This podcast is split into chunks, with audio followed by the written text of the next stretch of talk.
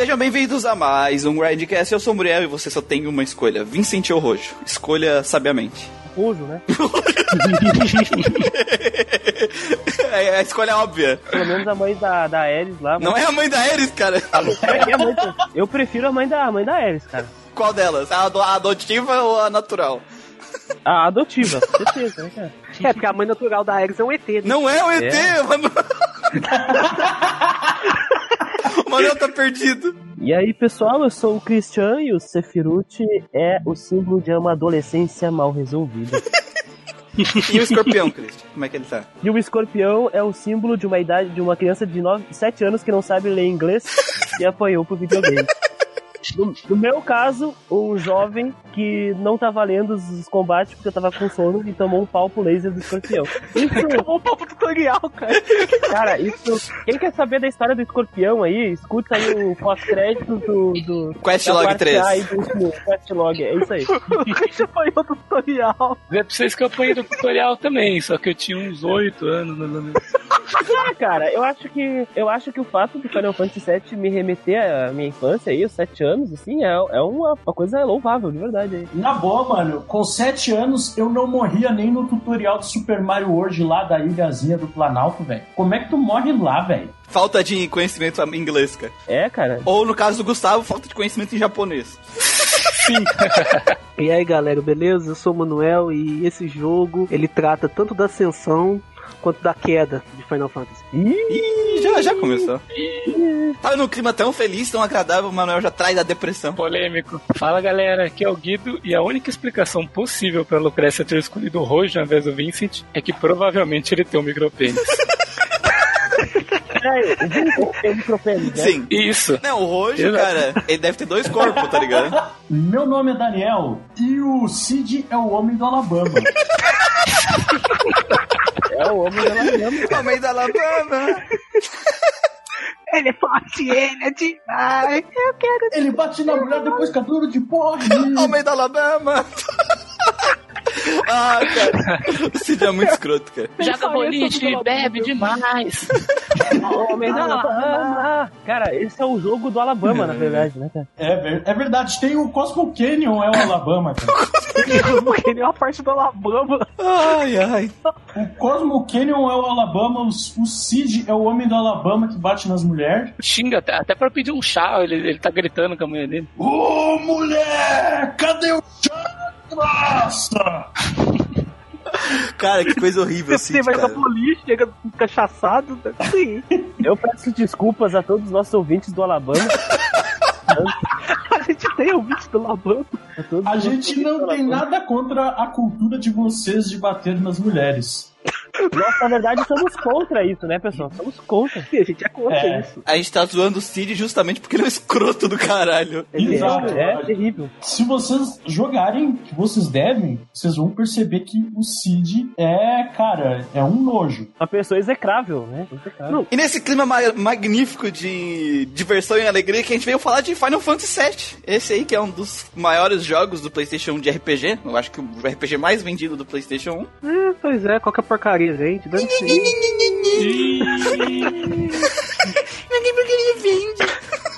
Estamos aqui pela.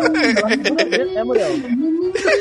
Mas antes de entrar no Final Fantasy VII de verdade, a gente tem alguns recados muito importantes. Só pra lembrar o pessoal que ainda não viu, o nosso Feed Quest número 3 já está no ar.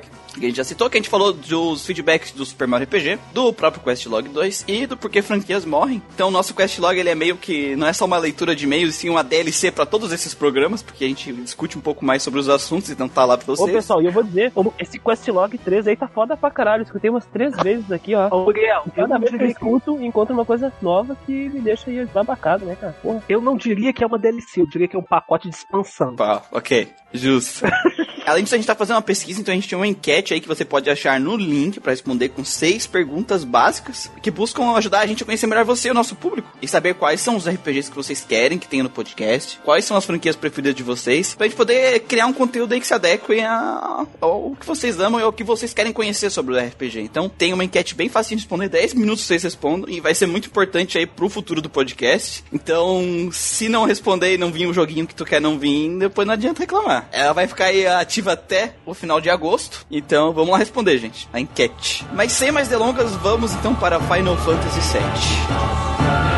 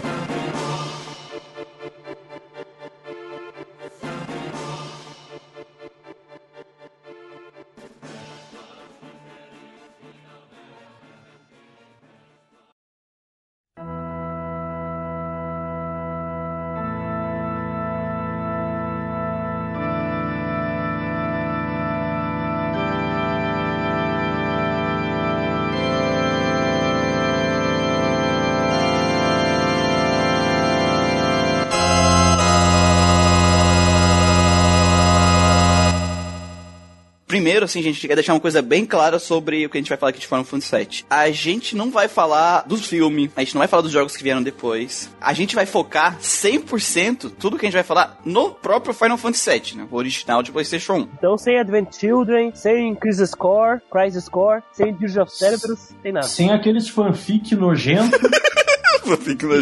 A gente vai focar 100% no jogo original. Então já fiquem sabendo disso. Um dia a gente vai falar dos outros jogos, provavelmente. Então, quando vier a vez deles, a gente acaba implementando aí o que, que eles adicionaram pra, pro lore, né? De Final Fantasy VII. Mas por enquanto a gente vai considerar só o Final Fantasy VII. Então, o primeiro tópico que eu acho que a gente tem que falar, que é muito importante, é que apesar que eu sei que tem gente que gosta mais de outro Final Fantasy, ou não gosta de Final Fantasy VII e afins, mas tem uma coisa que a gente não pode tirar do Final Fantasy VII, uma coisa que ninguém consegue tirar dele, que é a importância histórica dele pro RPG, principalmente pro JRPG no caso, né? Apesar de muita gente já jogar RPG antes, né, aqui no ocidente, o Fantasy VII, ele foi um jogo assim que ele veio chutando a porta e mostrando em, é, de RPG para todo mundo aqui no ocidente. Fazendo uma pequena comparaçãozinha aqui, a nossa pequena analogia do nosso carrinho de cachorro quente. Em homenagem ao nosso. O antigo nome do nosso castlog, Food Truck, que ainda internamente ainda se chama Food Truck, vai continuar se chamando Food Truck. Eternamente Food Truck. Eternamente Food Enfim, imagine que você, você junta os seus trocados e, come, e faz uma, uma carrocinha de cachorro quente. No primeiro mês você vai pra perto da rodoviária ali, naqueles horários de pico, arme a sua barraca, não leve isso pro lado, pro lado tá bom, mano. pro outro lado. Pro lado errado, né? Pro lado errado, exatamente. Qual o lado errado Você- de, mo- de a barraca ficar montada pra cima, pra direita ou pra esquerda? Pois é, cara, eu não entendo isso, tá ligado? As pessoas levam tudo por trás, eu não entendo. É? Mas enfim. E você, na primeira semana, você vende cinco cachorros quentes. Aí você pensa, nossa, vou continuar vendendo porque eu estou lucrando muito. Sim, você tá na Pindaíba, cinco cachorro quente é muita coisa. Na segunda semana você vende seis cachorros quentes. Você pensa, ó, meus negócios estão aumentando, vou continuar. Na terceira você vende 10. Oh, interessante. Aí na quarta semana você decide aumentar a sua barraquinha de cachorro quente para caber mais salsichas, para caber mais pão e um espaço para molhos. E com isso você vende 30 cachorros quentes. É, é, legal. Na quinta semana você coloca uns condimentos a mais e você vende 40 cachorros quentes. Agora você já você está na, na grana, parceiro. No sexto mês você compra duas barraquinhas de cachorro quente e funde em uma só. Fica uma motherfucker barraquinha de cachorro quente. Vira uma Kombi você de vende cachorro quente. Exatamente. Onde você vende até churros. Exatamente. Onde você vende cachorro quente, você vende churros, você vende todas as coisas do, de formatos estranhos que você possa pensar. Exatamente. Formatos fálicos. E você vende 100 unidades. Oh, legal. Aí na sétima você decide. Adicionar purê. É, você decide adicionar purê. Você dá uma pintada a mais, você muda as cores da sua barraquinha de cachorro quente e você vende 3 milhões. Isso é Final Fantasy VII. Pra quem não entendeu a analogia do Manuel, ele tá contando basicamente a história do Final Fantasy VII como produto, né? Porque a questão é que antes do Final Fantasy VII era natural RPGs ocidentais, orientais venderem aqui em torno de 500 mil cópias, né? 500 então não. É, pelas pesquisas que a gente fez, o Final Fantasy VI, que foi um dos maiores sucessos de Final Fantasy, vendeu aqui 600 mil unidades, se não me engano. O próprio Chrono Trigger, aqui quando ele saiu em fita mesmo, ele vendeu 500 unidades. Até por isso que 500 mil unidades, no caso. Até por isso que é, hoje, se for querer pegar fitas originais desses jogos, elas custam o olho da cara, porque eles têm pouca, teve pouco aqui. Se comparar todo o ocidente, 500 mil cópias. E, e esses jogos, no Japão, uh, que, a gente, que eu citei, né, Chrono Trigger, o Final Fantasy VI, eles vendiam na casa de 2 milhões para mais. Final Fantasy VII, no Japão, vendeu 3 milhões de unidades. E no ocidente, cara, ele vendeu 7. Puta que pariu. JRPG não vendia bem no ocidente vendia algo tipo um dinheiro extra para essas empresas que traziam os jogos para cá. Parece que agora um, um, a main goal é trazer pro ocidente, porque todo mundo agora gosta e conhece de RPG. Então foi o Final Fantasy VII que estourou essa, esse boom do JRPG aqui. Você tem uma noção? atualmente não tem como a gente pensar nessa possibilidade, mas JRPGs, RPGs japoneses, eram mainstream. Já foram mainstream, né? Porque, cara, se tu pegar a quantidade de RPG que nunca veio pra cá, no, na época do Super Nintendo pra baixo, cara, e tu comparar com o PlayStation 1, um jogo tipo assim que, cara, se Final Fantasy VII não tivesse existido, ele não teria um 3 dele pra cá. Ele não é o jogo mais vendido do Play 1, cara, mas ele tá no top dos mais vendidos do Play 1. E, então, tipo, é um gênero completamente nichado que de repente virou o, o top, sabe? É, exatamente. Uma coisa que o, que o ouvinte tem que colocar na cabeça, assim, é que, pro contexto do gênero, o Final Fantasy mudou, o Final Fantasy VII mudou o jogo. Tudo bem, uh, pega jogos de PlayStation 1 que venderam muito mais que Final Fantasy, mas eram de gêneros que já eram da superfície, já eram, já eram consagrados. consagrados, já faziam parte da cultura. Mas não, cultura ocidental, claro. Mas não, Final Fantasy chegou e mudou isso para sempre. Se não fosse isso, jamais, como o Muriel falou, jamais veríamos algumas franquias por aqui. Jamais. Olha, olha, olha o próprio Fire Emblem. A gente não viu ele aqui no ocidente antes do, do boom de JRPGs aqui no ocidente. Ele veio pro Game Boy depois. Eu vi um cartucho de Fire Emblem e eu vi alguns RPGs e joguei RPG eletrônico antes do 7. Mas era uma coisa muito, até nas revistas mesmo, como eu falei, geralmente era raro ver um RPG. O único RPG que eu vi aparecer um pouquinho, na verdade foi dois, que era o Final Fantasy VI, que era de Super Nintendo o 3 e o Chrono Trigger. E a gente tem que lembrar, cara, que tipo assim, a gente tá falando que Chrono Trigger, Final Fantasy, essas franquias gigantes, no ocidente aqui, elas tinham dificuldade para bater 500 mil de venda. Então vocês imaginam os jogos um pouquinho mais nichados que eles traziam para cá. Não conseguiam nem bater 100 mil às vezes, eles vendiam 70, 150 mil, sabe? E no PlayStation 1, depois que, do boom de Final Fantasy, é, esses outros jogos que resolveram riscar pra cá começaram a vender mais de 500 mil, sabe? Sendo empresas pequenas, com marketing pequeno. Mas como muitas pessoas jogaram Final Fantasy, o Final Fantasy VII, né? Que vendeu pra cacete, as pessoas começaram a, a criar um gosto por esse jogo e tentar achar outros jogos parecidos, né? Então se tornou uma necessidade ter jogos assim e as empresas começaram a postar porque as pessoas estavam procurando jogos como Final Fantasy VII. Isso porque também... até então eles faziam as propagandas lá e elas não chegavam pra gente também, né? Sim, exatamente. Tem muita propaganda do Japão, faz umas propaganda louca, cara, que, que nunca chegou aqui, porque não era economicamente viável. Sim. Não era um mercado muito forte aqui. Com Final Fantasy VII, isso passou a mudar. É, ou seja, na verdade a gente não tá falando nem que Final Fantasy VII é o melhor RPG ou, ou nada disso, mas a questão é que ele abriu o mercado de RPG aqui. A importância histórica é inegável, é isso que a gente tá dizendo. A, importância, a importância Sim, histórica, inegável. A importância histórica e econômica e o papel dele no contexto do JRPG no ocidente, não tem como a gente tirar isso dele. Não tem. E deixando bem claro, a importância histórica e econômica dele é completamente inerente do, da sua experiência, da qualidade dele e da história gente. Que nem a gente falou no Chrono Trigger. É, gostar, não gostar do jogo é uma coisa. Agora, ninguém pode dizer que Final Fantasy VII é um jogo ruim, mal feito. Não, claro que não. A questão é que, além de ele conseguir vender tudo isso, ele é um jogo bom. Então, acabou dando uma boa impressão do que é o JRPG para as pessoas. Ele, né? ele é um bom, jogo bom. E digo mais, para mim foi o último Final Fantasy que prestou, cara. pra, mim, pra mim, depois do 7, é bosta ribanceira. Abaixo. Delícia, eu não cara. gosto do Final Fantasy 7.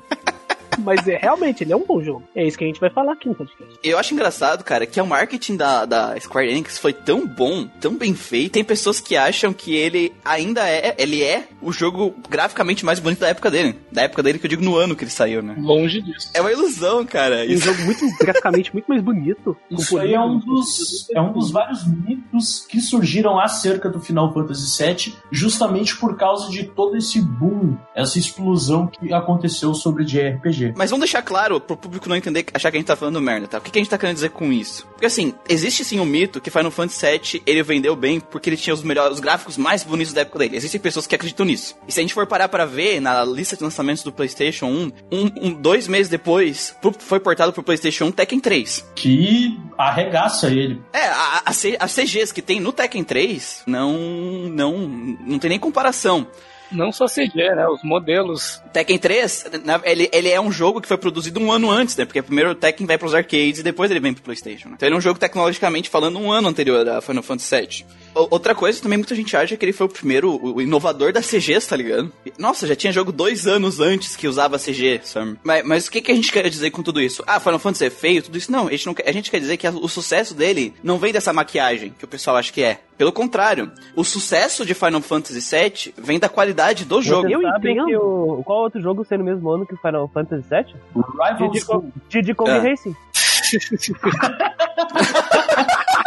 É sério, Perfeito. cara. É sério, não. E, e olha que a, que a questão gráfica do Diddy Kong Racing é muito boa. Claro que não é PlayStation 1, mas É, o É? Nintendo 64, né? É, o, o, o Nintendo 64 ele era mais potente que o, que o Play 1 também, né? Então, É, Ou seja, não tinha muita é comparação, Uma né? coisa que muita gente não sabe, mas o PlayStation 1 ele não era capaz de rodar jogos como o Mario 64, GoldenEye 007 ou muito menos Perfect Dark. A, a a grande questão é que não é ele ter o gráfico mais bonito da época, ou ele ter inventado a CGI, ter sido o primeiro jogo a ter usado CGI. Foi o quão é, impressionante é eles fazerem tudo isso do tamanho do jogo que ele é. no RPG.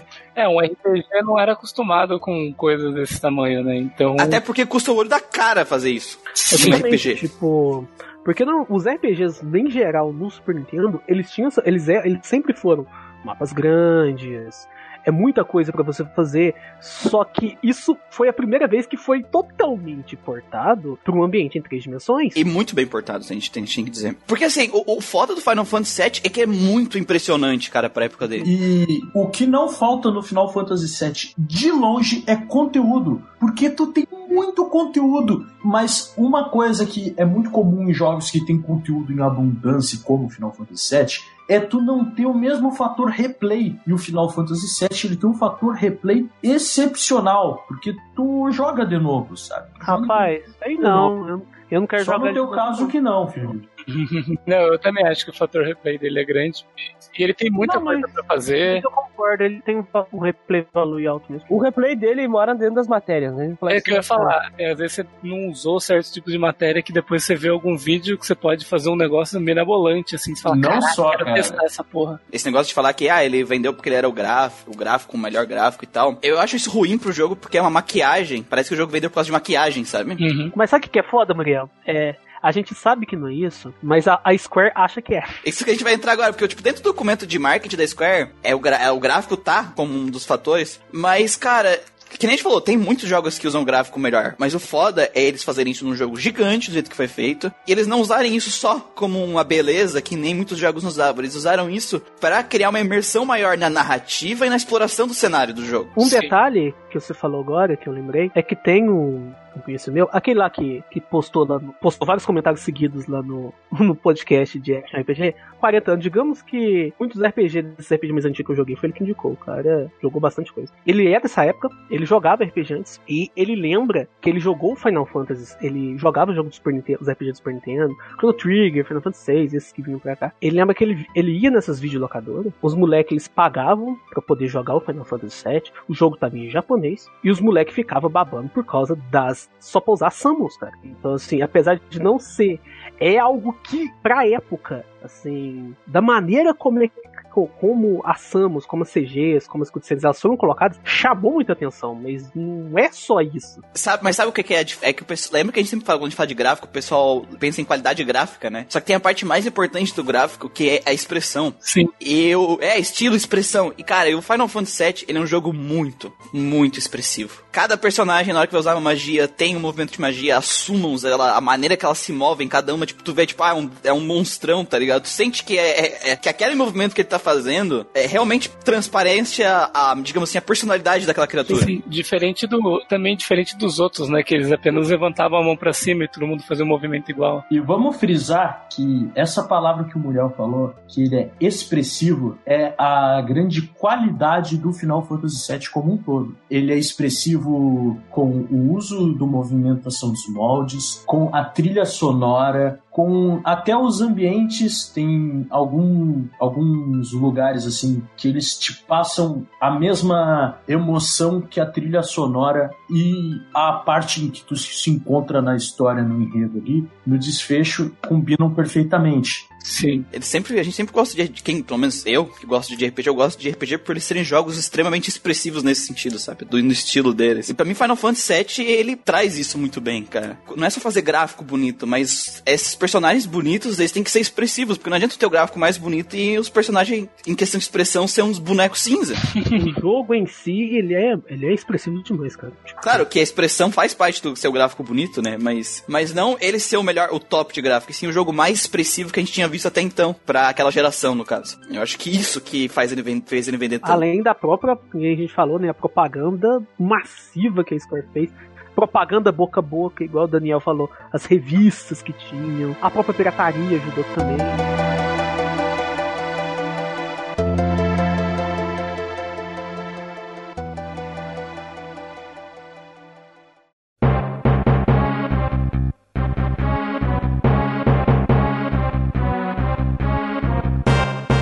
O enredo de Final Fantasy VII começa com o nosso querido amigo mercenário Cláudio, um ex-soldier de primeira classe, Cláudio também conhecido como Nuvem. nuvem. Nuvenzinha. Ele tá ajudando, um- a gente vê ele ajudando um grupo de eco- ecoterroristas chamado Avalanche, sim, Christian, era um grupo de ecoterroristas, tá? Avalanche, cara, eu. Tipo do Capitão Planeta. Eu achava. Que, eu achava que era um boneco, velho.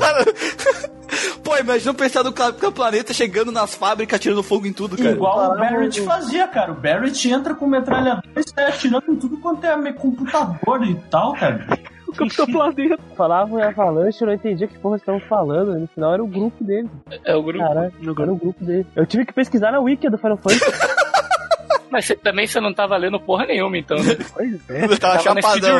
Eles estavam atacando um reator de Mako na cidade de Midgar, que é controlado pela companhia chamada Shinra. Marco é energia, viu, pessoal? É a energia do, do mundo. Eles estavam destruindo esse, esse reator porque o Bart, acredita, que é o líder da Avalanche, acredita que essa energia Mako, que é consumida pelos reatores, é a vida vital do planeta. Vida merda. É, a, a energia, a energia vital do planeta. A vida vital. A vida vital. É a vida vital do planeta. Eu acho legal do Final Fantasy VII que ele já te começa jogando na putaria, mostrando, ó, que a gente tá nessa cidade, a gente tem essa empresa filha da mãe que domina o mundo inteiro e ela suga a, er- a energia do planeta, tá matando todo mundo pra ganhar dinheiro. Né? E a gente é o grupo que tá destruindo essa empresa. Por isso que Final Fantasy VII é cyberpunk. É, basicamente. Até a cidade, né, de Midgar, ela é construída em setores, a parte mais pobre, a parte mais urbana desenvolvida, Rapaz, né? eu vou te A falar. parte rica Eu- caga na parte pobre. Cara, eu gosto muito desse começo de Final Fantasy VII. É muito legal. A ambientação, essa parte de Midgard, essa parte da empresa Shira lá. Quando eu joguei a primeira vez, eu achei que a gente ia participar. O jogo ia ser ali e a gente ia pra todos os setores, tá ligado? Exatamente, pensei nisso aí. Pior que eu já sabia o que ia acontecer, eu sempre vejo spoilers antes de começar o jogo. então eu sabia que não ia durar muito tempo, que ia dar merda ali, durar mesmo. E a gente destrói um reator que mata um monte de gente no processo, né? E, tipo, Igualzinho é uma. planeta. A Faz gente não parte, né, para, cara? só que mais pra frente, alguns acontecimentos, como por exemplo, uma plataforma vai cair sobre um dos setores de Midgard, e aí tu tem todo. cai a tua ficha de todo o impacto das ações que tu tem no início do jogo, destruindo um reator e que ali tu tá acabando com vidas, cara. Ah, mas, mas pera aí, também o- o- os caras da Shinra também são meio. Não, os caras da. China, cara. A reação dos caras foram um pouquinho longe demais, né, Bruno? Sabe o que é legal da reação deles pra acabar com a Avalanche? Porque, tipo, assim, a Avalanche é um grupo de cinco pessoas. Sim. E assim, cara, tipo, ah, como é que a gente acaba com um grupo de terroristas de, de cinco pessoas, né? A gente pega o setor da cidade, o setor rico da cidade de cima, né? E derruba na favela. E mata milhões, milhares, sei lá. Cara, eles mataram milhares de milhares de pessoas pra acabar com um grupo terrorista de cinco. Isso mostra o quanto a Shinra tá cagando pras pessoas. E assim, Então, a sabe, Shinra sabe qual é o melhor? Sabe realmente- qual é o melhor de tudo? É. Que eles não conseguem. Os cinco vão embora, tá ligado? A Mas sabe Shinra o- literalmente virou o Joselito sem noção, cara. Mas, ô, ô Muriel, ô Muriel, ô Muriel. Não, Isso, isso, é, isso é muito interessante o que aconteceu Sim, aí. sim, é interessante. Porque na vida real, na vida real acontecem coisas assim. Só que no, no Final Fantasy VII, essa construção de mega corporação, uma coisa muito clara no, no Cyberpunk, é uma coisa que deixa a gente meio impactado, porque os caras falam: Não, peraí, se tu vai destruir isso aqui, o planejador da cidade, né? A gente vai gastar muito dinheiro pra reconstruir. E o cara O fala: Kate. Sif, né? Que eles, o. Aí o cara falar, peraí, reconstruir? Isso nem tá nos planos, cara. Vamos explodir, foda-se. Cara, isso mostra que a humanidade, para eles, não, eles são seres que não se importam com as outras pessoas, né? Cara, eu vou te falar uma coisa. Se esses caras, ou pelo menos a história do jogo fosse desenvolvida nesse contexto, cara, provavelmente seria um dos meus RPGs preferidos. Se não, meu Final Fantasy preferido. E a, Foda, né? e a fita é que, assim, eles não estavam se importando porque, na real, eles queriam achar a Terra Prometida e foda-se o que tá aqui, né? Sim, porque Exatamente. teoricamente eles acreditavam que existia a Terra Prometida lá da, da, dos Cetas, que na teoria deles ela tem marco infinito pra eles sugarem e fazer o que quisesse, né? É muito capitalista escroto, cara. É muito legal. Eu sou fã desses caras. Os caras tá pouco se fudendo e só quer ganhar dinheiro. E, e, cara, e aí eu acho que é uma das críticas que eu tenho com o jogo, porque depois desse ponto, cara, a Shinra praticamente. Não é que ela desaparece. Ela para, tu, tu encontra um Turk de vez em quando, Ela tu vira- encontra os caras de vez em quando. Aí, cara, mas a importância deles, esse impacto que a gente teve no começo, ele não existe mais durante o jogo. Não é Seria, seria muito bom se eles fossem o vilão intermediário do É, jogo. Seria Se encontrar eles toda hora. final, cara. Porque o vilão, inter- o vilão final do jogo original é uma porcaria.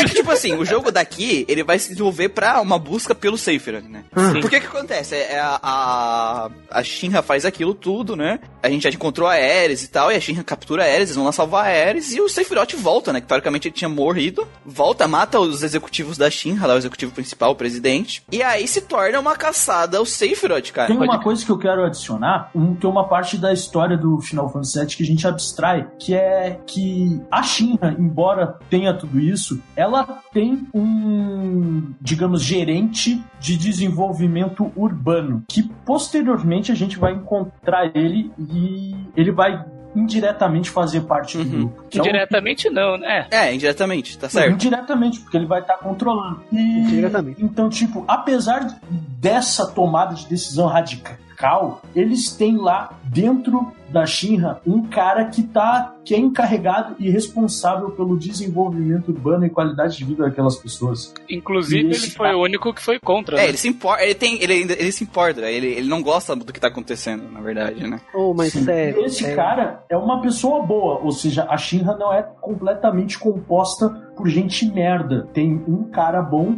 ali ainda e ele não no início do jogo ainda. Mas provavelmente os, sol- os soldados também não são gente merda, são só empregados. Não, e olha só, o, o lance que o Muriel falou ali, que acontece nessa mudança de, de foco da história. Olha só, esse, só nesse começo, já passa pro jogador uma, uma sensação, que os caras da Shinra são os filhos da puta e que você quer quebrar a cara deles. Mas você não pode, sabe por quê? Porque aparece um cara grisalho da casa do chapéu, bonecão de posto, e mata eles no seu lugar. Mata o presidente, né? É depois o. Porra! É, é, Vai pra puta que É, é pariu! foda, tipo assim, ele mata o presidente Shinra e bota o Rufus, né? E tu luta com o Rufus, o Rufus foge e, e tal. Rufus é nome de cachorro? É, pois é. Ele é um cachorro, verdade. Ele tem um cachorro, inclusive, lá, mecânico, que a gente luta com ele. E assim, cara, é. Tá o Rufus e a indo atrás da Terra Prometida, o Sephiroth indo atrás da Terra Prometida, e nós, teoricamente, indo enfrentar eles e impedir que eles cheguem até a Terra Prometida, né? E entender o que é a Terra Prometida. E se vingar do Sephiroth, até porque a Tifa e o Cláudio, né? Tiveram um, episódio com o Sephiroth, né? Tem algumas motivações ocultas por ele. Só que aí o que acontece, cara, durante esse processo que a gente, com a Shinra, durante esse caminho, essa caminhada atrás do Sephiroth, a Shinra fica tão... Nem dá pra chamar de secundária, cara. Parece um vilão terciário, sabe? Nem... Parece que ele nem participa mais, a gente mal interage com eles. Sim. Viu a equipe Rocket, cara? Isso, entre isso, vira equipe Rocket. Exato. A, a Shinra, ela aparece de forma tão abstrata que ela é representada pela pelo pelos, Pelos Turks. Turks. literalmente equipe Rocket mesmo. Porque tu tem o quê? Tu tem uma mulher ali mandona, tu tem um cara meio meio besta, né? Tu tem o Seng, que é um cara sério, e o cara fortão ali que é o Rude, né? Sim. É, Rocket. O Reno, que é um cara, tipo, bonitinho. É, o Reno que é o bonitinho, babaca besta, e o Rude que é o fortão, né? A Helena não é muito mandona, na verdade, ela é novata lá. Ela dá pau nos dois, cara. Cara, e é um desperdício de potencial de vilões, sabe? Porque até esses, esses Turks, cara, eles são muito mal desenvolvidos que a gente vê. A gente encontra eles de vez em quando, bem Keep Rocket, e eles, ah, nós não íamos impedir vocês, mas a gente não vai fazer isso agora, tchau. E é de vez em quando enfrenta eles, eles fogem. Então, cara, é muito mal aproveitado. E é muito mal aproveitado a China. Porque eu acho que é um vilão. Ok, tu quer botar o foco do jogo no Sephiroth? Tranquilo, a gente tá perseguindo o Sephiroth. Mas o Sephiroth, a gente não tem uma. A, a gente não encontra ele muito durante a caminhada, até porque quando a gente encontra ele no caminho, não é ele, né? É, o bonecão de É uma ilusão por bonecão de posto. E cara. Sim. E cara, o. bonecão de posto. o, o A gente tá falando boneco de posto porque a gente tá, a gente tá, sendo, a gente tá se contendo ainda porque não começou a falar de boneco é, porque inflável. ele Boneco parece inflável. bonequinha inflável porque ele fica com a boquinha aberta, né? Aquela boquinha aberta, nossa senhora, que modelo zoado, velho.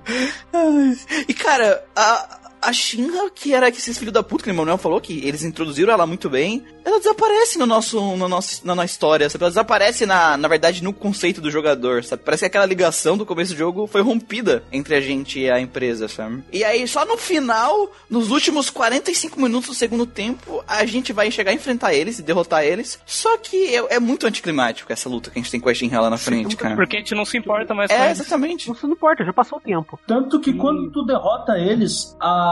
fica sem música durante o jogo. Porque é um clima que, tipo, eles literalmente se literalmente enfrentam por uma última vez os Turks. E é tipo assim, ó, tá, tu enfrenta eles e fica sem trilha sonora no fundo, porque é aquele. que tudo fica muito claro. Que é tipo assim, beleza, vocês derrotaram a gente, vamos lá embora, tchau. E cara, E é isso aí. E, e essa última luta com os Turks, ela não é obrigatória, tá ligado? Ela é pulável. Não, essa parte da, da Shinra, pra quem não, não jogou os Final Fantasy antigos, todo Final Fantasy ele tinha. A história sempre começava de um jeito. Uhum. Que era o Império mal, maligno e tal. E você controlava o protagonista, os protagonistas, que no começo eram os Guerreiros da Luz, que iam derrotar esse Imperador malvado. Apesar de todos os Final Fantasy até 6, eles começam assim. Eles desenvolvem depois pra outra coisa? Sim, mas a base deles é assim. O, se- o 7, o que, que ele fez nesse começo? Ele passou isso pro contexto cyberpunk. E ficou O foda. Imperador Mal agora é o que? É o presidente da Shinra. É uma empresa, Uma, né? uma grande É uma empresa capitalista, né? É uma grande maligna, corporação. malvadona do caralho. Isso. E, e isso é muito legal, E cara. essa Você- ideia é do caralho. Não, essa ideia é do caralho. E, e eles literalmente, eles fazem um rolinho com ela e enfiam no cu do Sephiroth e ele sai voando como um bonecão de pariu. Não, fala, Fala, sério. sé- é verdade, cara. Porque, tipo, a gente, cara, agora eu lembrei, a gente nem chega a enfrentar o Rufus de novo no jogo. Foi uma vez Uma só. vez só, cara. E o Tseng, o Tseng nem. É, é muito broxante, cara, a Shinra depois. Porque, tipo assim, é- é- a gente sabe que não é o vilão principal. Mas como o Sephiroth não pode ficar aparecendo, porque a parte do mistério, a grande parte do mistério do jogo depende do Sephiroth, né? Então ele tem que ir revelando as coisas em doses homeopáticas. A, a Shinra, ela seria ótimo pra fazer isso. E ela aparece casualmente, de vez em quando, que a gente falou bem no estilo da Equipe Rocket, sem nenhuma profundidade daqui pra frente, sabe? Prepare-se para encrenca. Encrenca. O que, que a gente enfrentando o vice-presidente lá da, da, da Shinra, cara? Vocês lembram disso? O, o Palmer. É, o Palmer, cara. A gente enfrenta o Palmer. É, no robô? Ele Não, vê- Não, não, o gordinho. Não, não, não. O gordinho Não, com uma ele tá com um revólver É, do lado Ah, do, do, do avião do do Cid. Tiny Bronco. Acho que é isso, não. Isso, isso, é isso mesmo. Até o avião do do Alabama tem nome estranho. A pi- o, pior, o pior veículo de todos os tempos. Nossa, não, aquilo O é, barco cara. que, que, que navega. Não, o avião. muito O, não, o, na- o, o avião que navega. Eu falei, nossa, finalmente eu consegui um airship no começo do jogo, legal. O, a porra da airship cai e abre e vira barco. Toma um míssil. Genial, cara. É, eu gostei disso, cara. não, a ideia foi legal. Não, é, da hora. É, mas tipo assim, ah, você achou que ia conseguir o airship no começo do jogo? Não. Viu? Uma pergunta. Os Final Fantasy anteriores, que eu cheguei a jogar os seis só, tinham aquele vilão que fica, tipo assim, não é vilão, mas aquele grupo que fica perseguindo você durante o jogo? Hum, Ou isso foi estabelecido no 7? Assim, ó, cara, no, no 4 meio que tem isso. tem. Só que de uma forma meio. meio assim, como é que eu vou te dizer? No 6 também tem. Só Tem, que tem um personagem, né, cara? o que é ninja, o né, cara? Ultros. Uau, o É o povo. ninja. O Ultros, cara, aquele povo tarado. Ah, também é. Tem o Ultros, cara. Porque depois, eu acho que depois do 7, eu não joguei o 9, mas o 8 também tem os amiguinhos do Safer lá que ficam te perseguindo. Né? Sim, e o 9 tem dois bobos da corte. Nossa. E tem, e tem, e tem um, um Black Mage grandão que se enfrenta ele umas três vezes e esses dois bobos da corte. É, que- no 8 tem o Rajin e Fujin, né? Eles cara? adicionaram a equipe Rocket ao jogo mesmo, cara. É uma franquia. Sim, virou, virou uma coisa. diga uma coisa. O problema não é ter a equipe Rocket no jogo, a gente não tá falando isso aqui. O problema é a equipe Rocket ela ter potencial pra ser algo maior e ela ser só a equipe Rocket. É isso. Ah, o isso. problema é introduzirem como um puta vilão, com Exatamente. motivações terríveis, deixar puto. E, e é ter uma ligação emocional com esse vilão, que é uma coisa muito legal, e daqui a pouco destruir isso, transformar ele numa equipe Rocket. Esse tipo de vilão recorrente, que tem um alívio cômico, que ele serve pra perder, é muito comum na, no entretenimento japonês, né? Exato. É, geralmente eles vêm em duplas. Uma dupla que é mais. Um da, uma parte da dupla que é boba e outra parte que é mais séria. E a gente consegue perceber isso na, na Shinra reminiscente ao longo do jogo. Assim. Sabe qual é o maior problema disso? Porque é foda o jogo. Que nem o Christian falou, o jogo te entrega uma afeição por esses personagens de uma maneira dark, sabe? Porque eles praticamente matam tudo. Mataram os amigos do Barrett, mataram tudo, mataram mi- milhares de pessoas. E, cara, não é uma coisa cômica esse até aquele momento, aqueles personagens, cara. E aí, do nada, eles são relegados a um mero alívio cômico. Eu vou falar uma coisa pra todos vocês aqui. Eu Sim. acho que a Shinra, nesse começo, ela faz mais papel de vilão do que o Sephiroth no jogo inteiro. Já que tu tocou no Sephiroth, cara. O Sephiroth, quando ele descobre o que a Shinra fez, nem ele vai atrás da Shinra direito. Beleza, ele matou o presidente lá. Mas na hora, ao invés de ele ir atrás da Shinra, ele simplesmente pega toda a raiva dele e queima a cidade e mata um monte de inocente, tá ligado? Aí que a moral do jogo é o seguinte: a gente tem dois pontos no jogo. A gente tem a mitologia do, do, do, do mundo, que é importante pra gente entender o que tá acontecendo, por que, que a Shinra é má e tudo mais, né? E o incidente de cinco anos atrás, que é o grande foco da narrativa de Final Fantasy VII. E que pra gente entender essa, esse, o que aconteceu cinco anos atrás e por que aconteceu, a gente precisa de toda a metodologia de tudo isso também. Só que esse incidente de cinco anos atrás é sobre o Sephiroth, sobre a Tifa e sobre o Cloud. Cláudio, Cláudio. Que essa, isso não é spoiler porque é nas primeiras 4 horas, 5 horas de jogo, assim, bem no começo. Que- o que aconteceu? O, o Cláudio era um soldier de elite, né? Primeira classe. É, e, e aí ele foi receber uma missão, ele e o Sephiroth foram ver um reator que tinha dado um problema lá na cidade de Nibelheim, que é a cidade de Natal do, do Cláudio, da Tifa. E nesse, nesse evento que a Tifa guiou eles lá pelo, pelo, pelo lugar, né? Foi a guia deles, eles foram até o reator de mapa. E, e lá eles. O Sephiroth viu umas criaturas que o Rojo tava fazendo com experiência de Mako, viu o nome Genova numa, numa, numa, numa sala também, que teoricamente contaram pra ele que a mãe dele, o nome da mãe dele era Genova. Ele ficou meio arrasado com aquilo, meio tipo, meu Deus, o que tá acontecendo? Será que eu sou um monstro que nem esses? Ele entrou na Shinra Mansion que tinha na cidade, que, que era o laboratório do Rojo e do, Gaste. do Gast. E, cara, ele leu, leu, leu tudo que tava lá. E ele entendeu que o, o- ele era um, um Cetra, e a mãe dele era uma Cetra, que teoricamente são povos do, do passado que conseguem se comunicar com o planeta, né? Tem essa- esse, esse povo que, teoricamente, eles eram no- foram nômades pelo planeta e para ajudar o planeta e tal. E eles conseguiam se comunicar com o planeta. Ele achou que era dessa é, raça. é uma raça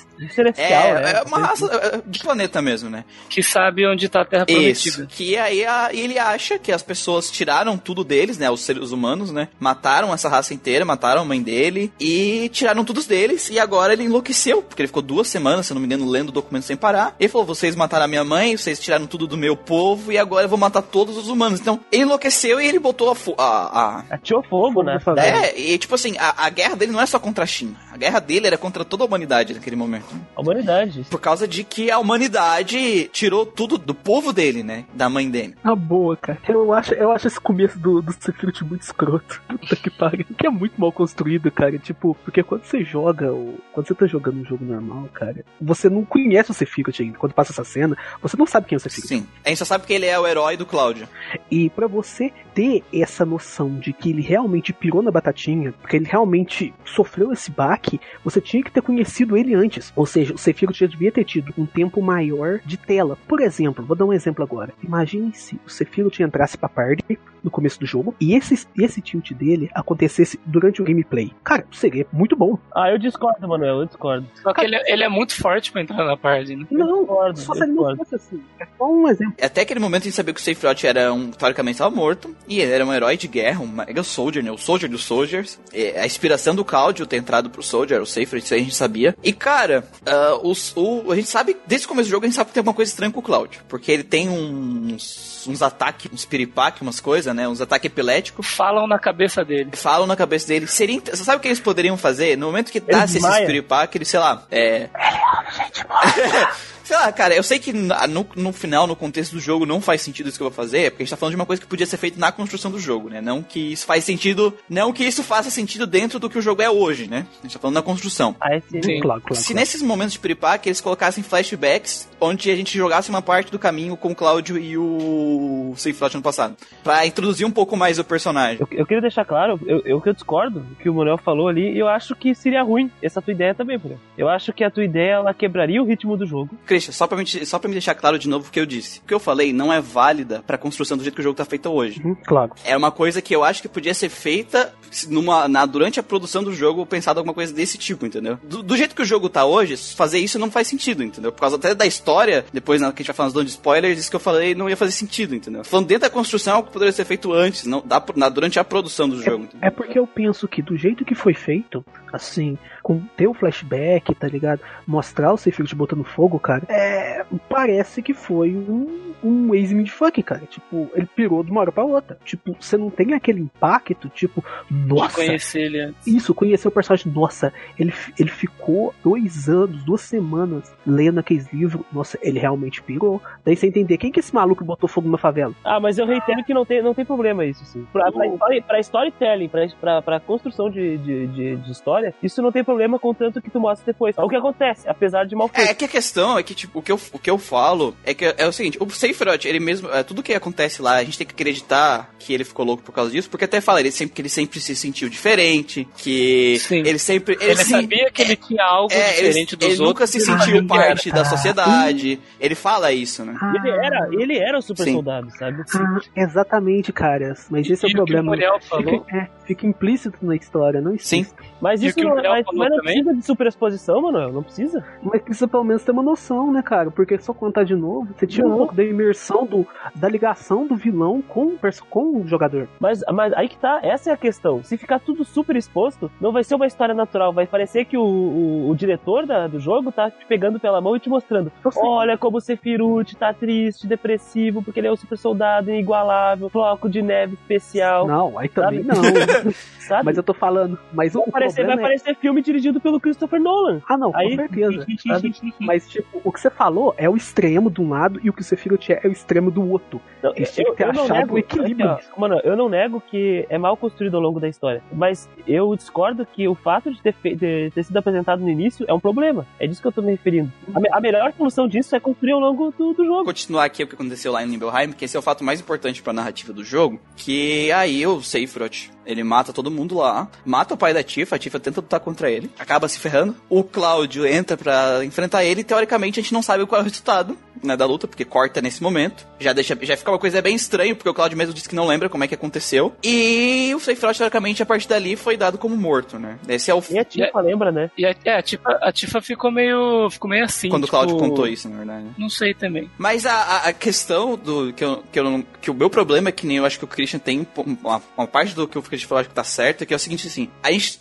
viu o Sephiroth pela primeira vez lá na Shinra, né? Fazendo tudo aquilo. Aí a próxima vez que a gente a próximo logo depois tem essa história. Ah, o Sephiroth é isso, isso, isso e aquilo. Beleza, agora vamos atrás dele. Ele nunca mais se toca no assunto até lá no final do jogo. Exatamente, esse é o tipo problema. como se o Sephiroth fosse uma cria, como se a, se a Shinra, colo- que era aquela, aquele vilão como entidade, colocasse um ovo e deu. Agora é esse aqui o bandido.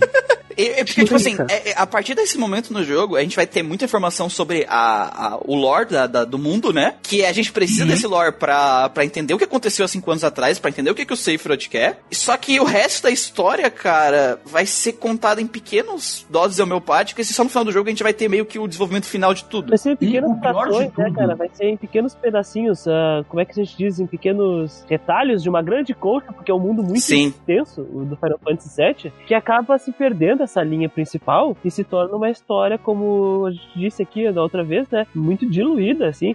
Daí tu, per- tu acaba- perdendo um pouco as partes importantes. Ficava, não, peraí, o que, que era isso mesmo, sabe? Quando tu viu. É, sim, e isso acontece por uma coisa, cara, que em Final Fantasy VII que eles fizeram que é muito boa. Eu adoro quando o jogo faz isso, só que acabou prejudicando um pouco essa narrativa muito densa que eles queriam contar. Que foi que os personagens que estão na tua par, os personagens secundários, né, teoricamente, ali o Barrett, o Red 13, a, a Yuffie, a- o Cid, Cid, todos esses personagens, eles têm seus arcos próprios durante a, a narrativa. Isso é uma coisa, isso, é é, massa, legal, isso é porque tipo assim, é, a gente sabe que o Sephiroth vai destruir o mundo, a gente vai ter que matar ele pra salvar o mundo, né? Isso é uma coisa meio óbvia desde o começo do jogo. Mas é foda que tipo assim, ah, o único motivo que esses personagens estão lutando com o Sephiroth é pra salvar suas vidas. Não, cara, esses arcos servem pra desenvolver a personalidade desses personagens e mostrar o porquê que eles estão lutando, pelo que que eles estão lutando, sabe? Isso é muito legal. Só que numa história densa, que tem muitas muitos é, conceitos, né? Muitos conceitos científicos, muitos termos complexos pra te entender o lore. Esse lore é importante pra te entender a, a- o acontecimento de cinco anos atrás. Por ter tudo isso no meio, é, eu sinto que quando o lore começou, quando começou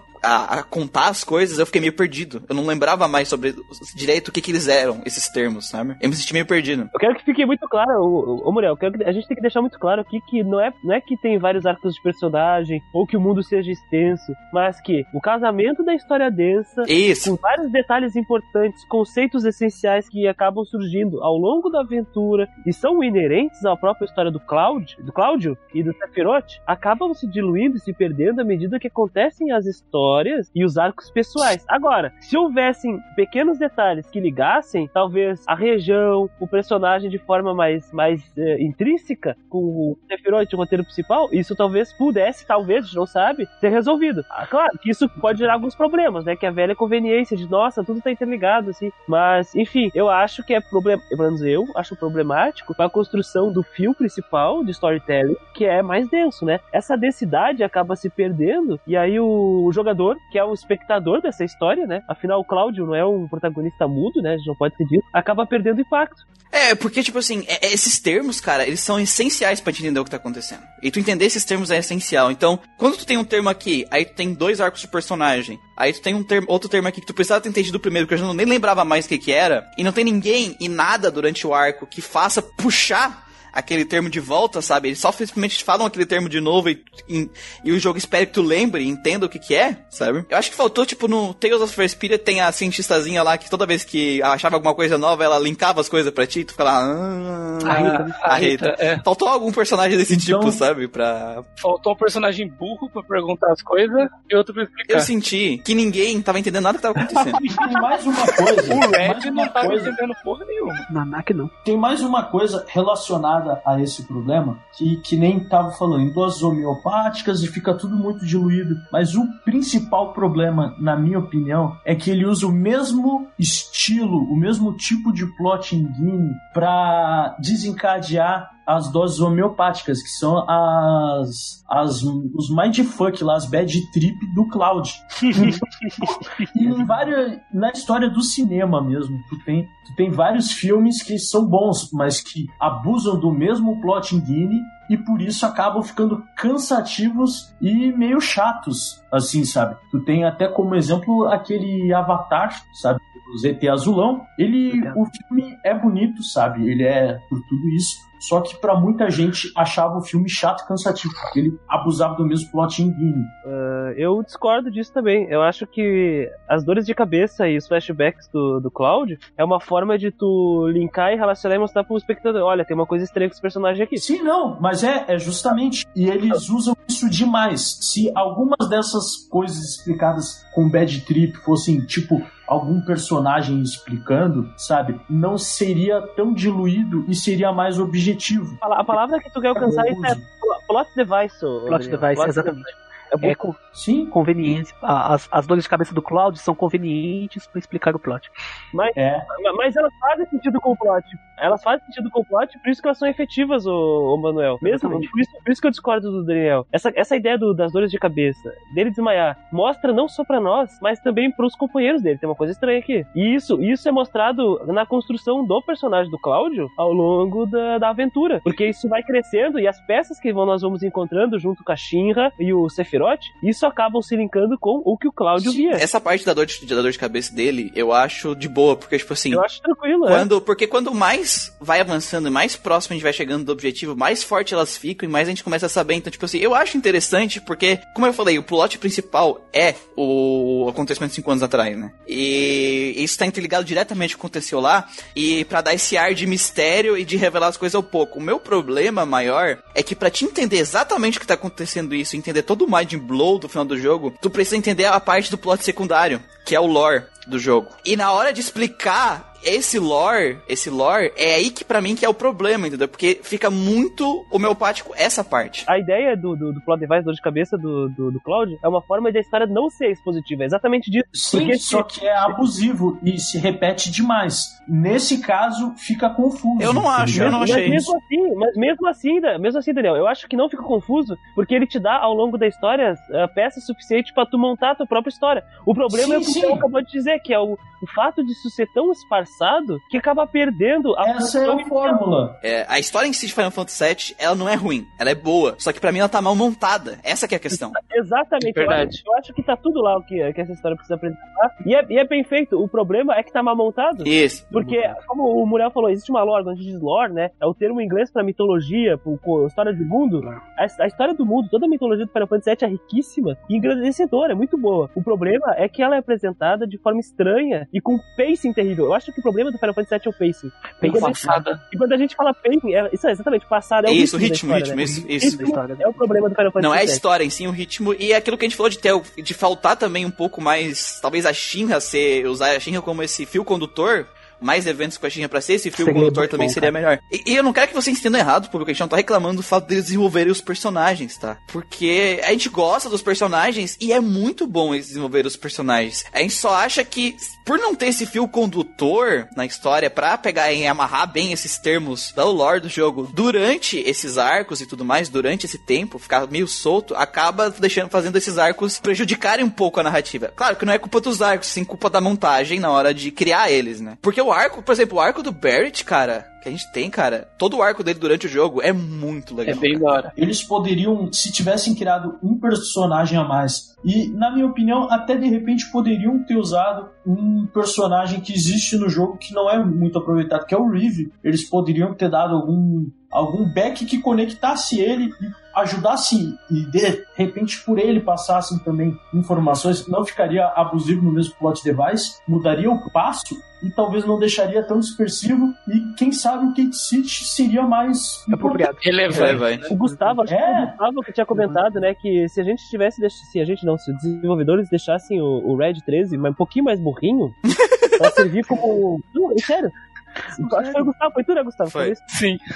Se deixasse o Red 13 um pouquinho mais burrinho, pra ele Ele ia ser... virar um Teletubbies. Parecia um personagem que, que perguntasse, questionasse algumas coisas pra relembrar da relevância de Não, alguns é, conceitos ao longo da história. É, é- bom lembrar que esse tipo de personagem é uma coisa muito antiga e é necessaríssima. Ele, ele era tipo um experimento, ele podia ter exatamente. problema de, de memória, podia ter dislexia, sei lá. É, a gente já falou, eu acho que a gente já deixou uh, bem claro que o nosso problema com Final Fantasy VII não é a narrativa em si, sim a montagem dela, né? O pacing da narrativa. Então, então, Muriel, essencialmente a gente pode colocar mais ou menos assim. O, o problema essencial e fundamental do Final Fantasy VII em relação a- ao storytelling, a narrativa dele, é que é, ela é riquíssima. Além dela ser riquíssima, tem ótimos personagens, a gente vai falar sobre os personagens um pouco depois, né? Quanto a gente ama o Barret, né? Etc.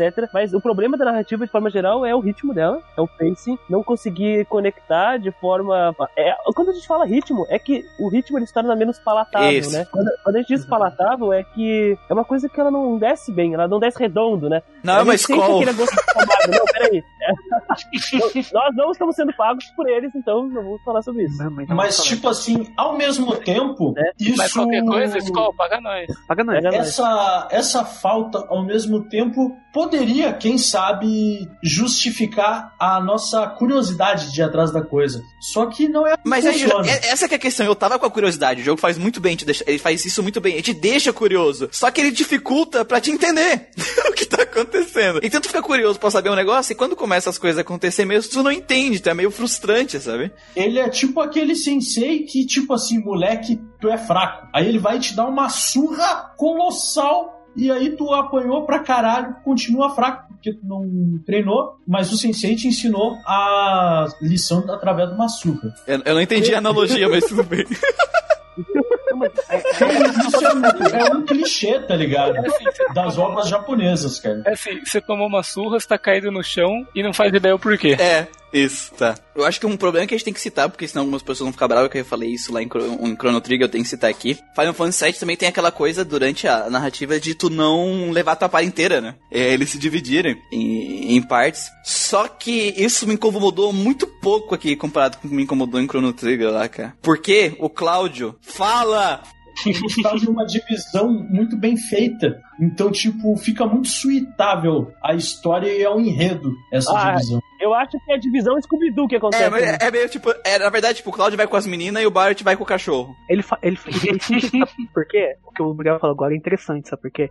Porque do Dragon Quest, os o protagonista é sempre mudo, mas praticamente em todos os jogos de Dragon Quest, o número de personagens da parte que você tem é totalmente limitado. Então dificilmente fica alguém pra trás. É, o que eu quero dizer é que, tipo assim, como é um jogo de narrativa, né? E, então tem que ter desenvolvimento de personagens, personagens interagindo com a história, que nem a gente falou lá em Chrono Trigger. Ah, o, o que que, o que que Final Fantasy se- o que Final Fantasy VII fez bem aqui? Normalmente, nas partes de narrativa, tu é obrigado a estar com o Cloud mais alguém, que é importante pra O Cloud é obrigatório todo Sim, o. Cláudio é obrigatório todo tempo, mas é tipo, é o Cláudio mais alguém. Então sempre vai ter duas pessoas interagindo com a história, entendeu? E a personalidade delas estão é, presente nas falas, né? Isso, tá intacto. Diferente da segunda parte do Chrono Trigger. né? Isso. O que eu falei, e, e- como o Cláudio sempre interage com a história porque ele é um personagem falante, é, eu não me senti tão incomodado aqui de não estar a par inteira. Até porque sempre estavam os personagens na party que importavam pra aquela parte da, narra- da narrativa, Sim. sabe? Quando era importante eles estar lá, eles estavam lá, eles estavam interagindo. Que nem a parte do Bert, tem uma hora que tu é obrigado a carregar o Bert, tem uma parte da, do templo dos ancientes que tu é obrigado a estar com a com a Ares, tem parte que tu é obrigado a estar com a Tifa. Então, tipo assim, pra contar a narrativa, quando era uma parte importante pra narrativa, ele meio que te obrigava a estar com aqueles personagens na party. Então, eu nunca senti que não tinha uma interação do grupo com a narrativa. Sempre tinha uma interação do grupo com a narrativa, sabe? E até mesmo que quando o Cláudio tá sozinho, né, mulher? Sim. É só lembrar da cena do banheiro lá, ele falando: Hum, parece que eu sempre encontro crises em toda a minha É. vida. É o Cláudio falando isso, então isso melhora bastante o personagem. É por isso que eu gosto de uma. Quando tem um jogo que, a, que, a- que o foco é a narrativa, é o protagonista que fala. Apesar de eu não, não achar o Cláudio o melhor protagonista de todos os tempos, eu acho que ele cumpre o papel de protagonista ok, sabe? Tá. Ele funciona. Mas o- uma coisa que, que eu lembrei é que o Cloud ele tem uma personalidade um pouco diferente do que é apresentado, pelo menos no começo do Final Fantasy VII, em relação ao jogo original em japonês e o- a, a tradução que eles fizeram pro, pro, pro É, inglês. só, só deixa eu botar um contexto aqui pro pessoal, Gustavo, pra te poder falar aí. Então, porque, tipo assim, o que a gente tá falando, que eu Gustavo vai até citar, é porque no começo o Cláudio é um babaca no- na versão americana. Sim, ele é um pau. E, e, tipo assim, em dois segundos, dois segundos depois, ele tá amigável com todo mundo. Então, tipo assim, ele foi do babaca pro amigável. E na versão japonesa, não, né, Gustavo? É isso, né? Explica aí. Na versão Não. japonesa, assim, pelo, pelo que eu vi num vídeo, o cara do vídeo, né, ele é um americano que começou a morar no Japão e começou a jogar os, o, o, rejogar o Final Fantasy. Aí ele começou a jogar tanto em japonês quanto em inglês, para ver as diferenças de nuances que o kanji podia trazer na fala. E, e, na verdade ele notou que quando o pessoal teve que traduzir, o balão das falas, assim, ele tinha um tamanho que não era editável. Então cabia muito mais coisas da, de muito mais texto em japonês do que cabia em inglês. Ele até usou um exemplo lá, que ele falou que, por exemplo, a palavra é, washing machine tem 15 caracteres em inglês e em japonês tem 3, tá ligado? Então os caras tiveram que começar a cortar muita coisa. Então, no começo do jogo, quando o pessoal pergunta o nome pro Cloud, por exemplo, a resposta que ele dá é tipo, eu não, eu não, eu não ligo pro nome de vocês, quando esse trabalho acabar eu tô fora. Tipo, puto pau no cu do caralho, tá ligado? Aí, você vai ver o que ele falou em japonês de verdade, ele vira e fala assim, ei cara, não se importa em me dar seu nome, como nunca mais nos veremos depois dessa missão, eu vou embora e, e é isso aí, tá ligado? Cada um segue com a sua vida. Sim, sim. Tipo, de boa, tá ligado?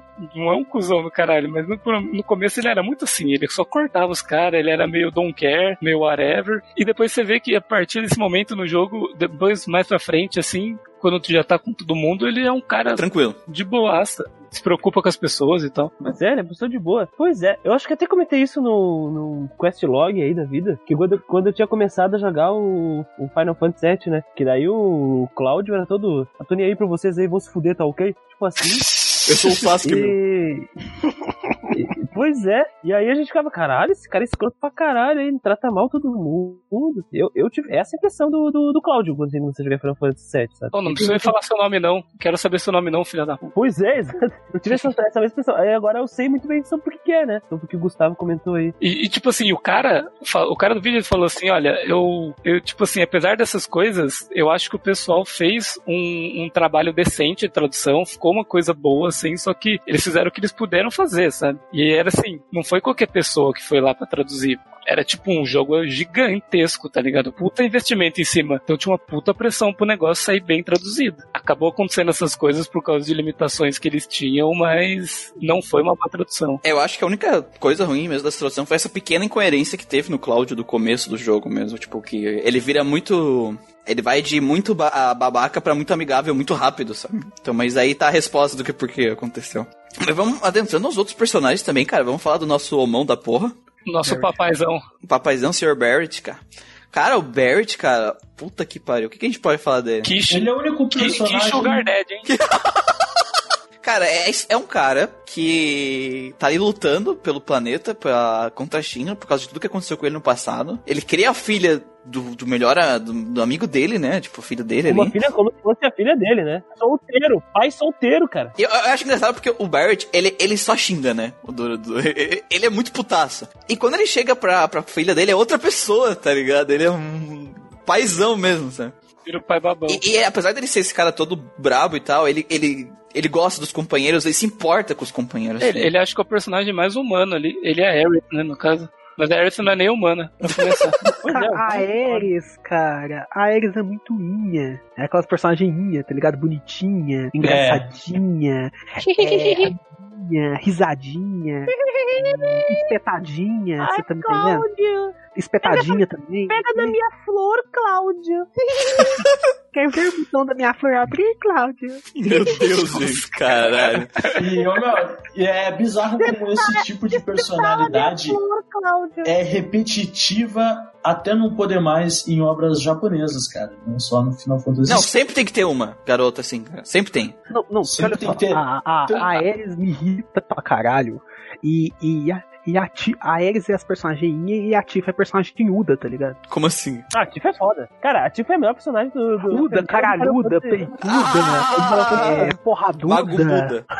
Cara, tudo demais, tudo demais. Tudo, tudo demais, a- cara. a Tifa- Ela é uma personagem a legal, a Tifa. é a melhor Bate pra personagem caralho, feminina, cara. É, exatamente, a melhor personagem feminina do Final Fantasy VII. Não tem, não tem, não tem debate, cara. É pronto, acabou. Tipo, a Tifa, eu não acho ela uma personagem incrível, mas eu acho ela uma boa uma personagem ok, uma boa personagem. Nossa, eu assim, gosto muito da Tifa, cara. No, no padrão de Final Fantasy VII, ficaria o Barrett em primeiro, a Tifa em segundo e a Yuffie em terceiro e nada. Nada. Cara, eu detesto a Yuffie. Eu deixaria.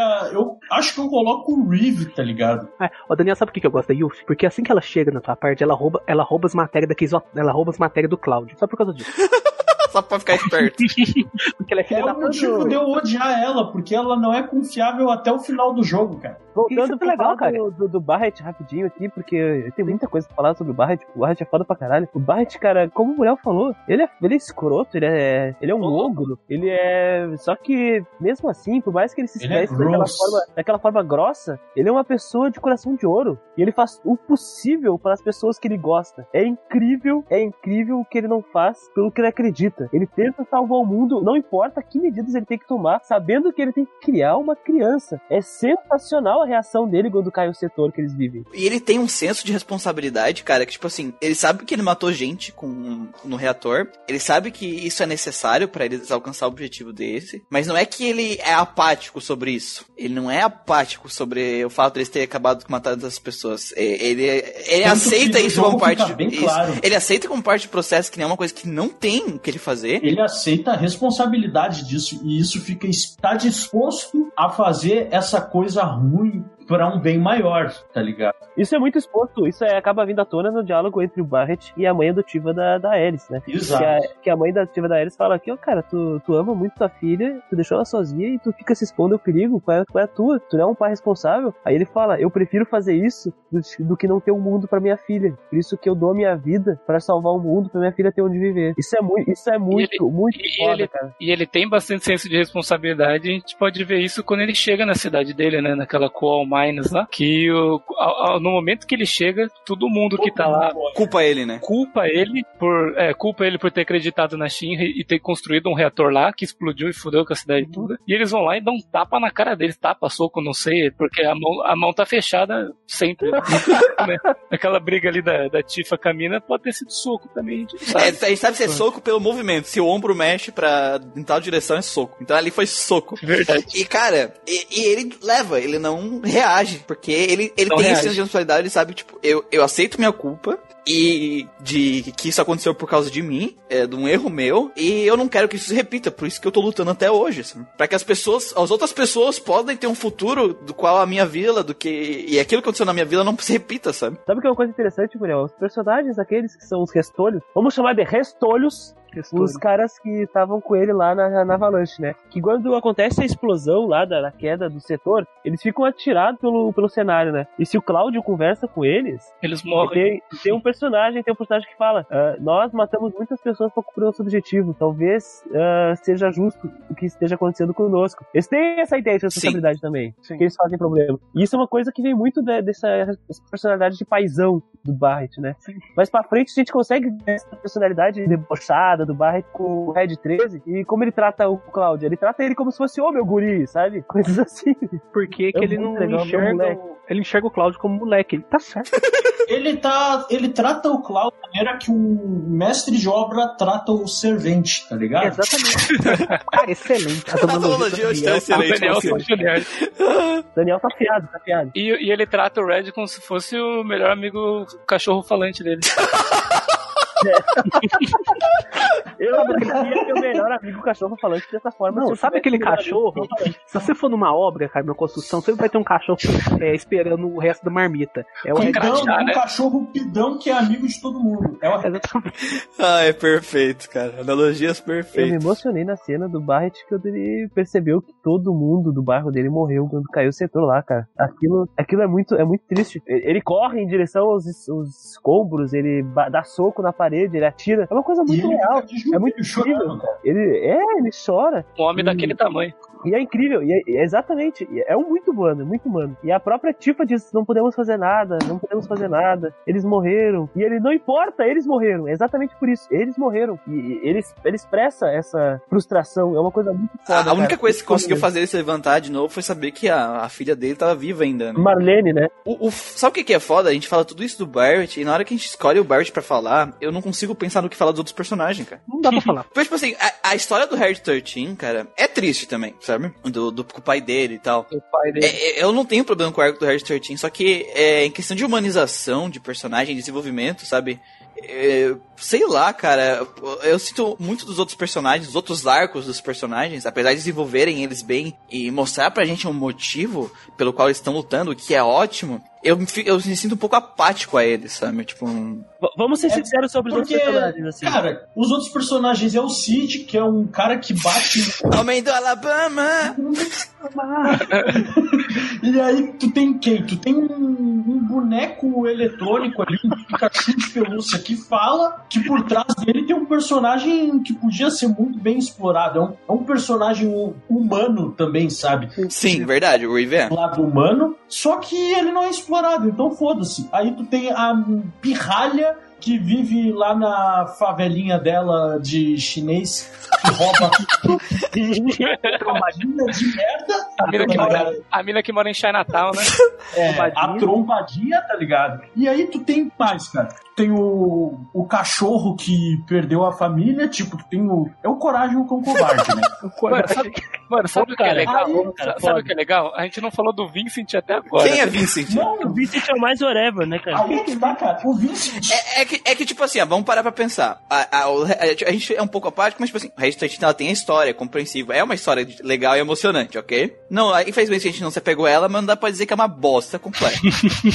ela, ela tá ali, eu entendo, e eu, eu compreendo porque muitas pessoas gostam dele e gostam da história dele, sabe? E se emocionaram nessa cena. É compreensível. A Yuffie, cara, ela, ela é um resultado de uma guerra. A, a guerra que o Sephiroth Sim. e os Soldiers lutaram foi no país dela. Eles destroçaram o país dela e tornaram eles escravos da, da, da, da Shinra, cara. Sim. Então, tipo, ela. é, A maneira dela viver é pra tentar lidar com isso, sabe? Então, tipo, é uma história cri... Histórias É uma história legal, incrível. Compreende, é compreensível as pessoas gostarem dela e gostar da história dela, apesar de a gente não ter se apegado a ela, mas é uma história compreensível. Então, tipo assim, eu não vou achar, eu não vou xingar a pessoa se ela gostou, porque é um personagem que tá bem desenvolvido e tudo mais. Tanto ela e o Harry 13. E aí a gente tem o Vincent. O, o Vincent, mano, é assim, ó, cara. Ele é aquele cara que, tipo, porra, eu vou ser o cara mais foda do mundo, vou pegar todas as mulheres. Aí a primeira mina que ele vê na, na aula, né, que é a, Não. a Lucrécia, ela caga e anda pra E, ele. e fica tá com ligado? rojo. Com o roxo, que, que, que é o roxo, cara? É o, é, o, é o nerd que fede e é ranhento e grita com todo mundo e é escroto, E tá é ligado? feio. E é feio, tá ligado? Então, assim, ó, o cara se. É um incel, cara. É um incel. É um Não, incel. é- é- a, gente a gente tem que admitir que o Rojo é foda, cara, porque ele vai pra praia de jaleco e pega três mulheres, cara. Então, Todo, toda mulher do jogo quer ficar com ele, exceto a Tifa e a, a a, Ares. a gente, tipo assim, a gente falou desses personagens, a gente não falou da Tifa, da Ares, do Cloud agora, porque eles são personagens que a, a, a cuja narrativa principal tá entrelaçada com eles, né? Então, Sim. Exatamente, é, Então, é isso que eu queria falar, Muriel. É exatamente. A, a questão do, do, do desenvolvimento dos personagens, temos que levar em conta os personagens obrigatórios, né? Então a Yuffie, eu acho que a Yuffie, ela pode, pode a gente não pode deixar. É secreta. ela, é secreta. O Vincent E o também, né? Vincent. São os dois, Então, né? É, pegar uns personagens obrigatórios aí que da história. O Cláudio, o Sephiroth, a Tifa e a Ares, eles têm histórias completamente ligadas a- ao roteiro, à linha principal. eu né? acho que são bem feitas, cara. É, exatamente. Vamos ser sinceros, assim, ó, elas são histórias satisfatórias em relação ao que elas apresentam. Agora, o pacing é outra história, né? Sim, foi o que a gente citou lá atrás, não precisamos se repetir aqui, né? O Ba- Sim, exatamente. O Barrett, o Barrett, foda pra caralho. Eu acho que ele tem o, o ápice, o ápice de, do jogo é o desenvolvimento do Barrett ali em relação ao desenvolvimento do personagem. Com certeza. Porque o, o Barrett é muito bem feito. Barrett é um O, o, Red, o Red 13 é, é legal, cara. É foda. Mas a questão é que a gente não consegue alcançar o pico de desenvolvimento. De, como, é que é difícil de explicar o que é, o quão emocional. É que é sentimento, né? Exatamente. O, É. O que aconteceu com o Barrett é. Cara, se tivessem matado a filha do Barrett no jogo, velho. Meu Deus do céu. Aquele negrão, aquele negrão lá ia colocar um. ia subir num tanque de guerra. Mano, ele ia botar Ele- ele- uma ele- ogiva nuclear naquele braço e atirar em Ele subir as Ele- pernas dele pra uma esteira de tanque de guerra, meio colocar um. Agora eu tava pensando, tipo, ah, vamos falar dos vilão? Eu não tenho vontade de falar de nenhum vilão. Mano, o Rufus some, Some. desaparece, velho. Os Turks que a gente falou, equipe Rocket. Rocket. De personalidade e de desenvolvimento. Na, na real, tem um vilão que, que a gente quer falar por ele ser o, o vilão principal, filho da puta, né? Que é o Rojo. O Rojo, É, sim, assim, o Rojo. Ele é o maior vilão dessa porra. Mas pra falar É, do Rojo, a gente vai ter que falar spoiler, né? É. Porque, o que que a gente pode citar do Rojo? Ele é um filho da puta gigante. Sabe qual é a moral, a moral do Rojo? Ele. Tudo é culpa do Rojo, Sim. basicamente. Ele, ele é tão bizarro, ele é tão bizarro, que ele queria transar um cachorro com rabo de fogo explodir, Exatamente. com Ele, uma, com uma mina toda inocente lá. ele queria. E nenhum dos dois é humano. de Ares com, com, com o Red 13. Exato. Ele queria fazer uma quimera do Full Metal Alchemist, mano. Exatamente. Gente, o que, é que vocês esperam, gente, de um cara que pegou um ET, que pegou Genova? Ele não pegou Mas não Genova pro cacete. Ô, Marcelo, ele não fez uma suruba com a Genova, entende isso de uma vez por todas. Mas é mais legal É in vitro. imaginar que ele É in fez, vitro cara. Isso, mano. É muito interessante que quando o Rojo ali, nessa cena da, da fusão aí, que eles colocam a, a Ares e o Red 13 numa cápsula lá, e ele, ele fala assim, ó, vamos começar os nossos experimentos com, com aqui, ó, espécie 1, espécie sei lá, e aí a, tipo, fala, o que porra que tá fazendo aí, meu? Não é, não é experimento, não é, não é, não é amostra, isso aqui é pessoa, é pessoa, é gente. Ele fala que se foda, basicamente, né? Se fode aí, tá vagabunda, eu vou fazer o que eu quiser. Aí ela quebrar ele aqui, ó. Vamos quebrar ele aqui, ó, Cláudio. Aí o Cláudio, vamos nessa aí. Aí o Cláudio vai lá e quebra o negócio e o, e o Red 13 começa a arrancar o pescoço. É, eu achei que o Rojo tinha morrido ali. No pescoço. Eu achei que ele ia matar o Rojo nessa cena. Porque fica 5 minutos do Red 13 arrancando, ah, mordendo o pescoço. Ele morreu, o cara tá perdendo as cordas vocais, o cara perdeu o jogo. E o Rojo é mais um daquele problema, né? Ele, apare ele aparece como esse cara escroto que a gente odeia no começo do jogo. Depois a gente vê ele de férias na praia. Tem nada a ver, velho. E que pariu. depois só aparece nos 45 minutos do segundo tempo de novo, cara. Só pra virar um bichão. Mas mesmo assim, mas mesmo assim ele é um personagem Não, muito é. recorrente na Não, história. ele é extremamente importante. Acho que a gente nem pode falar muito dele, porque senão a gente vai spoiler total, né? A presença e a influência dele é muito, muito, muito presente e percebida ao longo do jogo, cara. né? Então a gente não pode negar isso. Ele é o verdadeiro contas. Ver- Exatamente.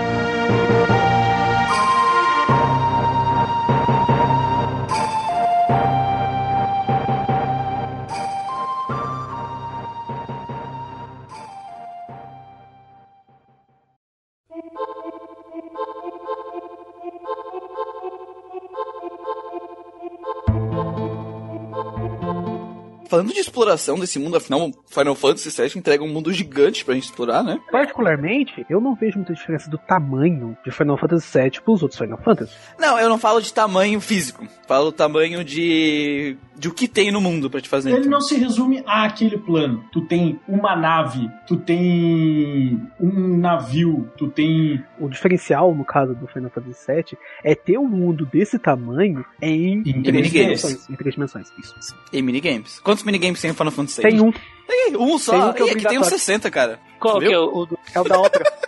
O, o jogo ele tem a narrativa que tu tem que achar os lugares. A gente tem os encontros randômicos do jogo. Eu, sinceramente, não me incomodei com os encontros randômicos. A única coisa que eu me incomodei mesmo com os encontros randômicos foi a seguinte situação. Ele não tem uma taxa física, fixa de encontro randômico, certo? Ele é meio É a a, coisa taxa. que Final Fantasy VI, deve ser um algoritmo que diz quando você vai ter encontro. A questão é que eu acho que o tempo mínimo de um encontro, tipo, ah, o, tu pode. Tipo, quantos passos são o mínimo pra te ter um encontro? Quanto tempo é o mínimo pra te ter um encontro, né? Ele é muito baixo. Então, às vezes, nesse rolar de dado, tu toma cinco batalhas seguidas uma cidade pra outra, né? na tua cara, assim, de um jeito. Eu tenho vezes- péssimas experiências com as casas. Quando tu tá andando do setor 6 pro 7, eu, eu, eu encontrei cinco casas, uma atrás da outra. e elas são fortes, né, mano? Porra, mano. Eu tava. Eu tenho uma memória ruim também com isso, que são os sapos, que tipo, eu Ah, tava os sapos. fazendo a enemy skill em algum lugar no mapa, e aí tem um lugar no mapa que, que é o matinho do A sapo. floresta, é. É, e aí tu pode ter o azar de arrombado do caralho, que fui eu, que ter cinco sapo back ataque. Três de um lado, dois de outro, e aí dizem que é back quando tem até na tua frente os bichos. Cara, Aí um te ataca, transforma em sapo, outro ataca, transforma em sapo, outro ataca, não transforma, outro ataca, não transforma. O último ataca transforma em sapo, deu, tu reseta o console, tu vai ficar 12 minutos pra mais ali, cara. Essas Uni- partes que você está falando que é complicada, que o Christian falou, que o Daniel falou, é no Overworld? Ah, a da casa não é no Overworld, é na dungeon. Os sapos. Esse, esse encontro do, Manuel, do, do Daniel falou que tem cinco sapos, é no Ah, não, Overworld. aí dá pra você salvar. a experiência ruim que eu tive foi uma parte só que era. Não, uma parte só não. São nas partes que tem, por exemplo, queda, tá ligado? Você tem que pular no negócio. Aí, tipo, ah, você pula errado, cai. Aí, tipo, até você subir de novo tem mais umas batalhas random. Daí você pula errado, cai de novo. Falar, ah, tomando cu, filho da- É, o, o, pra mim o problema é o fato da, da, da- do mínimo de. O mínimo, o tempo Tempo mínimo de batalha ser muito baixo, cara. Porque, tipo assim, o tempo. Às vezes, tu passa por um lugar e não pega nenhuma batalha random. Ou pega uma ou duas, assim, um número aceitável. Só que às vezes nesse rolar de dado, cara, meu Deus, já cansei de entrar. sair, sair de um combate. Sair de um combate, dar dois passos e entrar em outro, tá ligado? É muito as casas chato. Exatamente nisso, e as casas são fortes. Elas soltam um nuke, em ti, vem um míssil, uma ogiva nuclear, chega subir até um cogumelo, velho, em cima do meu boneco, 20 de dano.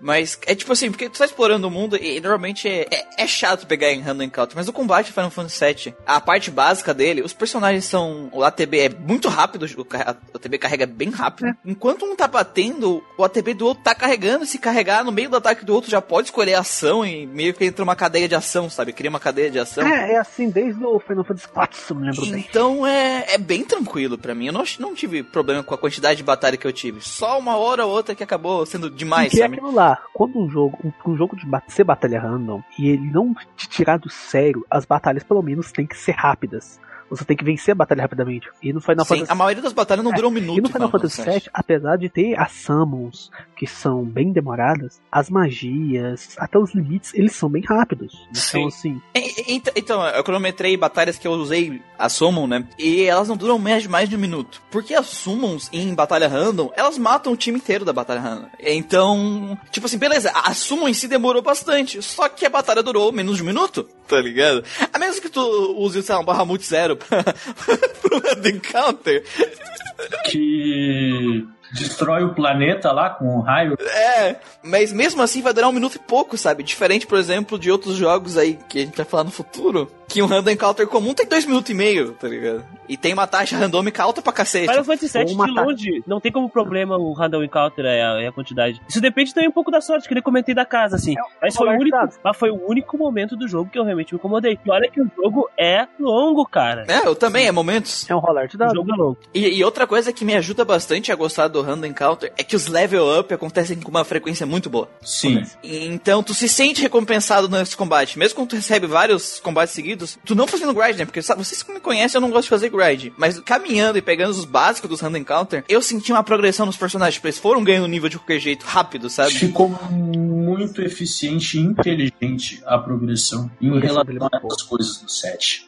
E assim, é, o bom é que você quer deixar suas matérias mais fortes, então você não se incomoda de, tipo, ter que lutar pra, porque você precisa maximizar essas coisas. Exatamente, exatamente. É por isso que eu gosto quando tem, entre aspas, né, um sistema de evolução alternativa. Tipo, a tua batalha não é só a experiência do teu personagem, tem as skills, tem essas outras coisas. Porque tu se sente mais gratificado de lutar no jogo, né? Mesmo que ele tenha um random encounter aí. Então, tipo, o, o Final Fantasy VIII que muita gente critica, eu gosto dos de ter esses subsistemas de progressão, sabe? Como os das GFs e tal, e além dos da GF, o das habilidades. Então, tipo, isso eu acho que é uma coisa que é muito boa no Final Fantasy VII, tá ligado? É sim. Sim. No Final Fantasy VII é muito bem feito, cara. E, e ainda por cima, ah, que nem a gente falou, né? As magias que tu carrega via o sistema de matéria, elas são rápidas São pra caralho. Se não fosse uma coisa boa, o jogo não teria o fator replay sensacional que eu comentei antes. É, incluído no, no fator replay também tá, tá o lance das, Os das personagens jogáveis, as builds dos personagens jogáveis, builds, matérias. que são É, é, o, é porque o Final Fantasy ele adicionou aquele sistema de matéria, né? Que o pessoal que não sabe, as suas armas e armaduras, elas têm tipo slots.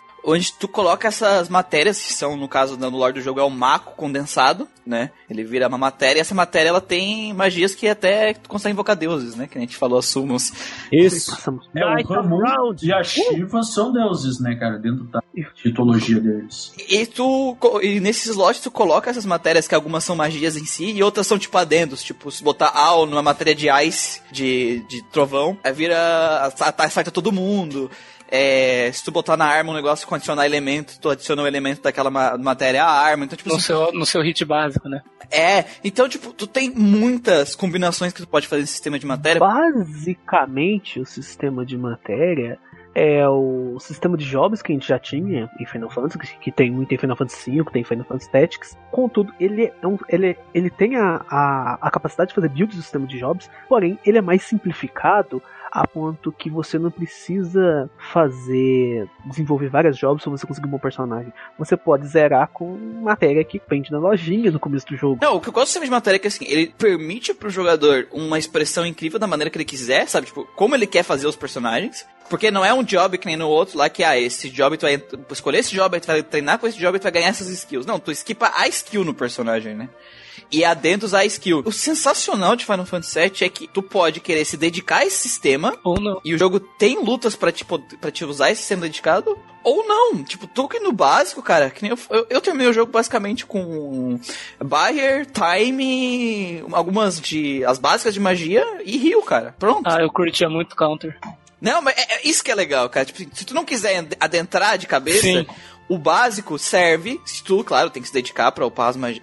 não se dedicar, é só tu seguir o jogo. Sim, na com certeza. Mas se tu quiser, tem muita coisa que tu pode fazer. Se expressar a maneira que tu quiser usar no combate. E isso é muito bom quando o jogo consegue entregar as duas experiências sem tirar nada do jogador. sabe? Exato. Eu, eu gosto bastante Exato, disso. porque você pode escolher fazer grinding pra upar as matérias que você quer, ou as matérias que você conseguir depois do game, ou não, né? Eu só tenho um problema com o sistema de matéria, que é justamente essa customização absurda dele, por exemplo, não é apenas magia, é, é bônus de ataque ou combinações que você pode fazer com o sistema de matéria. Também tem jobs neles, por exemplo, Sim. tem steal, tem throw, tem aquelas aquelas skills que essas skills que no Final Fantasy elas eram inerentes nos personagens, Sim. Aqui elas estão distribuídas, elas estão espalhadas e você pode equipar do jeito que você quiser. O problema que eu vejo é que isso tira a individualidade dos personagens. A única coisa que diferencia os personagens, que diferencia Cloud de Tifa, além de da, da coisa mais Do óbvia status. e peitos. da aparência dos peitos, é o Peitos. Cara, mas eu acho que isso tá longe de ser um problema do, do sistema de matéria, e sim de eles não terem querido colocar um sistema de skill nos personagens. Porque eu acharia muito interessante se tu tivesse um sistema de matéria e um sistema de skills inerente no personagem. Eu penso que eles não colocaram um sistema inerente dos personagens por, por causa que já tem um sistema de matéria. É, mas é, é aquela coisa, não é? É culpa da empresa, cara. O sistema de matéria, o não ter o sistema de skill não diminui a, o quão incrível o sistema de matéria, sabe? Porque, por exemplo, é no mesmo. É, é por A causa. matéria, a matéria não impede o sistema de. É, não de impede. jogos de- Por exemplo. Final Fantasy. O, o Breath of Fire 3 que saiu no mesmo ano. Os personagens têm individualidade própria, eles têm skills próprias, que eles aprendem subindo de nível. E que normalmente, e que eu lembro, a maioria dessas magias tu não consegue pegar elas em outros lugares no jogo, pros outros personagens. E tu tem o sistema de mestre e o sistema de pegar a skill do inimigo. Então tu tem e, e uma identidade própria pra cada personagem. Identidade dos E, inclusive, tu escolhe eles por causa da identidade própria, já que tudo pode ser customizado do resto, entendeu? E Final Fantasy VII, infelizmente, não tem isso, sabe? E, e não é o sistema de matéria que impedia isso de acontecer. Porque o Limit Break é, é legal, É legal, muito ele dá essa parte da individualidade e é um som muito maneiro. Só que, cara, esse negócio de tu ter que fazer side quest e aí uma side quest chata pra conseguir limit break 4 dos personagens, cara. Pra mim foi um jailbreak. Eu não fui atrás, nenhum dos meus personagens ainda party tinha limit break qua- o quarto, né? E, cara, eu venci só com, que nem eu falei, time, buyer e usar a magia normal. Tem um limit break, se não me engano é o da Tifa, que tu tem que tocar piano, que eu Tem que tocar piano. sabia como fazer o negócio e eu descobri na cagada. Ah, é? E olha, e sabe qual é o bizarro? É que assim, ó, eu sei tocar piano, tá mas na cagada. Eu só peguei da Yuffie e o do Barrett, que eles hum, não tem tanto trabalho pra você pegar eles assim. Ah, é é que sei lá, cara, eu acho que o limit break dos personagens tinha que ser por level que nem os outros. Porque, o do, porque você falou do Pirate. Tu chega e fala com uma pessoa, ah, pega aqui esse teu limit break. Então, É tipo assim, pô, meu, tu sofreu tanto, tipo, tudo nessa merda, toma aqui esse satélite com raio laser. o que eu acho foda dos Limit Break é que eles já tinham. É uma ideia que, é uma, é uma ideia que foi reaproveitada. Que tipo, em Final Uhum, Fantasy VI tinham os Dispersion Moves. Se você, ouvinte, nunca escutou, tá escutando a gente, nunca ou- ouviu falar disso, não tem, é normal, porque é uma chance muito pequena, muito pequena. Tanto que aquele cara lá do. Aquele do Crow lá, ele fez uma, uma, um hack de Final Fantasy VI que ele aumentou essa taxa, que ela era muito pequena, ele deixou ela um pouco maior. O que acontece? Quando o personagem ele tá com o Nier fatal, com HP pequeno, vermelho, piscando, e normalmente no Final Fantasy VI, eu não lembro se no 7 tinha isso, o personagem ele fica meio caído, Acho que fica, tipo, com a mão na barriga, assim. isso, fica meio Ele cambaleando. fica, ele tem. Sim, o Cloud Ele fica, fica, quando ele tá com pouca vida, ele fica. Então, Sim. Quando isso acontecia no 6, você tinha uma chance muito pequena, muito pequena, de quando você apertava o botão de ataque, o personagem desferia um ataque especial, um ataque muito forte, que era o Dispersion Move. Eles pegaram essa ideia, puliram e melhoraram ela pra fazer o Limit Break. Que, que, que ele, como que consiste o Limit Break? É uma barra que ela vai carregando à medida que você leva dano, e quando ela chega no máximo, ela, ela, ela chega, você pode usar um golpe especial, que é o único daquele personagem. Por exemplo, o limite do Cloud é só o Cloud que tem. O limite do Barrett, que é o satélite, é só ele que tem. Sim. Infelizmente, é muito, eu acho muito legal essa ideia do Limit Break, porque dá uma estratégia totalmente diferente pra, pro gameplay, porque você não pode usar ele sempre, e pra você Sim. usar, você tem que apanhar.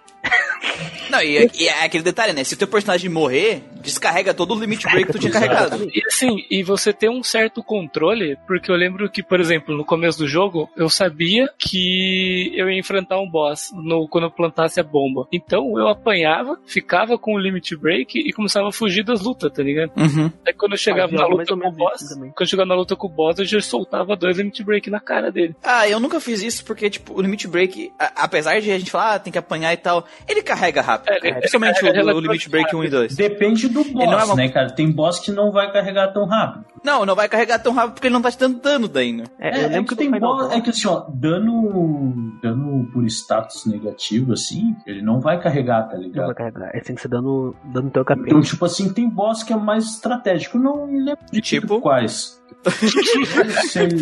Dizer. Por, porque, cara, eu joguei, eu, eu joguei recente agora, cara, e eu não lembro nenhum boss que spawnava poison ou coisa do tipo. assim, assim. ó, mano, te dizer que boss que ataque em área que te dá bastante dano é o melhor tipo pra enfrentar, porque é uma skill dessa e tu já tem dois ou três limit break, cara. Final Boss, o Final Boss, ele usou aquele o golpe lá de explode o sol lá O golpe de 20 minutos. Isso, golpe de 20 minutos.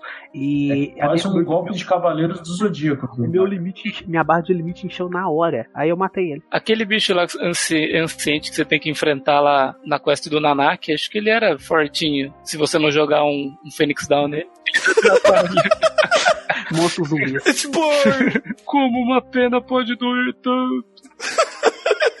sobre o que o Manuel falou sobre a customização, a minha opinião é a seguinte, ó. Eu não vejo problema nenhum, porque eu vejo que, pra mim, as personalidades dos personagens, elas acabam se sobressaindo a isso. Por mais que existam, ah, nossa, só o Limit Break, eu, eu encaro isso como um, algo a se sacrificar em relação, em prol da, da sistema de matérias, que permite uma customização gigantesca e absurda, que é um, que um dos fatores fortíssimos pro replay do, do jogo, assim. Então eu não vejo isso como um ponto negativo, assim, eu não, não me incomoda. É isso que eu tô dizendo, tá? Não, é, é que eu concordo contigo. O sistema de matéria, ele é incrível, não tenho o que dizer. Tanto que tem gente que só joga o jogo 50 vezes por causa do sistema de matéria, porque E sempre fazer um combo novo. é, ele te permite tanta coisa que tu quer testar coisas novas, entendeu? Tem um pessoal que gosta muito de ficar testando. E eu entendo bastante isso. A questão que eu acho que o Manuel quer falar é que, tipo, tu falou sacrifício. Tu não eu acho que não precisava, em primeiro lugar, sacrificar ah, esse sistema de skill pearl de matéria. Tu podia ter as duas coisas, bem feita. Porque o sistema de skill é básico. Tu adiciona umas skills dos personagens e eles aprendem quando elas ganham level up, sabe? Claro, eles não tiveram essa ideia de colocar na época, até porque o jogo é gigante, às vezes não deu nem tempo de eles fazerem isso. O problema é que, assim, os personagens têm a individualidade da personalidade deles bem exposta. Isso tem mesmo. Mas isso não, é, isso não reflete É, gameplay. é, então é isso. O problema é que na hora de jogar, na gameplay, eles não têm tanta individualidade na gameplay. Eles têm os arquétipos que encaixam certinho nas jobs, na real. Eles poderiam ter feito. Exatamente, falou certo. Tipo, a Tiff é a Monk.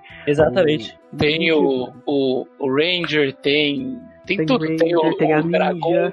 O Vincent é um gunner, né? Sim. Isso, Gunner. Pra, pra mim também, não foi algo que, tipo, eu acho que não ter isso não diminui nada todas as outras partes positivas que tem no sistema de combate, sabe? É, é uma coisa que infelizmente não tá, seria legal se tivesse, mas eu acho que seria, é um ponto muito mais, pô, legal se tivesse, do que uma coisa que, tipo, pô, isso destruiu a minha experiência na minha, na minha, minha percepção, entendeu? Ah, pra mim É. atrapalhou bastante, cara. Olha, exatamente, não, não, não, influenciou, não influenciou minha experiência, não me incomodou, e então, sabe, podia ter, mas não, pra mim não fez diferença. Pra mim atrapalhou bastante. viu? Se- Seria mais legal se tivesse, mas não é como se o jogo É, fosse menos não- legal por não ter. Não atrapalhou, mas eu ia curtir se tivesse. Essa é a fita. Exatamente. Eu acho que todo mundo ia curtir, tá ligado? Mas não chega a atrapalhar, assim. Eu me senti jogando Final Fantasy V, cara, com o sistema de jogos. Final Que, Fantasy Foi isso que eu me que, senti no, no que não Final Fantasy importava, não importava qual personagem estava ali, né? Exatamente, não importava. Era um boneco cinza. Eu só sentia eles ter um pouquinho.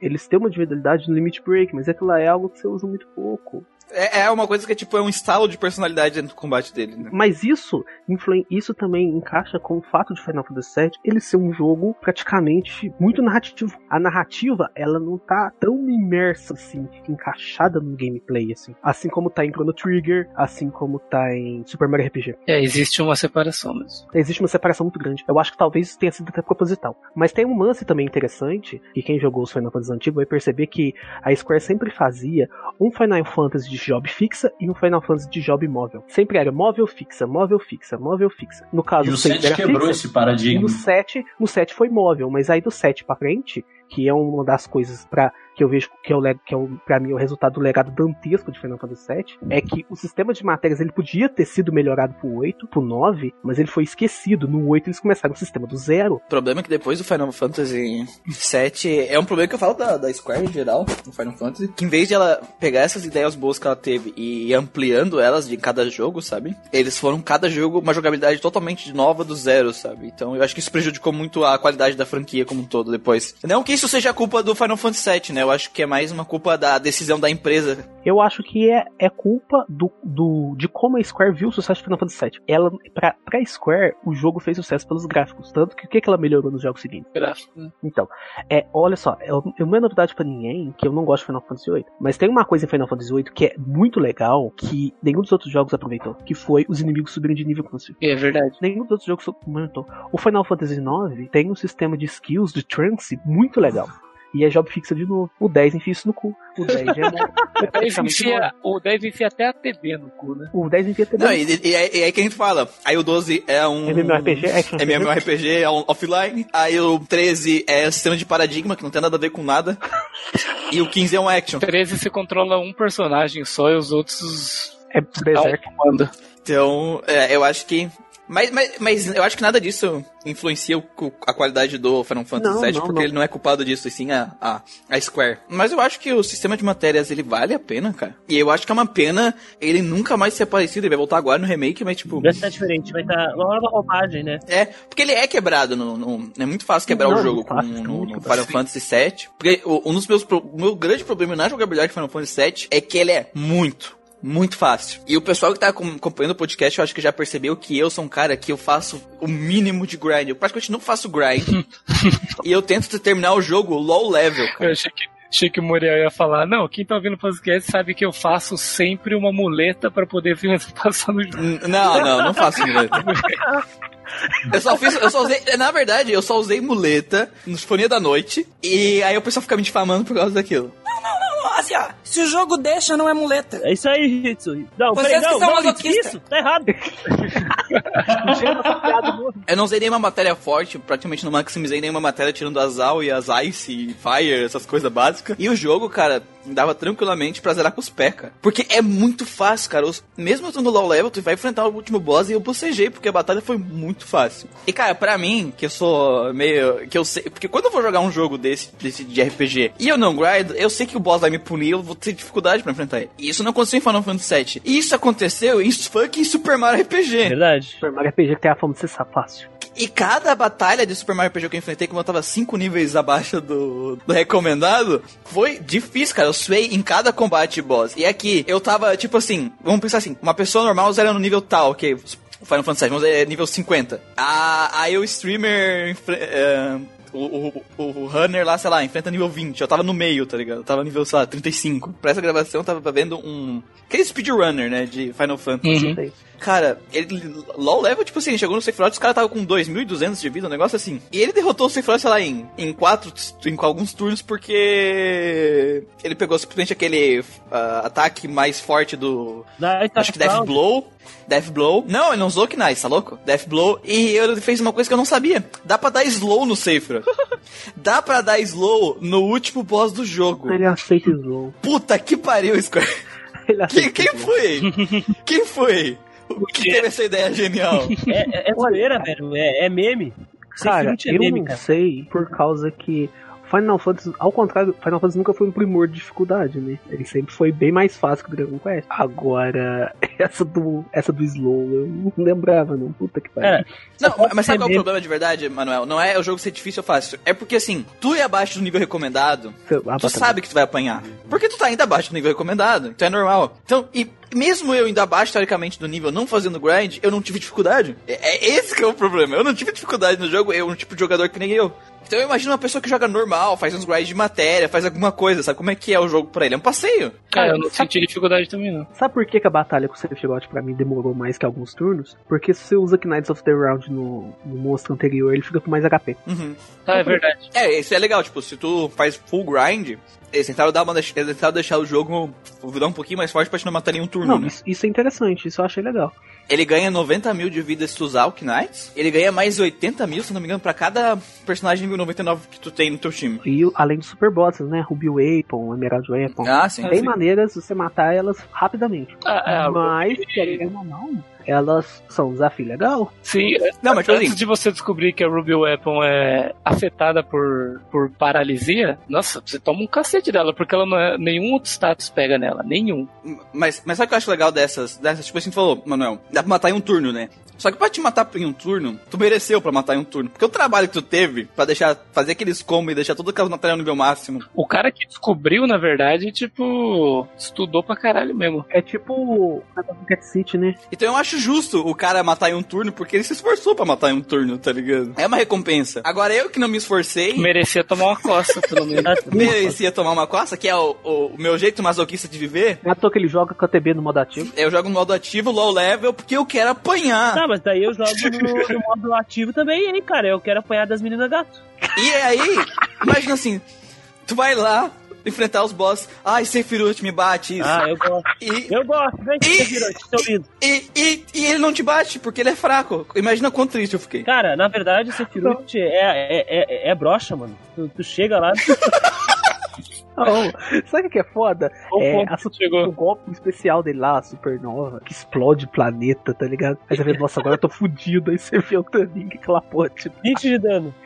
Ela- Não, ela te dá. eu- Se eu não me engano, ela dá uma porcentagem da sua vida, né? Isso, é, exatamente. Ele, não, mas eu acho que o Sephiroth, ele tem aquele golpe que todo boss de Final Fantasy tem, não tem? De deixar você com um de HP. Ele tem esse, né? Esse, teoricamente, é o golpe. Não, a Supernova é um outro, a Supernova ela te dá status negativo. Não, não. Tinha- Ela te dá só Tinha dano. um golpe do Sephiroth que ele dava status negativo. Mas não, ele tem um golpe dele que ele escolhe um personagem teu e praticamente ele te dá todos os status negativos do jogo nele. Confusos, paralisia, poison, frog. Tanto que quando eu fui enfrentar ele, eu farmei três ribbons, cara. Só pra bater ele de acordo. Mas nem precisa, só matar ele rápido. Nem precisa, eu só, eu só tinha um ribbon quando eu fui. E, cara, o golpe fatal dele é, é tão. É tão não fatal porque. Que isso? O que aconteceu com isso aí? Aquela merda ridícula que destrói o planeta. É, que aí destrói Júpiter cinco vezes. Puta que Toda vez que ele vai dar aquele golpe de 10 minutos. E tipo assim, é tão fácil de saber que ele vai dar aquele golpe, porque é meio que um ciclo, né? É. Que a primeira vez que eu enfrentei ele, eu já me liguei quando que ele ia dar o Você golpe. E antes de ele dar o golpe, eu já tinha botado alguém pra algum personagem dentro da, dentro da linha de Chain, né? Pra dar Mega Elixir. Ah, sei. Então, quando ele dava o Supernova, beleza, todo mundo tava dando, aí era a vez do cara, que já tinha escolhido a ação dele, e ele dá Mega Elixir. Bah, gente, pra, Cara, pra vamos, explodir Júpiter é muita força, mano. É vamos ser bem franco. Quando ele usa isso, a primeira coisa que vem à mente do jovenzinho que cresceu nos anos 90 foi Explosão Galáctica! É isso aí, é isso Com aí. certeza. O jogo, tipo assim, não, me decepcionei pra cacete com o jogo porque ele é fácil, mas foi uma coisa que me deixou meio triste de não apanhar. É que a, a batalha final é broxante aí, sinceramente. Não, é, cara, só teve um boss no jogo que eu tive uma certa dificuldade, que foi a parede. Parede. Parede. Pode crer. Eu, particularmente, eu achei o combate dele ok também, assim. Nada muito difícil, nada extremamente muito fácil, porque é que lá, eu farmei bastante, né? Tipo, eu peguei Blue Mage, eu peguei Knights of the Round. Aí quando eu fui lá no, no, no boss final, ele pelo menos ele demorou mais de um turno pra morrer. Então, Sim, sim. assim, Foi. ainda foi no, no meu limiar, no limiar de dificuldade que eu espero do Final Fantasy. Assim. Não, é, é que, é que dentro, tipo, tu farmou, tu fez as coisas. Eu não farmei. Você merecia. Essa... É, apanhado. eu queria, tipo assim, eu queria derrotar ele, é porque eu tenho um trauma de infância, que eu joguei RPG, que eu farmei pra cacete. Música dramática, gente. Eu sou um cara, eu, sou- é, eu sou, ó, vamos lá, Música triste do Naruto, isso aí. Música triste Naruto.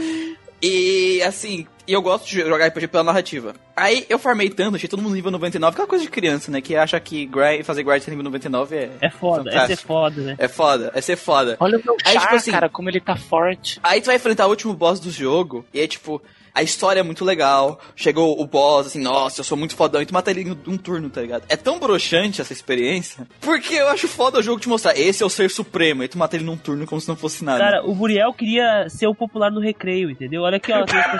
É, exatamente. E aí ele chegou lá e ele percebeu que a vida é vazia, que não serve de nada. Isso, A lição, a lição de hoje, então, é: não adianta grindar até o nível 99 se tu não curtir a aventura, se tu não curtir o meio do caminho. E então, nós temos aí a lição de vida. É, exatamente. Do, do Coming to Age, uma história Coming to Age sobre o Muriel. Então, Muriel, eu fico muito feliz que tu tenha descoberto Isso. isso a tempo. Pra tu não se decepcionar no Final Fantasy VII, como aconteceu agora. Tarde demais. Tarde demais. Tanto, tanto que no Super Mario RPG eu fui masoquista, Masoquista. cara. Sim. Quando tu não é, né, Nível masoquista. Ah, mas esse é o meu, é o meu jeito de ser ninja. É o jeito de ser. É igual Seu jeito de ser, e, de quem nunca foi igual, lá lá lá. lá. e normalmente eu gosto, cara. Eu, eu me div... No meu caso é diferente. Eu me divirto me preparando pra enfrentar o boss. Ah, eu também, eu também. Eu me divirto, eu acho muito legal. Só, só deixa eu explicar pra vocês não entenderem errado. Eu me preparo pra ir no boss. Só que eu gosto de ter a menor quantidade de recursos que eu puder, entendeu? Pra você saber se virar na vida, né? É, isso, é isso que eu quero. Mas sabe o que é legal desse- dessa dificuldade do Final Fantasy? Tipo assim, pra mim a experiência, tipo de experiência que eu gosto de RPG, que é, ai meu Deus, bata em mim, é, não foi legal. Mas eu acho que isso ajudou bastante também ele ser popular, né? Vender tanto. Porque é um jogo que a primeira pessoa, a primeira vez que a pessoa pegando um RPG, acho que isso ajudou bastante a pessoa a entender o que é um RPG, sabe? Sem apanhar toda hora. Sim, E o Muriel, se fosse não é- muito difícil ia afastar, né? E não é à E toa. Muriel, e não é à toa, Muriel, que esse jogo introduziu uma boa parte de gente exatamente por esse motivo. Uma, uma porrada de gente acabou conhecendo que RPG exatamente por esse motivo, por ser amigável e não ser torturante. Imagina se fosse um Saga, né? E aí, Dragon Quest. Dragon Quest, se fosse o Shin Megami Tensei, essa porra, sabe? Pode. Então o Final Fantasy VII sendo, eu não digo fácil, né? Mas é apalatável, assim, pra jogar, mais tranquilo. Acabou facilitando muito, né, cara? Cara, outra- uma coisa, uma coisa interessante que a gente esqueceu, a gente não pode deixar de citar na, na sistema de matéria, né? A- apesar dele não, é, apesar dele ser incrível e apesar do jogo não precisar de grind nenhum pra te zerar ele, né? Que a gente falou que eu não faço grind e consegui passar ele, tranquilo. O, tem uma matéria específica que ad- adiciona um outro layer pra, pro jogo, né? Que é a enemy skill, que é a tua capacidade de roubar, aprender, né? Skills dos oponentes. Eu uso ela para pegar, eu usei ela para pegar a magia daquela cobra no começo do jogo. Cara, se você falou dessa cobra, eu acabei de lembrar de uma, de uma coisa que aconteceu. Diga. Tem um, um amigo do meu irmão que eu tava trocando ideia com ele uma vez sobre Final Fantasy VII. E quando ele pegou esse jogo, ele era- também era molecão, assim, não sabia inglês. E chegou nessa parte do jogo, que é tipo quando você sai de Midgard, tem tipo umas vilinhas lá pra você comprar umas coisas e tal. E você tem que ir atrás do Sephiroth. E você tem que passar por um pântano que tem a Midgard Zolon, que é essa cobra gigantesca. Sim. E assim, ele não fazia ideia do que tinha que fazer. Aí, tipo assim, ele tem que. Você tinha que ir na, na fazendinha de Chocobo, pegar um bagulho lá pra você atrair um Chocobo e andar e fugir dela. Mas ele não sabia que era pra fazer isso. Mano, ele grindou todos esses inimigos XP baixa pra caralho no começo do jogo até ele matar a Midgard Zone. Ele, tipo assim, saiu dessa parte do jogo, ele tava forte pra caralho, assim, tipo, o resto do jogo foi um passeio. Dificuldade zero, porque ele se fudeu tanto na Midgard Zolon, cara. Ele Sei. ficou uma semana, uma semana grindando nessa, nessa área do jogo, velho. Eu sei como ele se sente, eu sei como é que é. E, e pior que não é muito. Não é muito difícil tu quebrar o jogo com grind, né? Não. Qualquer grind meia boca que tu faz já, Você já, já quebra ele. Aí, tipo assim, foi foda, mas ele passou da cobra, velho. Depois disso, nossa, tchau. Eu não sei lembro. como ele É, porque é, que, teoricamente ele é um inimigo que não é pra te enfrentar ele ali, né? É, exato. Uma das coisas que eu detesto em Final Fantasy VIII, que não me deixam gostar desse jogo, que toda vez que eu- Oito? o 7, desculpa, que toda vez que eu lembro desse jogo, a primeira coisa que eu me lembro era do minigame do soldado, é do minigame do tapa, é do minigame da motoca, é do minigame do chocobo, porque aquela corrida do chocobo, uma hora você tem que ganhar aquela merda. É competição de agachamento pra ganhar uma peruca. Nossa, cara. Ou Cara, eu não sei se, se foi com vocês a mesma coisa. É que, tipo assim, a maioria desses minigames eu passei de primeira, então foi tranquilo, tá ligado? Pra mim. Ah, eu eu Ah, do soldado eu não mandei tão bem, não. Mas Não, o, o problema. O item que você ganha de segundo é melhor do que o primeiro. Sabe, sabe como é que faz pra ganhar? Ah, do soldado tu diz de, de marcha? Sim. De marchar? Ah, de marchar eu fui que nem um Mobral lá. Foi um idiota. Mas o item que você ganha na recompensa de, de, de segundo é melhor do que o primeiro. Sabe por que eu não me incomodo com o de marchar? Porque tu não tem como falhar ele. É, É, O problema é, é os minigames que tu é obrigado a fazer e tu tem que fazer. Tipo assim, o do snowboard eu acho chato pra cacete. Ele é obrigatório, não tem porque ele tá ali, mas pelo menos ele não é falha, falha. Não tem como tu falhar ele, pelo menos, tá ligado? Cara, o que me irrita no- nos minigames, desses minigames de Final Fantasy VII, nem é a dificuldade deles. Porque todos eles têm essa fácil. dog latino em algum lugar. É aqui em casa. Cala a boca, cachorro. Caralho! O meu, pro- o meu problema com eles não é os minigames, a dificuldade dos minigames, sim a existência deles. Isso, a existência. tipo, eu tô jogando um RPG, eu quero batalhas, eu quero grind, eu quero boss, eu quero dungeons. Eu não quero ter que ficar marchando, eu não quero ter que ficar dando tapa, eu não quero ter que ficar andando chocobo, fazendo corridinha. Vai tomar no cu, Ah, eu gosto, eu gosto. Eu acho que é a parte do roleplay do negócio. vai tomar no olho do cu. Mas tem que ser. vai- além de ter essa merda e me obrigar a jogar essa merda, me obriga, não me obriga a jogar essa merda. O problema não é jogar, o problema é você ter que, é você ter que ficar falhando e fazendo um negócio chato. Nossa, cara, pelo amor de Deus. É, cara, eu tenho problema. Minigame, tipo assim, pra mim, ele tem que estar muito, muito explicado dentro da história porque aquilo tá acontecendo. E tem, e tem que ser crível, tá ligado? Cara, eu tô fazendo isso porque realmente faz sentido isso tá aqui. O da moto eu acho que é o melhor. É, o da moto eu acho que faz sentido e é legal, uma experiência diferente, sabe? Tu tá com a moto e tal. É, o da moto até que É vai. legal, só, só que, tipo assim, o Final Fantasy VII tem um problema que ele quer meter um minigame em tudo. Em tudo. Tem uma menina que se afoga, tu faz um minigame de respiração boca a boca, cara. Dois, ele tem que estar muito bem feito. Ele não pode ser uma coisa chata e ruim de fazer. Porque se ele for chato, vai te encher o saco. Tem que ser algo pelo menos divertido, sabe? Ele tendo essas duas coisas, cara, dá pra engolir ele. O problema é que Final Fantasy VII, eles não funcionam bem, eles estão mal feitos. E, e muitos deles, tu olha, tipo, qual é a necessidade disso aqui que tá no jogo? Ah, cara, eu acho Tipo, que. não- aquele, não aquele do não botão eu acho mal feito, cara. Não, o dos Eu acho que algum, um alguns são mal feitos, assim, mas eu acho que eles Cara. são bem legais e incríveis pra história, cara. um dos piores, cara. O de snowboard não é. Não, pra, mas pra mim eu acho que o pior, o mais estúpido de todos eles é aquele estratégico. Você tem que é, colocar as tropas. É, mas aquele estratégico tem, tem dois problemas, né? Um, ele não é obrigatório. Ainda bem. Dois, é só tu deixar os soldados vir. Sim, não isso pra que tem explicação, cara? É. É, é que tipo assim, tipo assim, ah, tu, tu enfrenta tal, tal, tal, papapá. Aí eu tava lutando, né? Aí eu, ah, enchi o saco dessa merda, vou deixar ele subir pra acabar com isso, né? Talvez seu lute acabe. Aí eu lutei e acabei. Beleza, na segunda vez que eu tinha que fazer um minigame pra conseguir lá a rio de matéria, que é a vez que é obrigatória, agora eu lembrei que tem uma parte que é obrigatória, eu só deixei os caras sair, cara. Eu só deixei os caras subir. Os caras subiram, eu matei e ele acabou. De tão boring que é aquilo lá. Então pra que aquilo, cara? Então, isso é uma das coisas, cara, que, que me irrita no legado de Final Fantasy, Final Fantasy VII. Porque o que surgiu de jogo depois dessa porra. De minigame chato, obrigatório, não foi brincadeira. Eu lembro de um de Breath of Fire 4, dois, não, de um, que você tinha que pular, você tava no, você tá no mastro, e tá a Nina de um lado e tá o marinheiro gordo do outro. Aí você tem que empurrar o marinheiro gordo. Cara, eu queria morrer. Eu queria morrer. Aí eu fui pesquisar na internet cheat pra passar ali de primeira, não tinha. Puta que pariu. Eu, eu não acho que minigame seja, não tem que ter minigame, eu acho que, que nem puzzle. Pra mim é que nem puzzle. Não, tem que ser uma coisa que ela tem que fazer sentido, sabe? E ela tem que estar bem feita, não pode ser uma coisa que a cada dois segundos ele querer te obrigar a fazer um puzzle ou a, a fazer um minigame, que nem Final Fantasy VII, sabe? É, é porque, tipo assim, a gente acaba lembrando dos, dos, dos a maioria dos, dos minigames que as pessoas lembram, é os minigames legal, é o da moto, a corrida de chocobo, é, essas coisas. Mas tem respiração boca a boca, pular de golfinho, é, tem essas merda, tá ligado? Que não tem a menor necessidade de estar no jogo, sabe? Pô, é igual o Miguel falou, tipo, alguns minigames, você quer fazer um minigame obrigatório, mas tem que ser uma coisa casada com gameplay e algo que não seja cansativo. Um exemplo que, o exemplo que tem é o que eu falei aqui, o da ópera de Final Fantasy VI. É um minigame, mas tipo, só tem que decorar falas. E é interessante você encerrar ele três vezes da Game Over. Sério, que da hora. É Tá. igual, você, é igual você não conseguir. Se você não conseguir desarmar a bomba no South Park, explode da game over. Aham, mais ou menos assim, da Game Over. Então eu acho que a gente não pode, eu acho que a gente não tem que culpar a existência de ter minigame, mas sim a maneira que o jogo fez, sabe? Uhum, exatamente. Porque dá pra fazer de uma maneira legal e, e eu acho que se eles tivessem reduzido a quantidade de minigame, não enchido tanto de minigame, os minigames realmente legais estariam bem mais, bem, bem mais feitos, sabe? Porque o que eu não gosto do, do snowboard é que ele é horrível, cara. É horrível de controlar aquela desgraça. Ele é ruim mano.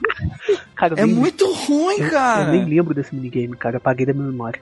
Nossa, ele é A, a das motinhos é, é legalzinho, mas ela podia ser tão melhor, cara, porque é tosca de qualquer jeito. De forma geral, a gente, go a gente gosta de temas de matéria. Infelizmente, os personagens eles parecem de jobs. Eu não me importo com isso, isso infelizmente, de acordo com o Manuel. E os minigames incomodam, por alguns que são ruins, outros são bons. Acho que é isso, né?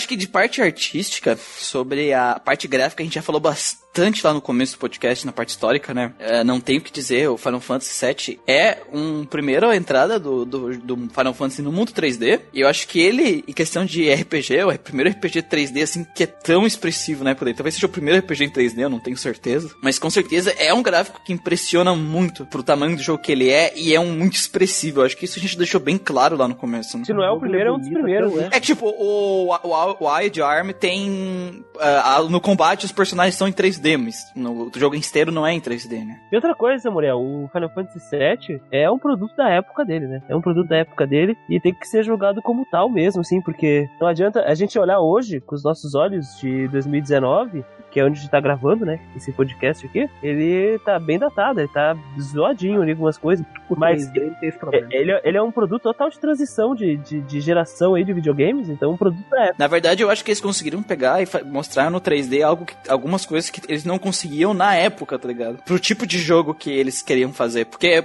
ah, assim, que a gente falou lá no Chrono Trigger, tu tem limitações gráficas de, e de espaço na fita que tu tinha naquela época, né? E meio que o quando chegou no PlayStation 1 e o CD chegou, é, é, isso sumiu, né? Da, da, essa, essa dificuldade, né? E tanto conseguiu deixar, usar elementos de expressão, de gráfico, para deixar a narrativa mais imersiva, do qual eles não conseguiu fazer antes sem sacrificar gameplay. E aqui eles conseguem fazer ambos. Então acho que foi uma mudança relativamente boa nessa parte. O meu único porém foi uma mudança, a questão da mudança gráfica do jogo, que é um dos motivos que o jogo fez sucesso também, é a mudança do character design, que eles mudaram, eles saíram do, do Yoshi Takamano, que é o que fazia o character design da, história, da Uhum. franquia desde o Final Fantasy do NES, Uhum. que, que na época que Final, Final Fantasy, basicamente, resumidamente, é uma, um clone de Dragon Quest. E quando eu digo que é um clone, não quero dizer que é o mesmo jogo.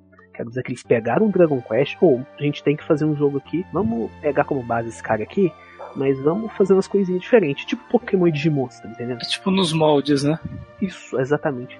E Final Fantasy ele foi criando identidade com o tempo. Uma das coisas, mas desde o primeiro Final Fantasy, se você olhava Final Fantasy, você olhava Dragon Quest, você tinha uma dicotomia muito boa entre os dois. Enquanto no primeiro Dragon Quest é, você era o, o salvador do mundo que tinha que matar o Rei Capeta, no Final Fantasy você era guerreiro, você controlava quatro guerreiros da luz que tinham que e tinha uma história, uma trama. Cristais.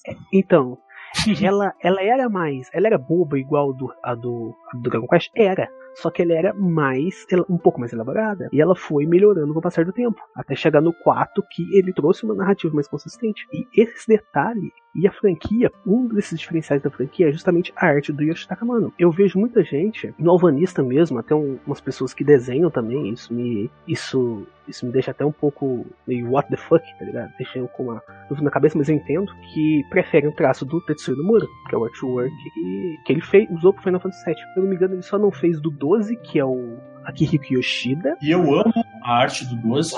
Cara, eu vou te falar uma coisa, Daniel, se cortando rapidez no raciocínio. Se o 7 tivesse o traço dele, eu não me incomodaria tanto. O que me incomoda no traço do Nomura é que o- a arte dele é genérica. A arte dele é extremamente genérica. A fita é que a arte que, tá, que tinha o Final Fantasy, o Final Fantasy antes era muito única, né? Era muito única. O cara, A pode, o cara pode falar que prefere a, a do 7 e as seguintes por ser algo mais. familiar, algo é, mais algo mais. agradável. É, A mais palatável popular. pro, pro gosto dele. Porque a outra, ela tem sua peculiaridade. Assim. Quando, quando a gente fala genérica, a, a gente não tá falando no sentido, tipo, desenho seu mangá. Desenhe seu No sentido mangá. que ela é. É, tipo, isso que é, é tipo assim, arte de cara que, que acabou de aprender a desenhar, tá ligado? Mas no sentido de que ela é muito mais próxima do da arte comum, né? Mais comum que tem, o estilo da arte, né? Vamos dizer que a do Nomura era um estilo mais comum. Tu, tu vê coisas muito mais parecidas com eles por aí, nesse sentido. Basicamente, a arte do Nomura é o sertanejo universitário, tá ligado? Ai, meu Deus. Mas eu acho que a, a fita é que a, a do Takamano fazia parte da identidade do jogo. Fazia parte da identidade do jogo. E é isso, esse que é o meu problema. Primeiro, se a mudança não tivesse sido tão brusca, não me incomodaria tanto. Mas me incomodou. Claro, ela passa expressividade dos personagens? Na maioria das vezes, sim. Mas é, tem o design, na internet tem, você acha, que é o design do Cloud com a arte do Amano. Se você pegar pra ver, cara, o Cloud, ele, ele tem cara de homem. É mudar da água pro vinho, né? É duas coisas completamente diferentes. Eu não me incomodo com a arte do Nomura. Eu acho que ele é um artista, ele é um bom character design. É, ele consegue criar personagens expressivos. É, Eu entendo as pessoas que têm problema com a arte dele, porque lá no, principalmente por causa do Kingdom Hearts, lá ele dá umas viajadas muito A loucas. roupa dos caras. E em Final Fantasy X, cara, ele tava muito chapado quando fez o character design dos personagens, cara. Não, cara, a- eu digo assim, a do Final Fantasy VII, eu acho tranquila. Do Final Fantasy VIII, os personagens tranquilo, bem carismático. Agora do 10, cara, nossa, ele tava muito viajado aquele dia. Aquele, dia ele Aquele fumou uma personagem erva, cara. do Tidus que é um, um, um- uma perna maior que a outra não faz sentido nenhum, velho. É Nomura, cara. A mudança do Nomura, cara, foi muito assertiva em questões financeiras pra empresa. É, porque, é, querendo ou não, é, a arte, eu acho, eu acredito que a arte do Takamano, ela é muito assustadora pra algumas pessoas. Exatamente. no Ela é sentido muito que ela, ela é muito é, dark, artística. assim, não, não, no sentido que ela é muito artística. Ela é muito mais uma peça artística do que um character design pra algumas pessoas, sabe? Assim, pra um jogo de videogame. É, né? exatamente. No sentido do pra qual. Ela é, o- menos, pra- ela é menos comercial, né? O... Isso. No sentido pra qual a indústria de videogame estava caminhando, a arte do Nomura é muito mais próxima do público, ela é muito mais, como é que eu posso dizer, aconchegante do público do que a do Takamano. O Takamano ela é muito fora da zona de conforto do público, Uhum. né? E isso acaba assustando algumas pessoas. Por isso que a escolha deles pelo Nomura foi muito assertiva nesse sentido econômico, né?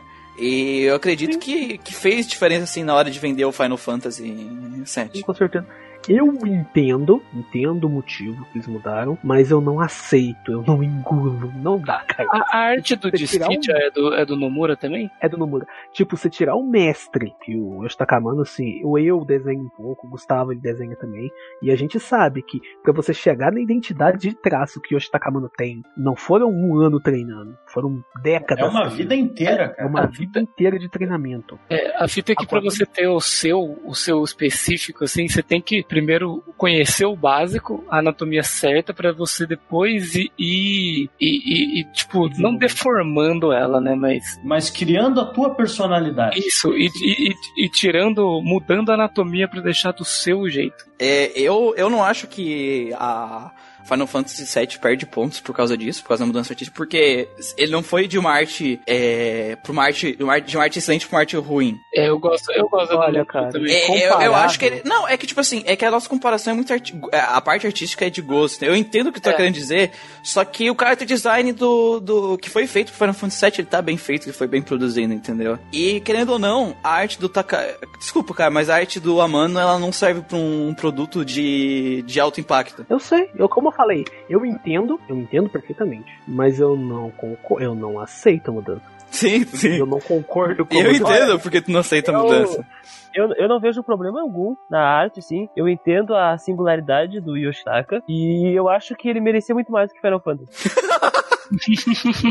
E, e a gente não pode esquecer que Final Fantasy VII, é, é, a, essa mudança, ela meio que eu acho que foi obrigatória pra eles, porque é, como eles que a intenção do jogo era ser um jogo que atingisse o mercado grande, a quantidade de dinheiro que eles estavam investindo no jogo, eles precisavam sim de um character design que era mais próximo do público, que era Então, mais exatamente. dige- digest- digestível pro Digerível, público, sabe? exatamente, digerível pro digerível. público. Então, precisava de uma arte que conversasse muito pro público. A gente tem que lembrar que na época que Final Fantasy VII saiu, a gente tava começando o boom dos animes no ocidente, né? Os bons animes no ocidente. É, principalmente lá na. Aqui nem tanto, mas aqui já tinha bastante também, mas lá fora ainda era maior ainda, então, querendo ou não.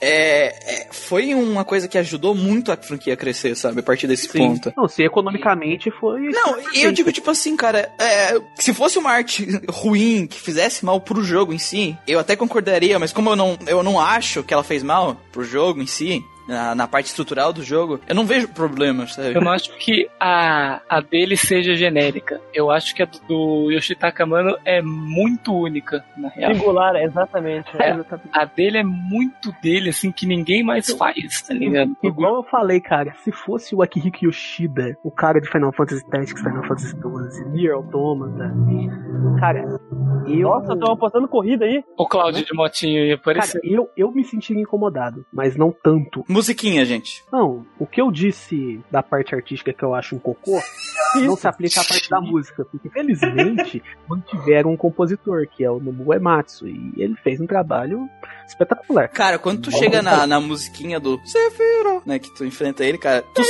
tu sente, tu sente realmente intimidado pela música e pelo bicho, cara. Cara, eu tô, eu tô procurando. Primeiros uma- acordes, ele caindo do céu. Puta que pariu, isso aí dá medo. Eu tô procurando até agora um remix disco dessa música. Ah, não, Christian. Não achei, tem, tô, tô Nossa, tem algumas músicas, assim, quando- normalmente quando eu jogo RPG, muita música eu não me lembro. Quando Trigger, vou ser sincero, eu não lembro de nenhuma música do jogo. Porra, nem dá tema, velho. Ela fica muito na cabeça. É porque ele jogou ouvindo Netinho de Paula. Ah, é Na Coab.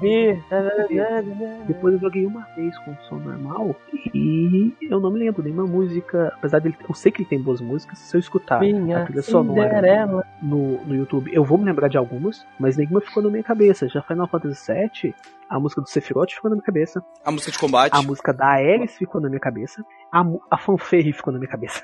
Nossa. E a música de Ah, O é, com- foi a música de combate fica na cabeça também, cara. A música E de a combate não música, e a música da Cara. primeira missão da, da explosão do, do reator é muito boa também. O tema, o tema de combate, como o Muriel falou, eu acho que é de longe assim, ó. Eu não joguei todos os Final Fantasy assim, mas eu, eu vi o vídeo lá da, de todos os temas de combate e das fanfarras do, de Final Fantasy. E sem brincadeira, eu acho que o do Final Fantasy VII é a melhor nas duas. A, a melhor a fanfare fanfarra. eu tenho que admitir. A fanfare eu tenho que admitir. A fanfare de Final Fantasy VII é muito boa. É a melhor mesmo. Dos E, e música de combate, amigos, porque, meu Deus do céu, essa música é muito grudenta, ela fica na gente. Eu tava passeando na rua e pagar um boleto no banco e tava cantarolando ela. Ela veio na cabeça. Caralho, eu nunca paguei um boleto feliz assim, mano. Ah, pode te ver, cara. É, a trilha sonora é meio que unânime, né? É, trilha sonora, tipo assim, se alguém falar mal, dizer que a trilha sonora de Final Fantasy VII é ruim, a pessoa, ou ela não, ela ou jogou o jogo ouvindo netinho de Paula, né? Ou ela não sabe o que é uma boa trilha sonora, né? Tem Danone à falar, vontade. tá todo mundo com as músicas.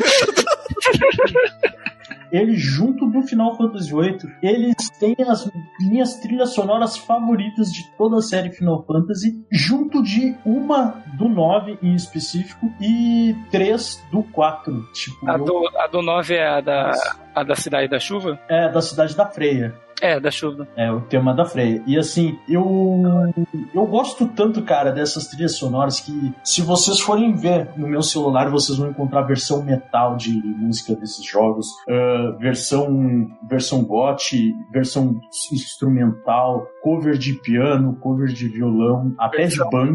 Versão Tá, a música do celular do cara é, um- é uma música só em várias versões diferentes. E assim, ó, cara, o Final Fantasy VII, ele tem um. O 7 e o 8, principalmente, eles têm uns trabalho ah, orquestrado tão foda que eu não consigo falar de. Assim, de soundtrack, sabe, de OST de Final Fantasy, sem tocar no assunto The Black Mages. Que é a banda do Nobuo Ematsu, que eles têm versões orquestradas, rock e de várias músicas dos jogos que foram compostas por ele. Inclusive algumas que não foram compostas por ele também. A galera que ainda não conhece muito bem o Ematsu, que acha que ele é só um compositorzinho qualquer, Meu Deus do céu. no, no, no Final Fantasy do Super Nintendo, ele pôs uma ópera, ele compôs uma ópera inteira. Pra, pra essa ópera ficar em uns 10 minutos de mídia no jogo. Ele compôs a porra de uma ópera pra um jogo de Super Nintendo. Já deu pra perceber que Nobuo Ematsu é um cara foda e que é insubstituível.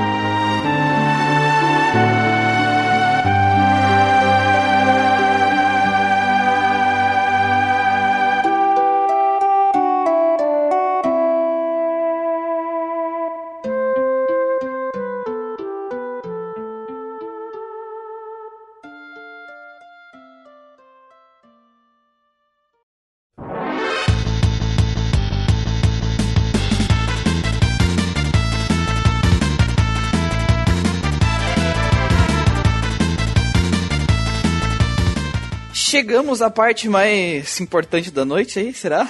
Porque é a parte das notinhas. Notinhas! Notinhas, notinhas. Cala a boca. E se você está ouvindo o Grindcast pela primeira vez, saiba que o nosso sistema de avaliação, ele não serve para avaliar de maneira extremamente técnica as coisas, porque ninguém aqui é especialista de porra nenhuma.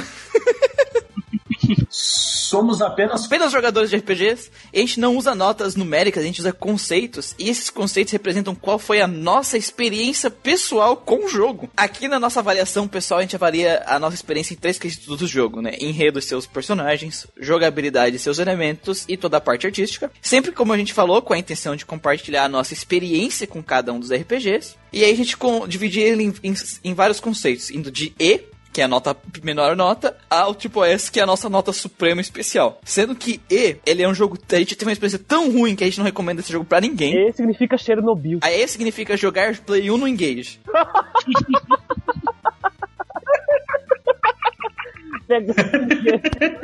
O D, ele, ela representa uma experiência pra gente que, apesar de o jogo ter alguns elementos positivos, a gente consegue reconhecer eles, ele ter boas ideias, ah, no final a experiência foi uma experiência ruim, a execução tá muito ruim, é um jogo ruim no final, independente das coisas positivas que ele acabou trazendo. O C, ele representa aquela coisa mediana, medíocre. É, não é uma coisa ruim, não foi uma coisa ruim, mas não foi aquela experiência boa. Ser aquele jogo que tu jogou uma vez, vai falar, ah, ok, e vai jogar num canto e nunca mais vai lembrar dele. O B já é, começa a nossa parte de boa experiência. É um jogo que, apesar dele não ter te marcado, não marcar tua vida, não vai ser aquele jogo que tu vai tatuar na tua bunda, ou que vai lembrar para sempre dele, ele teve uma, tu teve uma boa experiência com o jogo. No final, ele foi Bem um bom bom, né? jogo, né? Tu se divertiu, apesar dele ter alguns problemas aqui e ali, é, foi uma boa experiência, né? O A já é um excelente jogo. É, ele tem uma excelente execução, muito bem feito.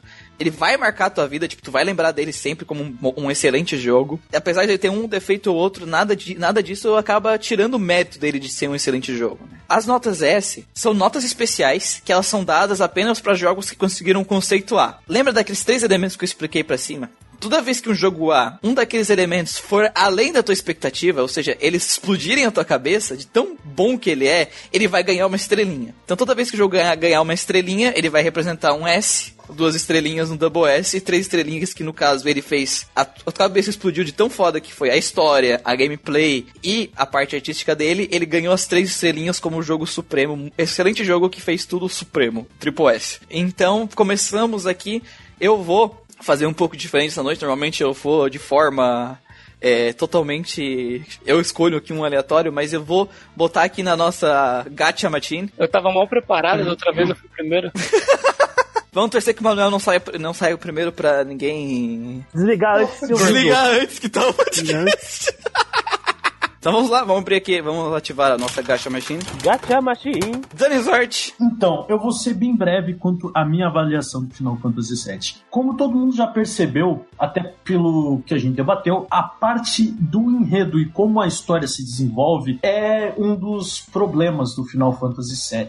E foi aí que a gente deu B da vez passada e a minha avaliação continua a mesma. Eu coloco um B nisso, é um uso abusivo do mesmo, dos mesmos dispositivos assim, de plot, que é a, a Bad Trip lá, cara, e eu acho que quando tu toca muito no mesmo device, ele acaba desgastando e fica inconsistente no final, como nesse caso. Trilha sonora, eu deixo uma um, um S, porque a trilha sonora desse jogo, ela conduz a expressão. É que nem o Muriel falou lá no início do cast, o Final Fantasy VII é muito expressivo e é na arte dele, na trilha sonora, na, na- no movimento dos modelos que mora a expressão desse jogo. A arte, como já foi discutido, né? Ela é uma coisa, uma escolha muito mais comercial para agradar a muitas pessoas e não para ser aquela coisa que nem o Manolo ou eu preferimos ou o outro ali. E ela tem um trabalho de expressão muito bom no, no jogo, sabe? Os mods eles fazem, eles conseguem expressar raiva, conseguem expressar tristeza e tem um trabalho muito bom junto com a trilha sonora. A jogabilidade dele é ok, tá ligado? É tri, é um A, é um ponto de equilíbrio e atributos do jogo que fazem ele ter um fator replay muito bom e o jogo te permite isso, mas se tu explorar e abusar muito dessas combinações fortes, o jogo perde a graça e a jogabilidade dele é ok, sabe? Tem uma exploração tri, tem um fator replay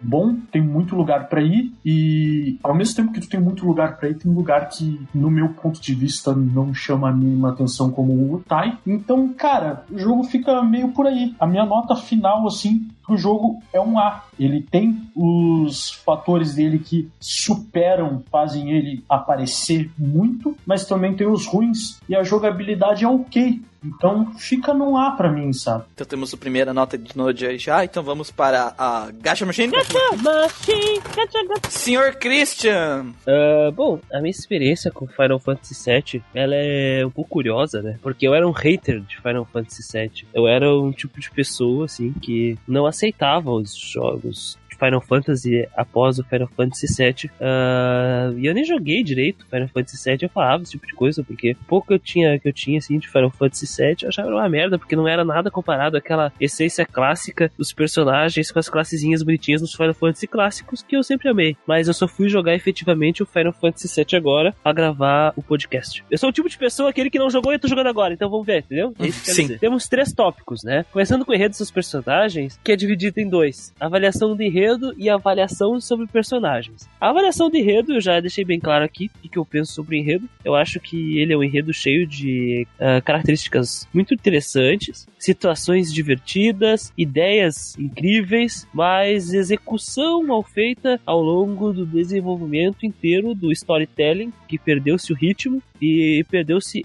diversos conceitos básicos que poderiam ter sido revisitados e retrabalhados em um jogo tão esparso quanto Final Fantasy VII, né? E aí os personagens por si só são maravilhosos, a maioria deles me agradam bastante. É, eu não tô dizendo sobre o Sephiroth especificamente, porque para mim ele é um dos pontos negativos dentro dos personagens. O Cloud e a história dele eu achei incrível. Pode falar que, ah, nossa, é clichê, mas eu acho uma coisa inovadora que fizeram com o Cláudio. Definitivamente o Barret, a Tifa e a Ares são personagens muito, muito, muito legais. Então eu dou um A para o enredo dos seus personagens por causa disso. Eu acho que os personagens eles acabam erguendo um pouco e a parte que a deixou cair o enredo, né? A bola que caiu aí que o enredo não conseguiu segurar. Já em jogabilidade, eu acho o sistema de combate do jogo maravilhoso, né? Em relação ao sistema de matéria. E nunca vi nada parecido com o sistema de matéria em nenhum RPG que eu joguei. A possibilidade de customização e mudar o quanto tu, teu, teu personagem pode fazer dependendo das armas e como tu vai ligar as matérias nas armas. Isso eu acho sensacional. Houve sim um sacrifício em relação a algumas questões mais individuais dentro do próprio gameplay, combate, né, do jogo. Não vejo tanto, porque eu comentei, acho que não foi uma grande perda, poder se tivesse skills seria incrível, mas a ausência não me faz, não faz tanta falta assim. Então, matéria é foda pra caralho, fica aí. O grinding, ele não é tão necessário pra passar adiante do jogo, e isso fica claro, né? Infelizmente, o jogo, como o Muriel, o Muriel comentou, né, acaba parecendo um pouco fácil, mas eu consigo ver isso como uma característica do jogo para ser, ser de fácil acesso aos jogadores novos. A navegação e exploração já tava meio que falando aqui, né? Só vejo um problema ruim, complicado, que era o cenário que me, que me deixava um pouco confuso em alguns momentos, por causa da, da visão, né, de cima. Eu até comentei isso na primeira versão da gravação, lembra, pessoal? Que o cenário confundia, né? É, o trem. Tinha umas partes assim que era chato, que tu não sabia entrar, tu apertava o select as setas não apontavam onde tu tinha exatamente ir. Isso me incomodava, né? Mas, de qualquer forma, por mais que tenha esse lado negativo aí, que eu, como é que eu vou saber que eu vou entrar na porra do trem pra ele andar ali? Eu acho que o sistema de matéria e o fácil acesso do grinding acabam ajudando muito, muito, muito e elevando a nota do jogo. Então eu dou um S pra jogabilidade dos seus elementos. Já na parte de elementos gráficos, eu poderia chegar aqui e falar que eu não tenho muito o que falar, mas Nobu Ematsu é foda pra caralho, tem que ser dito aí. Escutem as músicas dele, procurem aí. E puta que pariu, a fanfarra é muito foda, o tema de batalha é muito foda, puta merda, o cara é muito foda. Já em relação aos efeitos aí de design de personagens e cenários, eu acho que o design de personagens foi muito acertado, assertivo. O Cloud é, o Cláudio é um personagem muito bonito. Ele é um personagem é, estiloso, que nem o Vincent. Eu acho que os designs de personagens foram muito assertivos, né? Por mais que o Vincent seja vazio, um Pires, menos profundo que um Pires, né? Ele é bonito. E eu não tenho muito o que falar sobre os inimigos. Eu adorei a diversidade dos inimigos. Tem inspirações de todo tipo, inspirações Lovecraftianas em alguns monstros, inspirações até mesmo de vilões de Super Sentai Power Ranger, né? Barra Power Rangers. Sobretudo naqueles soldadinhos da Shinra que são azuizinhos, sabe? Tudo aquilo lá é muito divertido, muito legal. Eu gosto muito de que eles exploraram tudo isso e basicamente o pessoal que trabalhava na equipe ela pensou, por que não colocar uma casa com um rabo de foguete aqui? Por que não? Eu, então, pros elementos gráficos aí, artísticos do jogo, musicais, etc, eu dou S. E minha nota final, como é que é, Muriel? Um, tu deu um A, um S, um S? Double S. É, Double S. Double S, porque ele não Double teve nenhuma S. outra nota menor que A pra puxar um S pra baixo, então Double S é a nota média dele. Olha só. Então, minha nota final é um Double S pro Final Fantasy VII. Uhum. Gacha Machine de novo agora. A gente tem um A e um Double S, vamos ver o que vai sair agora. Manuel, seu Manuel. Com, com o que a gente falou aqui no podcast, já dá pra perceber, não é, não é novidade pra ninguém, que Final Fantasy VII é um bom jogo. Particularmente, eu considero o Final Fantasy VII o último Final Fantasy bom da franquia em todos os quesitos. Os outros jogos, eles acertam em alguns pontos, mas o resultado final é questionável. Muito disso se deve ao fato que a Square, ela começou a se focar muito em gráficos, ela começou a maximizar os gráficos e o gameplay acabou sendo deixado de lado. Na minha review que eu fiz no Alvanista pro Final Fantasy VII, eu dei uma nota de 8.5 de 10 pra ele, porque é o que o jogo merece. Ele é um bom jogo. Entretanto, no Alvanista eu, eu, eu uso mais preceitos técnicos. Eu tento balancear a questão da minha, do meu, do meu gosto pessoal com a questão da qualidade do jogo. E eu chego numa nota. Entretanto, aqui no podcast, as nossas notas refletem a nossa experiência pessoal. Isso. E a minha experiência pessoal com Final Fantasy VII é a seguinte.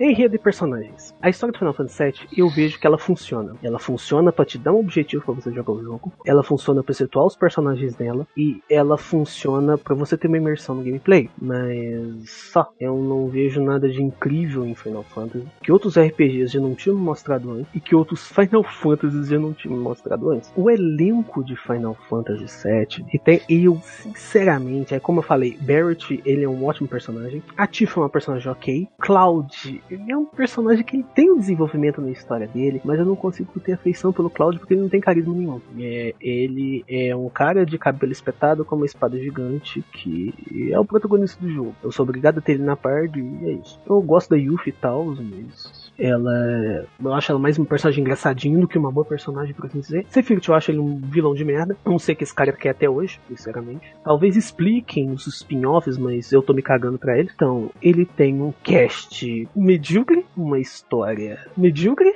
a minha nota para enredo e personagens é um C. Para jogabilidade e seus elementos, o sistema de matérias aqui, eu, eu falei, ele funciona muito bem. Se você não quiser abusar muito dele, você não precisa. Você pode zerar o jogo com matérias simples, zerar o jogo facilmente. Mas você pode também fazer várias builds, várias customizações para seu personagem, no estilo sistema de jogos de Final Fantasy VI, Final Fantasy VII, sim. E eu particularmente eu odeio customização do sistema de jogos. Eu tenho horror dela, porque job me lembra, job significa trabalho. Ou seja, para eu ter uma customização, eu tenho que ter um certo trabalho. E isso me dá arrepios. Isso aumenta muito o grind do jogo. O sistema de matérias ele é muito mais simplificado nesse ponto. Então, ele não me passa essa versão que eu tenho pelo sistema de jobs. Só que ele tem o mesmo problema do sistema de jobs, que é a questão da customização, da peculiaridade dos personagens. Os personagens eles não exprimirem a sua personalidade no seu gameplay. Então, se fosse apenas por isso, pelo sistema de matérias, pela questão do. Eu daria um C ou até um D pro gameplay do jogo. Mas ele tem dois poréns que eu respeito muito em Final Fantasy VII, que são os super bosses. Final Fantasy sempre teve super bosses, mas eles sempre foram sacos de pancada. As weapons até que dão um desafio razoável. Para você conseguir derrotá-las fácil, você vai ter que ter trabalho. Então são super bosses aceitáveis são bons super bosses. E tem esse lance também do quando você enfrentar o boss final, se você usar Knights of the Round, é, ele aumenta o HP, isso é bem interessante. E uma coisa que eu adoro em Final Fantasy VII, acho que é a única coisa que eu adoro em Final Fantasy VII, que é os Limit Breaks, que é algo muito legal, é uma ideia muito boa. E é uma das poucas coisas que Final Fantasy VII ele evoluiu, estava vindo da franquia ali. O resto tudo ele foi simplificado, a parte foi simplificada, o gameplay foi simplificado, o mundo é extremamente explorável, mas assim, com relação a tamanho, ele não é muito diferente dos, dos outros jogos. Os minigames são terríveis, extremamente obrigatórios, então, pro gameplay, eu vou dar uma nota B. E pra parte artística do jogo, o que a gente falou aqui no podcast, vocês já tem uma noção do que eu penso da parte artística de Final Fantasy VII. Tendo eles terem trocado o Yoshitaka Manto Tsunomura, mas a escolha de você tirar uma característica única da franquia, não tirar por questões criativas, e sim por questões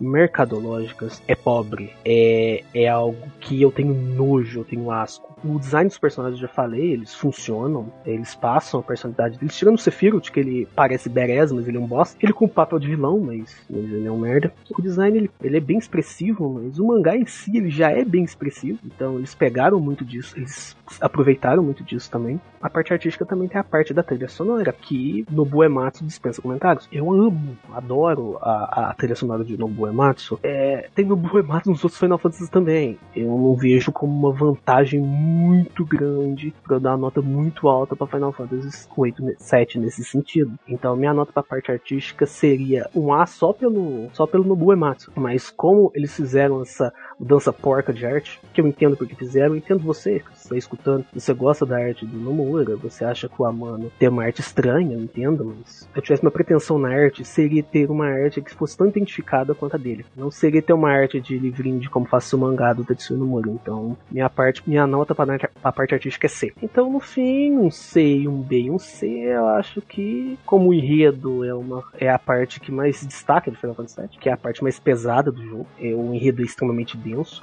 Ele foi, se eu não me engano, foi o primeiro RPG cinemático da história. Ele leva muito em conta essa parte de levar a narrativa em, em, na questão de cutscenes, como se fosse um filme mesmo. E essa parte cinemática acabou por distanciar o gameplay da história. Então, como o enredo é muito pesado, pra, o enredo tem muito peso no jogo, no fim, a minha nota para Final Fantasy VII é C. Ok, então temos um WS, um A e um C de Manuel. Esse mano do Manuel teve que o jogo é Eu medíocre alguém rindo. pra ele. Então, vamos vamos pra nossa Gacha Martini, que a gente tem mais duas pessoas pra essa noite. Então vamos lá. Tá, tá, tá. Sou eu. Então, cara, pra mim, como Christian, cara, foi a minha primeira vez jogando Final Fantasy VII. Fomos desvirginados. Isso, fomos desvirginados do Final Fantasy VII por uma Buster Sword.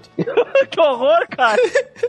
Então, eu sempre tive medo de jogar Final Fantasy VII, pelo mesmo motivo que eu disse que eu tinha medo de jogar Chrono Trigger, porque, como o Manuel me disse uma vez, né, que o problema do Final Fantasy VII não é que ele é overhyped, ele, não, não é que ele é overrated, mas ele é overhyped, né, o pessoal inventa muita, muita coisa que o jogo não é. Então acaba dando uma impressão errada pra quem tá de fora na hora que vai jogar o jogo pela primeira vez. Então eu fui com o jogo com umas expectativas bem baixas, esperando uma coisa bem ruinzinha, e o jogo me surpreendeu bastante, principalmente a gameplay dele é muito divertida, muito dinâmica, a expressiva, apesar de eu também achar que o jogo podia ter um pouquinho mais de expressão na parte da gameplay, no caso de os personagens ter alguma skill própria, alguma coisa que além do limit break, mas não chegou a ser um, um deal breaker pra mim no jogo. A, a história pra mim começando por ela mesmo, é a parte que mais me. Não é que me decepcionou, mas ela acabou sendo um pouco menos do que eu esperava, porque muita gente fala de Final Fantasy VII, do enredo dos personagens. E pra mim, sim, é uma história que tem muito potencial. ah, e muito potencial des- desperdiçado. E ainda a história que ele tenta contar tá mal montada que nem a gente já falou. Felizmente, a parte ali dos arcos dos personagens, assim, essa vontade deles de mostrar pra gente quem são esses personagens e qual é o motivo deles pra querer realmente lutar pra salvar o mundo, isso é uma coisa que agrega muito pra mim na minha experiência e acaba suprindo um pouco essa parte que faltou da montagem e talvez assim, um, um desenvolvimento que faltou ali pra Shinra e pros vilões, que eu acho que o Sephiroth ele serve como um vilão, mas ele não consegue te manter como um bom vilão durante o jogo. Mas apesar dos pontos negativos, eu não acho que a narrativa dele seja medíocre. Pra mim, ela tá longe disso. É, é a mesma coisa que eu falo pro Breath of Fire 3. Ela é uma boa narrativa que foi mal aproveitada em vários aspectos. Mesmo assim, tem muitas coisas positivas. Então a parte narrativa pra mim fica um B, narrativa e personagens. A parte gameplay, ela é sensacional. Tem random encounter, mas os combates são rápidos. Tem bastante, às vezes pode pegar bastante combate, sim, mas não tem problema, porque eles são rápidos. E além disso, a tua evolução é recompensadora. Não demora muito pra ganhar um level. E vira e mexe, tuas matérias também estão subindo de nível ganhando magias novas. A parte de customização que ela te entrega é incrível, tu pode fazer muita coisa diferente. E mesmo que tu não queira fazer, o jogo te dá opções suficientes pra te terminar ele sem querer se dedicar a, a níveis asiáticos, a, a sistema de matéria, que nem muita gente faz. E pra quem quer se dedicar a níveis asiáticos, o jogo fez o boss final ser um pouco mais forte, pra pelo menos entregar ó, algum mínimo desafio. E também tem boss secretos aí pra te tentar e lutar com eles, que não é fácil, tu tem que ganhar deles por merecer mesmo, muito esforço e, ou estratégia. Então eu acho que a, apesar desse pequeno detalhe que a gente falou da que podia ter mais no combate. Eu acho que ele não consegue apagar todos os, os outros pontos positivos do, da parte de combate e gameplay do Final Fantasy VII. Então eu vou deixar um S pra parte ah, de combate. A parte artística do jogo, eu não tenho problema com o Nomura, nunca tive. É, afinal, eu joguei Kingdom Hearts, então o que, que é o character design daqui perto do, de Kingdom Hearts? Que os caras têm tênis gigantes, zíper até no cu. Então. Caralho, velho. Que no cu, velho. Caralho. Ai, meu Deus do céu. Zíper do cu. Velho, os caras os cara tem tênis do tamanho do Ronald McDonald, velho. É. Esse eu não me incomodo com lá, cara. Não teria como me incomodar com o Final Fantasy VII, porque vamos ser sinceros que o, tem, a- o Nomura, depois de um tempo, ele começou a fumar e o character design dele começou a ficar muito viajado. E eu acho muito tranquilo o character design dele aqui. A parte de trilha sonora do jogo, cara, não tem o que dizer. Não vai ser o meu jogo favorito de RPG de todos os tempos, mas eu nunca vou esquecer essas músicas. É, faz mais de um mês que eu terminei o jogo, às vezes eu tô, sei lá, mijando, cantarolando a música do Por algum motivo. Sei lá porque, simplesmente a música gruda, sabe? Aquela música que grudou na cabeça da pessoa. A parte artística de Final Fantasy VII, ela é muito expressiva, que a gente falou. A- a- os personagens são expressivos, a arte, a como eles usaram ela pra contar a história deixa o jogo muito expressivo. Pra mim, expressão é uma das coisas mais importantes num JRPG. E Final Fantasy VII fez muito bem, então não tem como dar uma nota menor que essa pra mim, pra parte artística de Final Fantasy VII, um A, que foi um pouco além. Olha! Olha! Porém, porém, como eu dei um B pra narrativa, e pra mim a narrativa ela tem um papel muito importante dentro de um JRPG, essa nota vai cair um pouco, então não, pra mim a nota final não vai ser um double S, vai ser sim um S. Olha! Então a minha nota final pra Final Fantasy VII é S. Isso tá parecendo um anime shounen, cara. Os caras vão treinar e voltam. treinar. pra dar a melhor nota, cara. Que isso, cara. Então, vamos ver quem, quem que sobrou aqui na, na Gacha Machine. Deixa eu ver. Ah, peguei aqui. Seu Gustavo, você que ficou por último aí. Ou esquecido. Ficar por último é aquela coisa, né, velho? Todo mundo já falou o que você ia falar. Sim, Você começa- eu me sinto assim toda, Fala- me senti assim toda semana, então. Fala uns negócios aí que ninguém falou. Ah, não, mas não era isso que eu ia falar, tá ligado?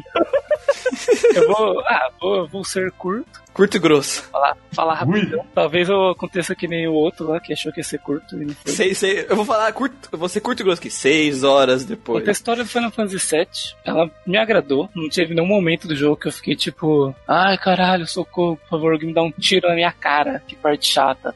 Eu achei que o mistério é interessante, é intrigante, você fica curioso querendo saber. Tanto da parte da história, você, você nota que tem alguma coisa errada, que a gente falou com o Cláudio. Eu acho que eles tiveram boas sacadas e eles souberam aproveitar em alguns momentos essas ideias, apresentar e tal. Mas o maior problema que eu vejo fica por conta do que a gente co- tava comentando, né? Que Essas informações espaçadas é, que acabam fazendo que você fique perdido no jogo. Ele te dá conceitos que você já viu, mas às vezes você fica, porra, mas não tô conseguindo aplicar aqui o negócio porque você não lembra. Então dá a expressão que dá a impressão realmente que ficou mal montado, como a gente comentou. E a história, ela também se foca basicamente em dois personagens, que é o Cláudio e o Sephiroth. E fica aquela coisa, né? Tipo, eles não são lá os melhores personagens do jogo e tal. O Sephiroth mesmo, a gente acaba não tendo tanta ligação, não sei se é ligação com ele, mas tipo, a gente vê o passado dele rapidão ali, depois ele enchendo o saco do jogo, mas eu, eu não, como a gente falou, eu não gostaria que fosse uma perseguição a ele o jogo inteiro. O Shinra foi mais explorada, podia sim ter uma grande influência na história, além do Sephiroth, porque eles tinham muitos vilões em potenciais ali para serem explorados. Porém, eu gostei. Eu achei que a história é, é boa e eu daria um A. Sistema de matérias eu gostei. Fiz questão em certas partes do jogo de parar e fazer grind para maximizar elas mesmo, ter uma grande gama de, de matérias com que eu pudesse trabalhar, fazer builds, usar em tal parte, tal coisa, usar em outra. E achei que foi uma ideia muito boa e que eles poderiam sim ter replicado nos próximos jogos. O que realmente senti falta que a gente comentou era ter um sistema de classe porque eles seriam muito facilmente encaixados nos arquétipos dos personagens. Ali, só faltava eles terem inserido no jogo, mas Apesar disso, eu também gostei do sistema e dou um A pra ele. Quanto à arte, bem, o character design eu acho, eu também me agrada, não vejo problema com ele, acho bonito. E tem uma coisa que, que é boa neles, que você olha pra ele você já tem uma noção da personalidade do personagem. Você sabe como ele se comporta. Você olha pra eles e você tem, ele, ele te passa a, a personalidade dele. Você vê que o Barrett é um cara putão, bravo pra caralho, etc. Como o Muriel disse, o character design ficou tão bom que o Sephiroth, por exemplo, passa uma imagem de fodão pra todo mundo e uma galera não lembra como ele é um personagem no jogo de verdade. Não lembra que ele, tipo, é meio bosta, um vilão meio merda. A trilha sonora do jogo é muito boa, né? Como vocês já comentaram, não vou me, me estender nisso também. Músicas são memoráveis. É, uma das músicas que fica muito na minha cabeça é a da primeira missão, quando você vai explodir o, o reator. Acho que é uma das mais que fica na cabeça mesmo. A música de batalha também é boa. A música de vitória lá, que esqueci, fanfarra, né? Creio que a do Final Fantasy VII seja a minha preferida também. Claro, One, Winged, One Winged Angel, na minha opinião, é uma obra-prima. Porém, apesar de, de a gente ter comentado lá nos gráficos, eles são bem expressivos, como nós dissemos, eles foram muito importantes para a franquia, tanto para a franquia quanto para o mercado de RPGs em geral, mas não me impressionavam tanto por causa dos outros jogos, dos outros gêneros da época, né? É, que já apresentavam gráficos muito bons, superiores a Final Fantasy VII. Inclusive, os modelos de batalha do Final Fantasy VII mesmo, tipo, são um colírio para os olhos em relação aos do mapa, tá ligado? Eu, quando era criança, ficava toda hora pensando, porra, queria que o modelo do jogo fosse o do mapa também, né? Não dava, e mas no final também, essa questão do design, acho que foi bem trabalhado, foi assertivo pra franquia, para esse jogo, e ficou, acabou ficando com A, então nota final do jogo é A, sem, sem muito mistério. E é um jogo, assim, excelente, foi uma ótima experiência para mim e que com certeza recomendo a todos os RPGeiros aí de plantão. Um jogo essencial para todos os amantes do RPG. Então, fechando, vamos lá. Vamos fazer a contagem aqui. Christian Christian deu WS. WS! Senhor Manuel deu C. Que lido, lido pra pessoa que pronuncia japonês fala Shi. Shi. A mesma coisa da morte, significa morte. Morte da franquia, é isso? É isso que tu quer dizer? Morte da franquia. Sim. O senhor. Gustavo e o senhor Daniel Zordo, senhor Guido e Dani Zordo, deram as notas A, eu dei um S. Então aí a gente fica com uma média geral aí, se a gente for calcular letras, a gente fica no A. Deu S, do- dois S, um S, dois A e um C. É, quarta nota mais baixa é a nota maior, fica 2A e um S. Olha isso. que beleza. Então fica 2A em cima do S, então ganha o S porque eu sou dono dos meios de produção. Fica a nota A pro Final Fantasy VII. E eu acho que essa nota representa que ele é um jogo excelente em todos os aspectos, no final. Ele não. Ele merece todo o sucesso que ele fez, né? Vai ter, ele tem problemas como qualquer outro jogo tem. Não acho que não tem nenhum jogo aqui que a gente não botou problema, porque a gente é chato pra caralho. Eu acho que é inevitável ter problemas. Pode ser algo que incomode muitas pessoas, alguns aspectos, principalmente o pessoal que eu acho que eh, jogava muito RPG antes, né? E Final Fantasy VII pode representar a morte de muita coisa pra essas pessoas, como a gente viu pelo Manuel. Mas eu acho que pro público que começou em Play 1 ou pós-Play 1, que nunca jogou o jogo, eu acho que vai ter uma boa experiência com o jogo e vai valer a pena, porque provavelmente os jogos que você amou durante sua infância, você jogou pós-Final Fantasy VII, jogos de RPG, né? Final Fantasy VII tem uma influência na existência deles, querendo ou não. Acho que é uma boa definição isso, gente. Acabou com a nota final igual a do Chrono Trigger. Olha só.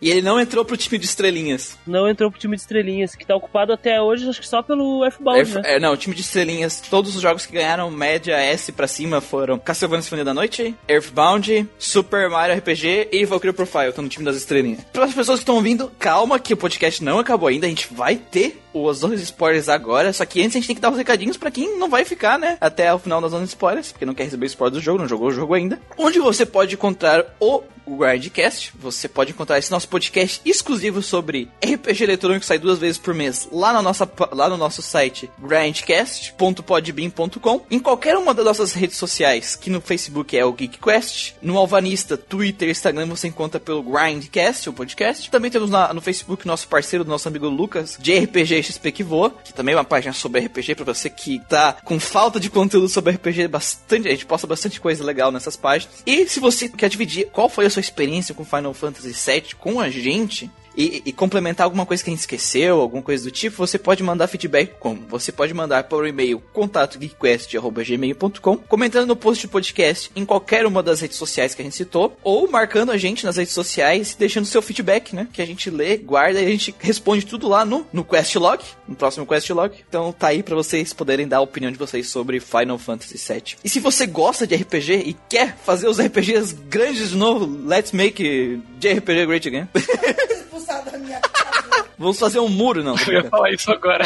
Vamos fazer, ó, temos que fazer um muro entre o action e o turn-based. É Sim, isso. por Tá favor. bom. Como é que você pode ajudar o projeto, além de deixar seu feedback? Simples. Todas essas redes sociais, ela tem a função de compartilhar, né? Então, só apertando no botão de compartilhar e deixando um feedback, cara, você já ajuda a gente pra caramba. Você não sabe quanto isso faz diferença na, na- pra gente, sabe? Ajuda muito, muito mesmo. Então, deixa seu feedback aí, compartilha. É bem rapidinho, apertar um botão, né, gente? Basicamente. E já isso ajuda a espalhar a palavra aí. Então, sem mais delongas, né? Pra quem, quem não vai ficar nos spoilers, esse é um tchau. E vamos para a zona de spoilers.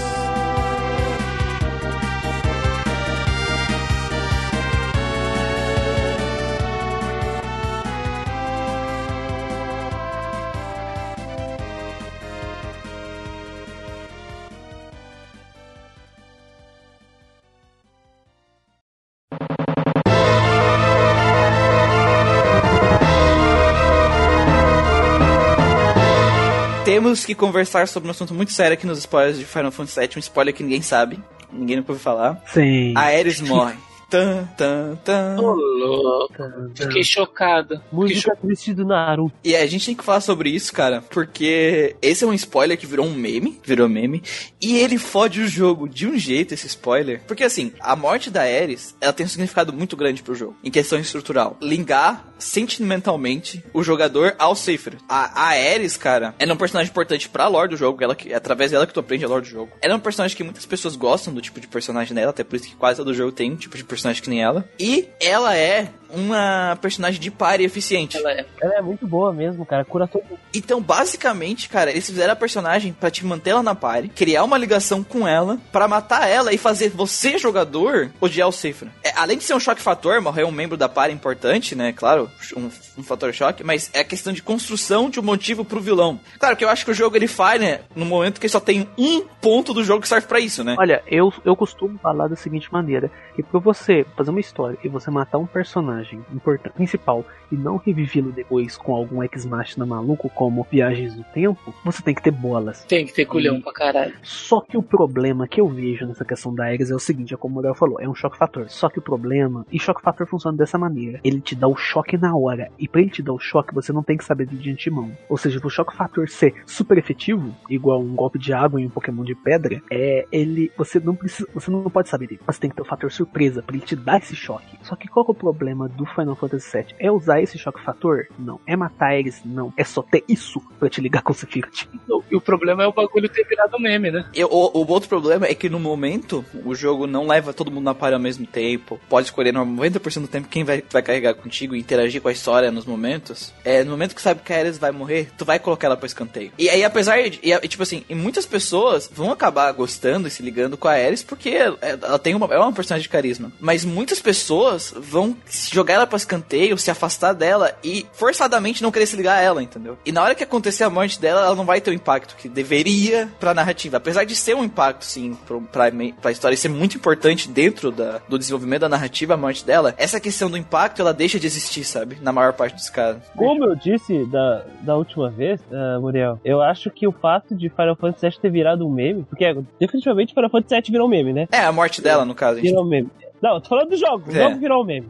O jogo o jogo, o jogo é, é meme, cara. Ainda mais agora com essas notícias aí do remake. Tem muito meme. Mas da morte dela, todo mundo sabe por causa dos memes. Se botou o nome dela no Google, uma das primeiras imagens, ela morrendo, sabe? Ela morrendo, sabe? E vocês até postaram um vídeo lá do cosplayer de Sephiroth, acho que foi. Foi, foi isso que postou. Postou. Olha aí, spoiler, velho. Sim. É meme com spoiler, tá, sabe? Então, até assista esse vídeo, é bem engraçado, pessoal. Tá lá na página do Geek Quest. Não, a gente não pode culpar o jogo por isso. Não tinha como em 97, era 97, né? Eles preverem que a internet ia se popularizar e eu acabava Uhum. falhando por aí Sim, o, sim. o choque factor do jogo. Eu acho que o problema é o que o Manuel falou. Devia, deviam haver, esse é um dos problemas da, da, da linha central de narrativa do jogo. Isso. É, deviam haver mais pontos de ligação que fizesse sentir ódio do Sephiroth. O Sephiroth não devia só matar eles, o Sephiroth devia botar fogo numa vila que tem um NPC que tu, tu gosta. Tu acaba, entendeu? O Sephiroth Matar que matar a Marlene. É isso, a filha do Barret. Porra! E, sa- e sabe o que, que é foda?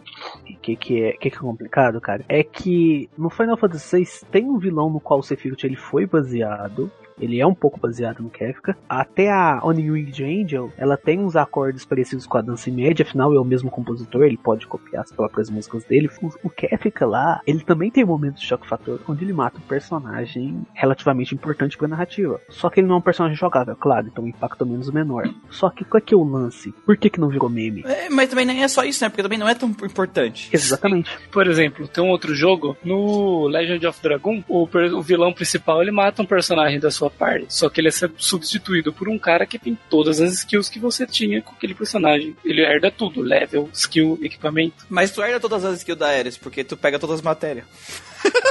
Você não herda o tempo que você treinou com ela, então, Exato. além de ser um choque pro, pro jogador na questão da narrativa, isso também afeta um pouco o gameplay. É, mas a, a questão, que nem, eu, fal- que nem eu, já, eu já disse, é que, tipo assim, eu não tô culpando o jogo de ter virado um meme. Eu tô culpando as pessoas de ter transformado isso no meme e isso fode o jogo. A culpa, a culpa do jogo é ele ter usado isso como o único fator pra fazer essa ligação.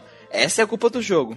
É- é- eu falo que, tipo assim, eu acho que spoiler é uma coisa que a gente tem que tomar cuidado, porque eu acho que tem spoilers que ferram a, a- ferram a experiência do jogador, e tem spoilers que agregam a experiência do jogador, tu saber. Que nem tu saber que um certo personagem grande vai sair da tua party, te evitaria muitos problemas. Do, pra gameplay, sabe? Em Final Fantasy VII, querendo ou não, saber da morte da Ares acaba quebrando um pouco a game, quebrando um pouco a experiência do jogo, sabe? E eu vou dizer pra você, eu não joguei com ela. porque Realmente isso aconteceu comigo. Eu não joguei com ela e até fiquei sabendo, um cara falou uma vez, tipo, porra, puta que pariu, eu upei ela, peguei as limit break foda, ela deixa ser. Tem uma limit break dela que deixa ser invulnerável por tantos turnos, não sei o que. Falei, porra, nunca ia saber disso, cara. No Final Fantasy V também isso acontece. Num Final Fantasy. Ou seja, se eles quisessem causar o choque da Ares ser eficiente, ser uma personagem que ela tem uma função única na party, porque todos os outros são bonecos cinza. Você olha pra Ares, ela tem cara de Heller. Ela tem cara de Heller. É. E ela é uma Heller. Os limites dela E são de suporte, né? Era uma healer foot. Se você é um jogador de RPG, um RPG, vo- você vê a Ares, você fala, eu vou usar ela na parte porque ela vai ser a healer do time. É como você faz com a Mint em Tales of Fantasia, é como você faz com qualquer caralho de healer que aparece na porra do teu do RPG que você tá jogando. Qualquer princesa. Tem, tem Tails, cara, que tu olha, tipo assim, eu não gosto dessa personagem, mas eu só pude deixar aqui por causa do meu pote cura. Exatamente. E no Final Fantasy VII, ao invés de eles darem um substituto pra você, eles deixam ela tão foda, tão específica, pra aumentar ainda mais o choque. Isso, isso que é problemático, cara. Eles, eles focaram, eles desenvolveram tanto esse choque, mas tanto esse choque, que se a pessoa souber de antemão, é, ele se torna inútil, cara. Sim, e eles se porque virou meme essa porra. Então eles, eles fizeram um choque muito forte que ficou inefetivo. Não, e é foda que as revistas da época também não ajudavam, né? Sim, aquela capa, velho, da. Tá caindo na Ares. Mas eu tenho um contraponto em relação a esses argumentos aí de vocês. Acho que é normal gostar da Ares, sabe? Ela, é não uma, ela é uma personagem carismática, uma personagem é, é que ela Família. tem, é, ela tem um- uma, ela segue uma trope, ela segue uma forma de personagem. E, esse- e ela faz esse papel muito bem. É isso que eu quero dizer. Ah, aliás, As relações, as relações dela com a, história e com o Cláudio e com os outros personagens são muito boas. As interações e tudo mais. E então eu acho que se perde muito do, do que o jogo tem a oferecer, simplesmente ignora a Ares, sabe? E eu, eu, eu não tive problema nenhum. Eu joguei com ela. Como o jogo não exige de grinding nem nada, não perdi nada, sabe? Ah, tu perdeu o teu tempo da tua vida, treinando. Não perdi nada, cara. Porque eu, colo- eu, eu te coloquei outro personagem no lugar dela, tá foda-se, eu consigo fazer. E continuei jogando, joguei normal. E não tive, não tive problema. Eu acho que a questão ali é exatamente isso. Tu, não, tu morre, tu perde a experiência dela e tudo. Exatamente pra tu ficar puto com o Note. Por, por isso, por, isso que é, por isso que é diferente do Final Fantasy V, sabe? Não, não, é que eu, eu acho que não tem problema. Que nem já falou várias vezes aqui o problema do choque fator, mas é que eu fiquei com uma dúvida porque assim, na- eu joguei a versão da Steam, né? E na Steam, os outros personagens que estavam na back, eles subiam de level junto. Eu não sei se no Play 1 isso acontece também. Eu. cara, eu acho que é igual no Final Fantasy VI. Eles sobem, mas eles ganham Sim. menos XP. Sim, é isso. Eles Sobem sobem ganhando experiência. menos Então é, é um impacto, eu acho que da perda da, da Ellie, já que. É que porque, tipo assim, é, não tem skill, né? Então os level up que ela, per- ela ganha o limit break automático de qualquer jeito, todo mundo ganhou. E- eu não acho que a perda, de, a perda de gameplay dela é um choque fator, mas eu acho que não fode o jogador extremamente, sabe? Claro, não tem, não, não é assim, ah, nossa, perdi minha vida. Claro, se tá um RPG e tu grinda forever, Olha, cara. Então, Tipo, olha, vou ser sincero, eu sou um RPG. Se eu tivesse perdido meu tempo treinando a Ares, era, eu ia ficar puto de raiva. Por conta da personagem, porque eu não gosto de estereótipos. Ela é um estereótipo. Eu não fui com a cara dela logo de cara. Eu vi ela, ela botando as mãos nas costas e virando a carinha assim pro Claude. Claude, o que, que você quer fazer? Deu vontade de. Eu queria, que- eu queria que o Sephiroth tinha empalasse ela lá no começo do jogo. Ó, mas, assim, Palácio. eu, eu joguei o Final Fantasy VII e vi, passei por essa parte que ela morre antes de existir o meme, tá ligado? E antes da internet ser essa coisa. Então, tipo assim, só que a Ares é que nem é pro Manuel, ela é um personagem extremamente sem graça e forçado, cara. Ela é muito inha. A expressinha. Essa expressão é boa. É uma expressão coisa boa, né? 100% accurate. De maneira que eu usava ela no grupo porque ela Uhum. cura bem. Show. Ela dá um dano legal com magia também. Show. Aí, tipo, e eu eu tinha ela, ela era deveria ser um dos personagens com mais nível que eu tinha. OK, beleza. Só que assim, ó, cara, o que que acontece? Ah, ela morreu, eu não senti falta de ninguém, mas eu assumo, a cena que ela morre, eu achei foda pra caralho. Aquela cena é assim, ó, cara, é muito foda, mas eu não sinto falta da personagem. A, a questão é que eles sabiam que algumas pessoas não iam se interessar pela, pela Ares como personagem, então elas deixaram ela eficiente em combate. Então, por mais que não tenha impacto nenhum em narrativa, vai ter. Eles tentaram botar do jeito que tu teria ou impacto em narrativa, ou impacto em gameplay, ou em ambos, sabe? Eles tentaram deixar esse choque fator muito grande, como o Manuel mesmo disse, entendeu? Focaram demais nele, esqueceram de outras coisas que poderiam ter sido tão efetivas quanto a morte Não que a morte dela seja inefetiva pro roteiro, ou não seja importante, até porque ela invoca o Holy, né? Que acaba protegendo o meteoro e no final ela controla a, a energia do planeta pra parar o meteoro, né? Então ela é uma personagem importante mesmo depois da morte dela, né? Minto, não é a morte dela, não. É, eles deviam ter arrumado outras maneiras mais específicas pra fazer o, os- essa ligação do vilão com o Jadaden. Porque depende isso única e exclusivamente da Ellie. Sim, sim. Esse é, que é o problema mesmo. Eu concordo, eu concordo, eu Esse é concordo com isso. Mas eu discordo que ela não é uma personagem interessante. Eu acho que ela é uma personagem bem legal e interessante. Não é à toa que ela tem uma legião de fãs, sabe? Se, se ela fosse É, uma personagem completamente vazia, uma tábula rasa, completamente clichê, não haveria pessoas que gostassem, sabe? Da época dela, comparado com hoje, Man- ô Manuel, falando sério. Ruinha. Exatamente. O personagem Moe, esse tipo de coisa, não era o big deal da indústria japonesa. Até porque, Não, as, até porque as personagens, naquela época, nos anos 90, elas eram as exageradas com os olhos muito grandes. Pega aí, por exemplo, o character design da época como Saber Marionette J, sabe? Era esse tipo de coisa que fazia sucesso. Não era o Moe, a personagem fofinha e tal, tudo mais. Esse tipo de coisa é- era uma coisa que, que fez a diferença e não é toa que ela tem muitos fãs. A questão é que é o seguinte, é um erro estrutural eles terem só esse ponto pro Seyfried. Exatamente. O spoiler ter virado esse meme acaba causando, é, é, acaba não impactando nem as pessoas que gostariam da Ares. Esse que é o problema. O erro, na verdade, foi ter apostado em uma coisa que acabou dando errado. Na verdade, deu tão certo que virou meme. Esse que é o problema, deu certo demais. Deu tão certo que fudeu. Uma coisa que a gente tem que falar também que no spoiler que é importante é o que merda aconteceu no Vernal cinco anos atrás e o que que o Sephiroth quer. Ele quer uma terra prometida com mulheres e Jogos. O jogos. Rojo já tem isso, cara. Cara, O que aconteceu há cinco anos atrás? Ó, vamos estabelecer uns negócios aqui, mulher, primeiro. Cláudio era um fracassado, né? Cláudio é um fracassado, isso. Cláudio vivia numa cidadezinha do interior e era um fracassado. Só que ele tinha uma amiga que gostava muito dele, porque eles eram amigos de infância, e só que ele amava secretamente ela, a Tiff. Só que o Cláudio, como ele era um fracassado, desempregado, adolescente, jogador de League of Legends de Free Fire, ele não, ele não podia fazer nada na vida. Ele não, ele não conseguia produzir nada, nem lavar a louça o Cláudio fazia, sabe? Aí ele pensou, caralho, eu preciso ser um sex symbol. Eu preciso ser alguém que a Tifa admire. E qual é o jeito que eu tenho que ser? Eu vou ter que me juntar com o exército. Eu vou servir. E aí, o jogador de, de Free Fire lá serviu, se, se alistou, no, fez 18 anos e se alistou nas Forças Armadas. Né? ser um soldier, que nem o herói Sephiroth. Que nem o herói Sephiroth. Então, ah, Tifa, então eu tô indo lá servir pra ser foda pra caralho, tá? Espero que eu vou voltar foda pra caralho. Aí ele dentro da cabeça dele, "Hum, eu aqui, ela vai gostar de mim.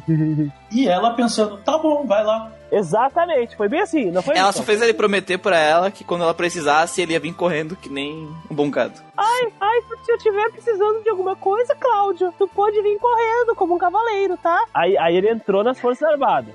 Aí quando ele entrou nas Forças Armadas, é tudo aquela coisa. Ele fez, caralho, vai ser o Call of Duty aqui, né? Vai ser foda. Aí ele chega lá e na verdade ele é um lixo. Ele é um bosta, ele falha nos testes lá, ele é um lixo. E aí ele fica como soldadinho de massa do Power Ranger. Soldado rasa. É. E aí ele se fode todo. E ele fica com vergonha, puta merda. Porque ah, surge uma missão pra ele voltar pra vila dele, né? Que tá acontecendo um problema no reator lá na montanha do lado da vila dele. E aí ele fica, caralho, eu vou voltar pra minha cidade. A Tifa não pode me ver eu como um fracassado, como o Goku costuma dizer, né? Ela, ele fica, caralho, ele tenta se esconder, né? Ele coloca o capacete na cara e tal. Porque no, lugar- no lugar dele a gente tem o Zack. No lugar do Cloud, naquela, naquela explicação que ele deu, tudo o que aconteceu, todas as partes que era o Cloud, era o Zack. E aquele soldado que tava lá com eles era o Cloud. Quem é o Zack? Zack é tipo o Alpha, né? É o cara pica nas galáxias lá, foda pra caralho, que consegue fazer várias coisas lutando com a Buster Sword, o estilete gigante lá, mata os, mata os monstros tudo, e o cara é muito pica nas galáxias assim. Aí, como o Cloud é um beta, ele não faz porra nenhuma, ele, ele não tem habilidades nenhuma, ele só fica lá, caralho, esse Zack aí, meu, esse cara aí é foda, quero ser que nem ele, meu, A Tifa porra. com certeza ficou olhando os músculos do Zack, que consegue carregar aquela espadona. Exatamente. Pior que ela ficou triste quando volt- eles chegaram e ela não viu ele, né? Exatamente. O Cloud fica todo assim, caralho, a Tifa ia querer pegar esse cara, eu quero ser ele, eu preciso ser ele pra poder pegar a Tifa, eu me sinto meio mal aqui porque eu sou um lixo. Pior que, que nessa cena eles tiram uma foto, que eu falei, nossa, mano, nada a ver os caras tirar uma foto antes de ir, né? Que escroto, mas é importante pra história. Aí dá, aí, dá, aí dá problema no reator da caverna lá, da montanha, e eles vão lá. Aí quando eles vão lá, o Sephiroth ele acaba entrando em contato com um troço chamado Livestream, né, Muriel? É, o que acontece é que é o seguinte, aquela visão que a gente viu com com tudo que a gente explicou lá, em vez de ser o, o Cláudio, vez de ser o Cláudio é o Zack. O e vai tentar enfrentar o Sephiroth, no caso que é aquela luta que a gente não viu o que acontece com o Cláudio que não lembra. E, e ele tem o seu a sua bunda chutada pelo Sephiroth. O Cláudio chega, pega a Buster Sword, enfia no bucho do Sephiroth. Só que por algum motivo o Sephiroth não morre com isso. Ele consegue, ele vai, ele consegue pegar só a cabeça da Genova e sai. O Cláudio tenta enfrentar ele de novo, leva um, é esfaqueado lá pela espada, pelo, toma uma espadada no bucho. Só que ele consegue jogar o Sephiroth no live stream. E o que acontece? A, a Tifa é salva pelo mestre dela. O Rojo captura tanto o Zack e o, o Cláudio. E começa a fazer experimento neles nas pessoas da cidade, colocando células da, da Genova dentro deles também. E criando os clones de capa preta lá, que falam só de reunião, de reunião. Ele cria uma teoria que ah, eles vão se reunir onde Genova tá. É a teoria dele. Só que o Cláudio e o Zack são experimentos falhos dentro da, da criação deles. O Zack, porque ele é muito forte e ele não ele resistiu a, a- ao Mind Break que ele queria causar. E o Cláudio é tão bosta que nem funcionou o Mind Break. Ele ficou com o Mind Break, mas não causou o que ele queria. Ele, ele é mais falho que os, que os clones bugados lá, de acordo com, com o que o Rojo queria, no caso, né? Ou seja, o Cláudio falhou até nisso. fraca e, e travou o chip Esse, ali. ele não conseguia nem andar nem os outros. É. Então, o que acontece? O Zack consegue escapar, levando o Cloud pra Midgar. Os dois fogem. Só que no caminho, chegando em Midgar, o, o Zack é morto pelos soldados da Shinra. Eles não matam o Cloud porque ele tá em estado catatônico. E o Cloud acaba meio que assumindo a identidade do, do Zack pelas coisas que o Zack falou pra ele e tal. Por causa de todos os traumas que ele enfrentou, exposição a Mako, é, o a, a depressão dele, tudo isso se junta e ele cria essa identidade falsa do Soldier, que é aquilo que ele sempre quis, né? E ele se inspira no Zack pra criar essa imagem. Qu- Qual era a frase que o Zack usou, pro- falou pro Cláudio mesmo? O, o Zack diz: é, sua, su- é, sua sobrevivência será Isso. o legado da minha existência. Foda pra caralho, velho. O Zack é muito foda. O Zack é melhor, seria muito melhor protagonista que o Cloud. Mas o Zack é o protagonista da história, só que é o Cloud. ali. O modelo é o Cloud, mas é tipo o Zack. Tem uma coisa que me deixa muito assustado. O, o Cláudio, então, tirou a roupa do Zack morto e vestiu? Não, o Zack vestiu a roupa dele. É que, tipo, quando eles escaparam, o Zack pegou uma roupa aleatória e entre- ele deu uma roupa dele pro Cloud, porque o tava todo fudido, entendeu? Ele já tava com uma roupa do, do Zack. O Zack vestiu ele. Só piorou as coisas dentro da cabeça do Cláudio. Eu acho que é por isso que a Aerith gostou dele, porque ele tava na persona do, do Zack. Exatamente. O trauma, é, o trauma, as experiências então levaram ele a criar umas persona, né? Persona de- dentro da cabeça dele que refletia o ideal daquilo que ele queria ser e apresentar pra Tifo. E aí ele acaba se tornando a melhor versão de si mesmo, que é uma cópia inspirada no Zack. Abre Ele parênteses. Deixa de ser fragmentado. Aéreo. Você parece meu namorado. Nossa, chato pra caralho. É muito engraçado esse diálogo deles. Ela fala assim: Ai, eu tive um namorado que era Soldier. Aí ele assim: Ah, é? Legal aí. E ela. "Ah, Deixa pra lá. Nossa, cara, ela é muito, muito mou, cara, é muito inha. Nossa, e aí, o- que aí, aí o Claudio, tipo, dá o de ombros. Ah, beleza, então foda-se, né? Cara, e, e eu acho essa história legal, né? Mas o que acontece com o Sephiroth? O Sephiroth, ele não morre caindo no live stream porque ele é o Sephiroth. Basicamente, essa é a explicação. Ele no máximo perde uma camisa. O que, que aconteceu com o Sephiroth? Ele é filho da Lucrécia com o Rojo, ele não é um Cetra, ele é um humano. E durante a gravidez injetaram as células de Genova, que é uma alienígena que caiu no meteoro, nele. E ele acabou sendo essa criatura híbrida de humano e desse alienígena. né? Ele entendeu errado o que ele leu lá, porque aquelas anotações do outro cientista que veio antes do Rojo, ele achava que realmente a Genova era um Cetra. Só que ele descobriu que não era um Cetra e saiu. Por isso que as coisas que estavam lá estavam incompletas, entendeu? Da pesquisa. Professor Gas. Isso. Então, o Sephiroth cai nesse live stream, que é praticamente é, toda a energia do planeta e todo o conhecimento de gerações lá dentro. Ele aprende muito com o planeta lá dentro, daqueles anos. Ele vai lá na cratera onde o meteoro que caiu, a Genova, que está sendo reconstruída ainda com a energia do planeta, e ele consegue se desvencilhar do live stream e absorver o poder da, da cabeça, né? E consegue manter a própria sanidade dentro disso. E por algum motivo, depois de absorver todo esse conhecimento, ele resolve que a melhor coisa pra fazer é ser um deus supremo. Conseguiu manter a sanidade mais ou menos, É, né? Na pois é. medida do Na medida do possível. Qualidade de você fica. É. Aí ele usa o poder que ele ganhou, ele consegue controlar as células de Geno da Genova, que estavam espalhadas pelo mundo. Então ele consegue controlar o Cláudio, ele consegue controlar os clones da cidade de Nibelheim que foram feitos, que tem células dela. Ele consegue controlar a- o corpo dela, aquele corpo que a gente viu lá na, na Shinra. Por isso aquele Sephiroth boneco inflável que a gente enfrenta não é o Sephiroth, sim uma ilusão dele com o corpo da, da Genova. Tanto que toda vez que a gente encontra ele, ele deixa um pedaço do corpo que vira um monstro da Genova, né? Basicamente essa história. O Sephiroth ficou louco, ele quer invocar um meteoro pra fazer uma ferida tão grande no planeta que ia juntar a live stream tudo num único ponto e ele ia absorver toda essa energia e se tornar o Deus, o Senhor Supremo de toda a No existência. fim, eu ainda não sei o que ele quer, cara. E- Ele quer ser Deus, cara. Por quê? Porque sim. Eu acho, que, eu acho que ele quer achar a Terra Prometida sendo Deus. Ah, Deve, só, ele- só pode ser isso, né? Cara, tá vendo? Nós não sabemos o que ele quer. A gente, sei lá, cara. É igual o Kefka fala no, no Dissidia, cara. E o Dissidia foi o Nomura que fez. Ele fala: O que, que você quer, meu filho? Muita gente acha cult pra caralho uma coisa não fazer muito sentido. É, exatamente. Uhum.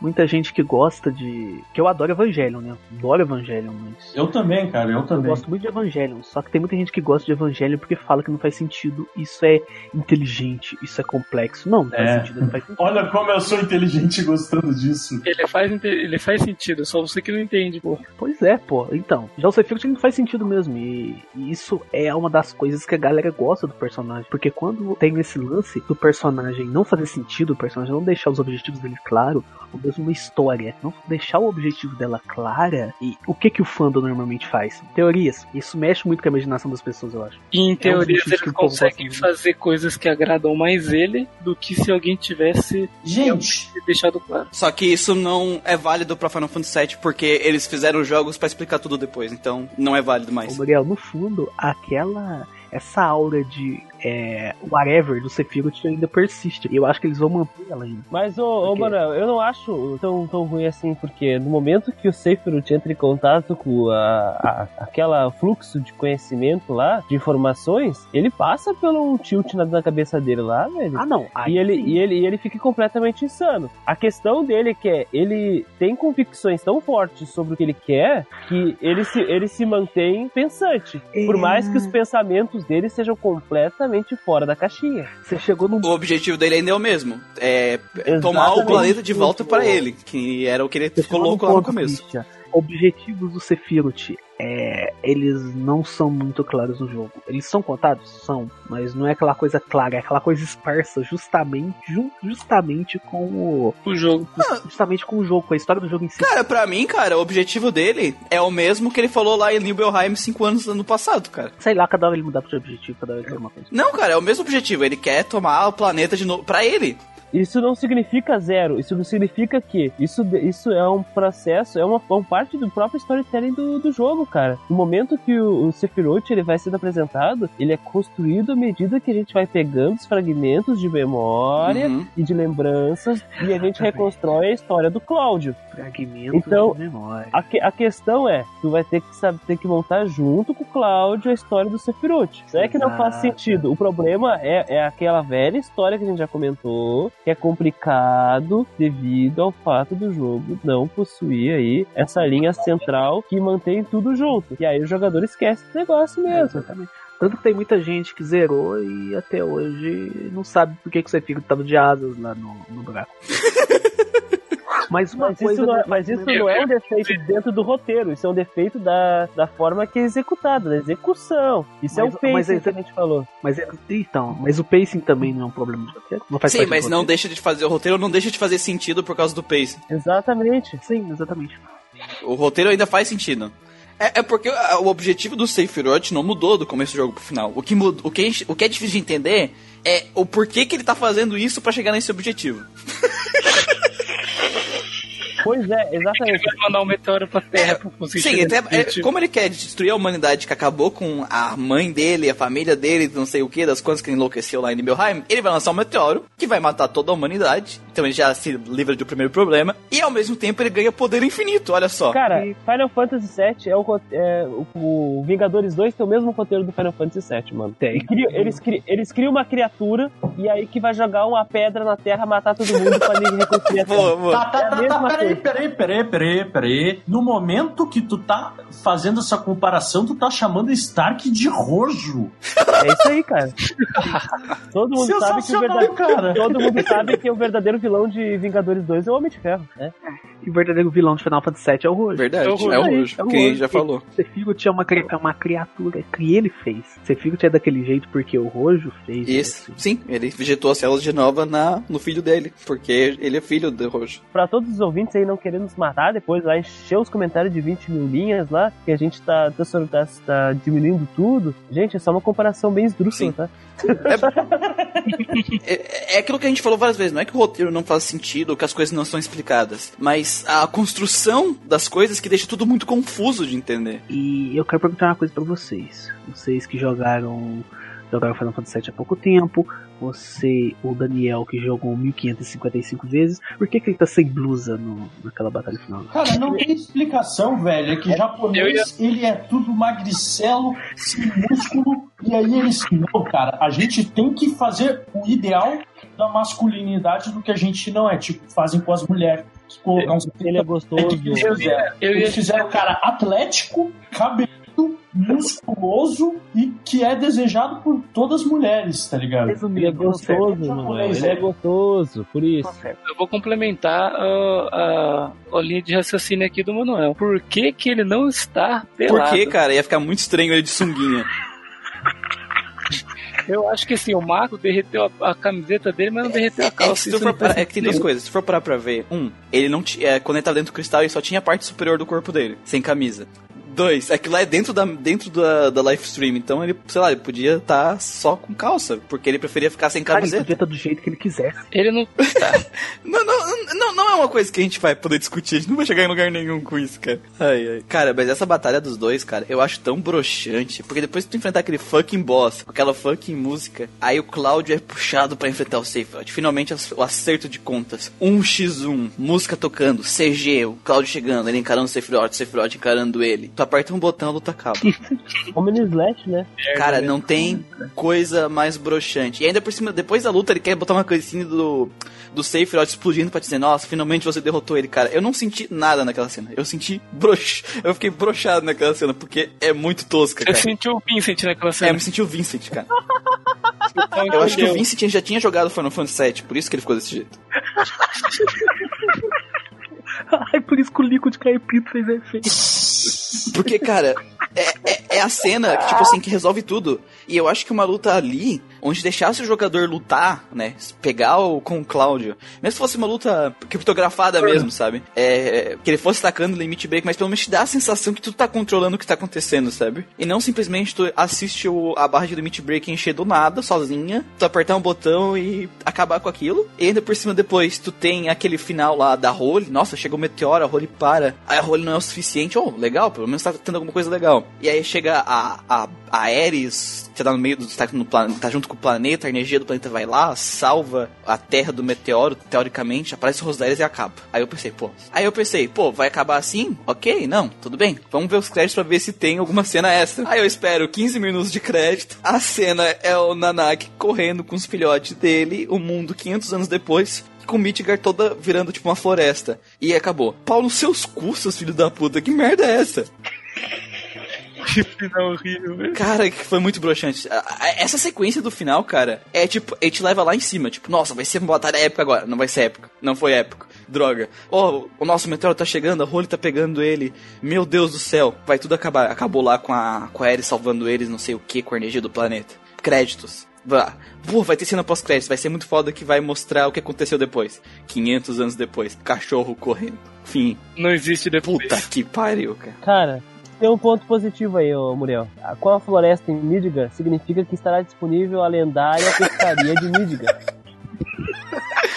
Ai, Ou é, essa mensagem é, ecológica é, que passa no final de Final Fantasy VII. Com isso, a Terra foi salva e a natureza continua viva. É chato pra caralho. Puta que pariu. Não, eu me senti realmente no final do episódio de Capitão Planeta. tipo, o Capitão Planeta destruindo a casa destruindo a Coca-Cola, crescendo uns matos.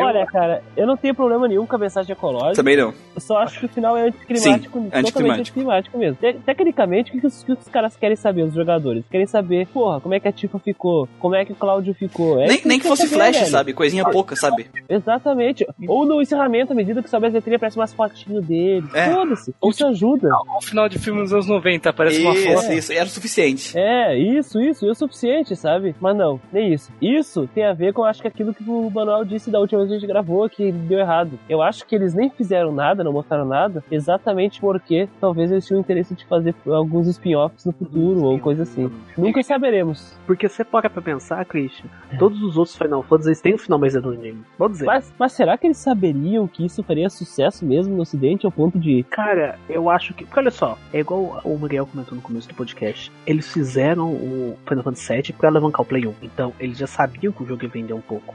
Então, quanto mais material eles fossem, eles fossem fazendo pra poder fazer mais propaganda pro jogo, mais o jogo ia vender e mais o Play 1 ia alavancar. Mas eu acho que eles, eles demoraram pra fazer o Advent Children por causa que o jogo explodiu e eles focaram em fazer os outros jogos. Por isso que o Advent Children demorou. Mas eu acho que eles sempre pretendiam fazer isso. O jogo ele já passa algumas mensagens ecológicas e tal, de maneira triste. Só que o final, cara, a gente quer ver o que, cara? A gente quer ver como que ficaram as, os personagens depois daquilo, né? E aí os caras vêm com um, bagulho inótico daquele lá, meu. Uma bosta. É, nossa, então, não sei nem o que falar, tá ligado? Os caras podiam cara podia não, não existir aquele, pelo menos, os cachorros correndo. Se acabasse com, com a cara da Alice, tava bem melhor.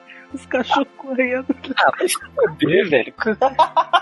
Eu acho que a gente tá, tá bom já. A gente discutiu muita coisa de Final Fantasy VII. A gente vai terminar aqui com essa corrida de cachorro maravilhosa. Pra, eu acho que isso define muito bem o final de Final Fantasy VII. E com que musiquinha a gente pode terminar hoje, gente? Se tu falou de um, corrida de cachorro, faz o seguinte: coloca a música de corrida de cachorro do Ocarina of Time. Aí, Boa. tá ligado? Música de corrida de cachorro. Ca- Qual foi a música Não, que a gente não lembro. última vez? Não, não, não é do Ocarina of terminou da Time, é do. Majora's Mask. Tu escolhe o cachorro e fala pra tia, é esse que vai ganhar. Aí os cachorros vão correndo, e tu não conta com nenhum. Excelente. E ganhar, ganhou, tá ligado? Então tá, Meu fiquem Deus com essa céu. musiquinha maravilhosa de corrida de cachorro pra, De corrida de pra, cachorro pra of completar com o final de Final Fantasy VII, que é uma corrida de cachorro. Então a gente fica por aqui, gente, e até a próxima. Ô, Então é isso aí, pessoal. Tchau, tchau. Falou! Falou, pessoal. falou Cuidem, cuidem dos cachorros, Sim. da obra e deem marmita pra eles. E Não Não esqueçam botem disso. fogo em favelas, crianças. Ao contrário do Rojo e do Cid, não batam nas mulheres. Exatamente, não sejam homens do Alabama. Oh, Tá? e não, e, e- olha só, e não botem fogo em favelas e não invoquem Tá meteoros. bom, crianças. gente. Tchau, tchau. Exatamente. E não tem dinheiro pra Coca-Cola. A Coca-Cola nunca vai nos patrocinar mesmo? E aí? Ai. Nem a Disney,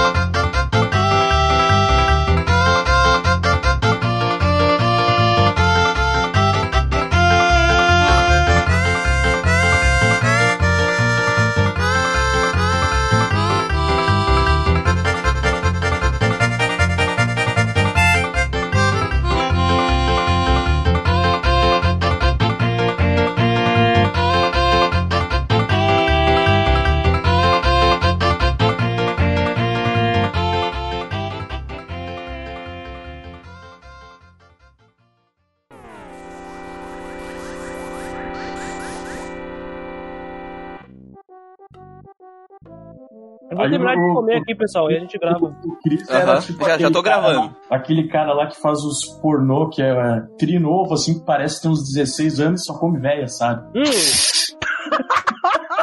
Meu Deus. Colei a pauta aí pra vocês. nada contra nossos ouvintes idosos. É isso mesmo, nada contra nossas ouvintes idosas. Mas o Christian ama vocês. Vou te contar, cara. Pra mim só aparece tia, velho. As tias, as tias são foda, mano. Tem uma vez que eu, eu entrei no ônibus, aí eu cara tava de no ônibus. novo, né, cara? Pois é. ah, cara, tu tinha- cara, é muito engraçado umas Eu vou- já vou contar outra história também. Uma vez eu tava num ônibus, aí daqui a pouco eu tava em pé, né? Não tinha espaço, aí eu senti um apertão na minha bunda, cara. Tô louco. Aí eu olhei pra trás, era uma tia velha, velho. Velha quanto? Ah, devia ter seus, sei lá, 60 anos. Caralho. Ela subiu na cadeira pra apertar tua bunda porque tu é alto. Caralho, tá. Eu fiquei, caramba, as tias as tia estão pegando fogo, né? Caralho. Não pode, não pode quanto você tem de altura? Ah, eu tenho 1,85. Porra. Considerável. Cara, eu nunca mais fiz cosplay porque eu fiz cosplay uma vez na minha vida e eu, eu fui assediado umas cinco vezes. Caralho. Cosplay, Levei. cara. Porra, vou fazer cosplay. Já aconteceu comigo também, cara. Do cosplay assediado, já aconteceu. Vocês estavam fazendo cosplay do quê? Eu tava fazendo de Sanji, do One Ah, Piece. tá. Cara, cada. eu- eu- sério, eu- uh, três gurias foram tirar foto comigo e apertaram minha bunda, cara, na foto. É real, é real. É real, cara, isso acontece. E você saiu com um cara de, de, sei lá, né? De tipo. What the fuck? Aquele sorriso meio, what the fuck, o que, que tá acontecendo, porra? No meu caso, não apertaram. Perguntaram se podiam apertar, né? Mais foram- bizarro ainda. Foram educadas, olha só. Eu, eu, Com licença, jovem senhor, eu poderia ir apertar o seu, a- os seus Suas nádegas. Suas nádegas. Você tava do quê? Eu também fiz um. O, o Taiga, do Cosplay, Kuroko. Não manjo. Ah, mas também tu pediu, né? Tu fez cosplay de Aoi? Ah, meu, respeitar! O meu, cara. Respeitar, cara, respeitar. Peraí, quase cuspi aqui meu cereal. Eu quero saber do Danizor. O único cosplay que eu fiz foi do One Piece também, cara. Eu duvido que vocês adivinhem, cara. Caralho. O Brook, o Brook. Tecnicamente eu sou muito parecido com o personagem. Eu vou- então, eu vou ter que imaginar devido às fotos que eu já vi com sua, vamos ver. Aquele ursinho lá. O Chopper! Chopper. Tony, Tony Chopper. Ele falou urso, eu pensei no Beppo. Não, cara. fez o Jimby. Peppa Pig. Ah, o Jimmy caralho, pior que eu podia fazer um Jinbei maneiro, cara. Ia ficar mal. Verdade? Pinta de azul que aí. de- Barba Negra? Eu fiz de barba negra. Oi, que da hora. Ah, é, minha segunda opção. E até comigo isso aconteceu, cara. Ô, louco. Só que era uma mãe. Só quero o quê? Era a mãe de uma criança. Tava eu trabalhando lá tranquilo, explicando minhas coisas. A aula era sobre teorias demográficas. Nossa. E aí eu termi- terminei minha aula, falei sobre aí as teorias malthusianas, neomalthusianas, enfim. Aí entrou uma mulher, bateu na porta de uma mulher. Era uma mulher que tava distribuindo uns panfletos lá sobre um curso, um negócio assim. Sabe que o meia aparece nas escolas, né? Uhum. Sim. Só que ela entrou e ela ficou assim: ah, o professor tá aí? Cadê o professor de vocês? Aí eu, ah, sou eu, professor, né? Aí ela olhou pra mim e, ficou, e ela ficou quieta, ficou muda, né? Aí ela, ela falou assim: é sério mesmo? Falei, é claro. Sacanagem, É, cara. mas é claro, pô. Ela achou que era um aluno que tava trolando ela, cara. Por isso que quando eu fui da. Quando eu tava na faculdade, eu deixei a barba crescer, cara. Ah, eu, eu. Só que ela não cresceu. Pior que eu deixei, pior que eu deixei minha barba crescer faz uns três meses, aí eu tirei. Ah, toda essa merda fica Muriel me conheceu sem barba, velho. Muriel me conheceu sem barba. Foi quando eu fui pra facu que eu comecei a deixar crescer. O meu também começou a crescer direito, assim. Não... Que o pessoal não respeita quem tem cara. Quem é velho tem cara de criança. É verdade. Mano, se eu tiro a minha barba, eu fico com cara de, sei lá, mano, sabe o Faustinho? É tipo. O louquinho mesmo. É, mano, assim, ó, ainda bem que o meme não existia na época, porque eu ia passar no corredor, os caras iam direto. Ô, louquinho, meu! Com certeza. Olha, cara, olha, cara, eu consigo me virar tranquilamente com a minha cara de, sei lá. As pessoas Jovem. acham, as pessoas acham que eu sou, sou aluno também, né? E sei lá, que idade eles acham que eu tenho. Quantos anos tu tem, cara? Tu parece. Um aluno que repetiu umas três vezes. Ô, Christian, mas você tava dando aula nesse dia pro fundamental ou pro. Segundo ano do ensino médio. Ah, então tá. Faz sentido te confundir. Faz sentido. Faria, ficaria triste se ela te confundisse se estivesse dando aula pra sexta série, tá ligado? Ah, não, ah, não. Eu sou uma girafa daí, né? Uma girafa. Ô, tadinho do cara, repetente aí há 10 anos. Eu sou professor. Ela funciona bem. Claro, tem problemas, tem. Mas é tipo aquela bicicleta que o pneu tá bucho, tá ligado? Você dizer que tá com ela na padaria, ela vai. Mas não vai falar muito longe, não, porque senão você vai cair. Essas analogias hoje estão ótimas. acabou de dar uma ideia pra um produto aqui do, do futuro Ah. do Grandcast. A gente vai vender uma bicicleta do Final Fantasy VII. A roda vai murcha. com- ela vai com uma, um pneu murcho para nossos compradores. Já, Boa, fica, já, fica, já fica no ar aí, ô nosso ouvintes, que vamos ter uma loja logo, logo, que vende E bicicleta. ela vai, ela vai ter adesivos do Barrett, o homão da porra. Ah, e na- compra da pré-venda, tu ganha uma metralhadora de braço. E vai ter, e vai ter a cara do Sephiroth no, no banquinho pra gente sentar em cima. Pra- seja pra, seja para os fãs que gostam, eles vão adorar, e seja pros fãs que odeiam, que eles vão adorar também peidar na cara do. Não sei, Meu olha que beleza. Olha que cara. Alegra, né? Gregos e troianos, né? Eu quero trocar o meu banquinho pela cara do Rojo, porque o cara deve ser demais, né? O cara deve mandar muito bem. Ah, e pra crianças pequenas que não conseguirem andar de bicicleta, vai ter duas rodinhas. Uma com a cara do Vincent e outra com a Yuffie. Cara, eu tô imaginando essa bicicleta, que coisa horrível. o, O cara? o, o Christian falou isso, me lembrou uma vez um professor da faculdade soltou uma, que ele deu sorte que só eu entendi o que ele falou. Ele soltou um ai ai ai e o Kito no meio da aula, cara. Cara, eu tava todo mundo olhando pra ele, até o fuck, e eu cagando de rir. Como assim, Aí mano? ele, como ele é, cala a boca que só tu entendeu. Como assim, cara? Tá, é Ai, ai. segundo grau que ele dá aula. Como é que tu tava na aula dele, cara? Não, Não, cara. foi na faculdade. Na minha faculdade, Ah. Professor de cálculo. Ah, mas teve uma hora que, numa outra sala de aula, outra turma, e aí os alunos estavam debatendo que é mais rápido, se era o ligeirinho ou o Sonic. Aí eu respondi pra eles, é óbvio que é o Sonic, porque o Sonic ele corre pelado de tênis, né? Verdade. Lógica. E o ligeirinho não precisa nem de tênis, mano. O ligeirinho não precisa nem de tênis. Mas cara. ele tem um sombreiro, né? É o sombreiro, que aí, É. de acordo com a resistência do ar, ele vai mais devagar. É verdade. Usando E o Sonic vira Super Saiyajin. Ah, essa Super Saiyajin vence todos os argumentos, né, cara? É. Não, Muriel, você vai gostar desse jogo que eu tô jogando agora então, o Atelier Aires. Se você não fizer preparação pro boss, você leva uma surra. Eu apanhei da Cat Girl, cara, da menina gata. Ela me deu uma coça. Ah, se é da menina gata, eu tenho apoio. Onde é que, Não, é. onde é que tá Se for da mina gata, eu tanco os É, golpes, Vem cá, cara. cara, que eu quero apoiar a menina gata. É, tem uma hora que, que ela fala pra você, nossa, eu estou muito só. É, você, você- eu estou com medo, você dorme comigo? Ah, eu chamo, eu chamo ela aqui. O, é o Christian que gosta de menina vaca? Cara, eu gosto de, do reino animal inteiro, assim, sabe? Menina barata. Nossa. Olha, cara, eu já vi menina barata e já aprovei já.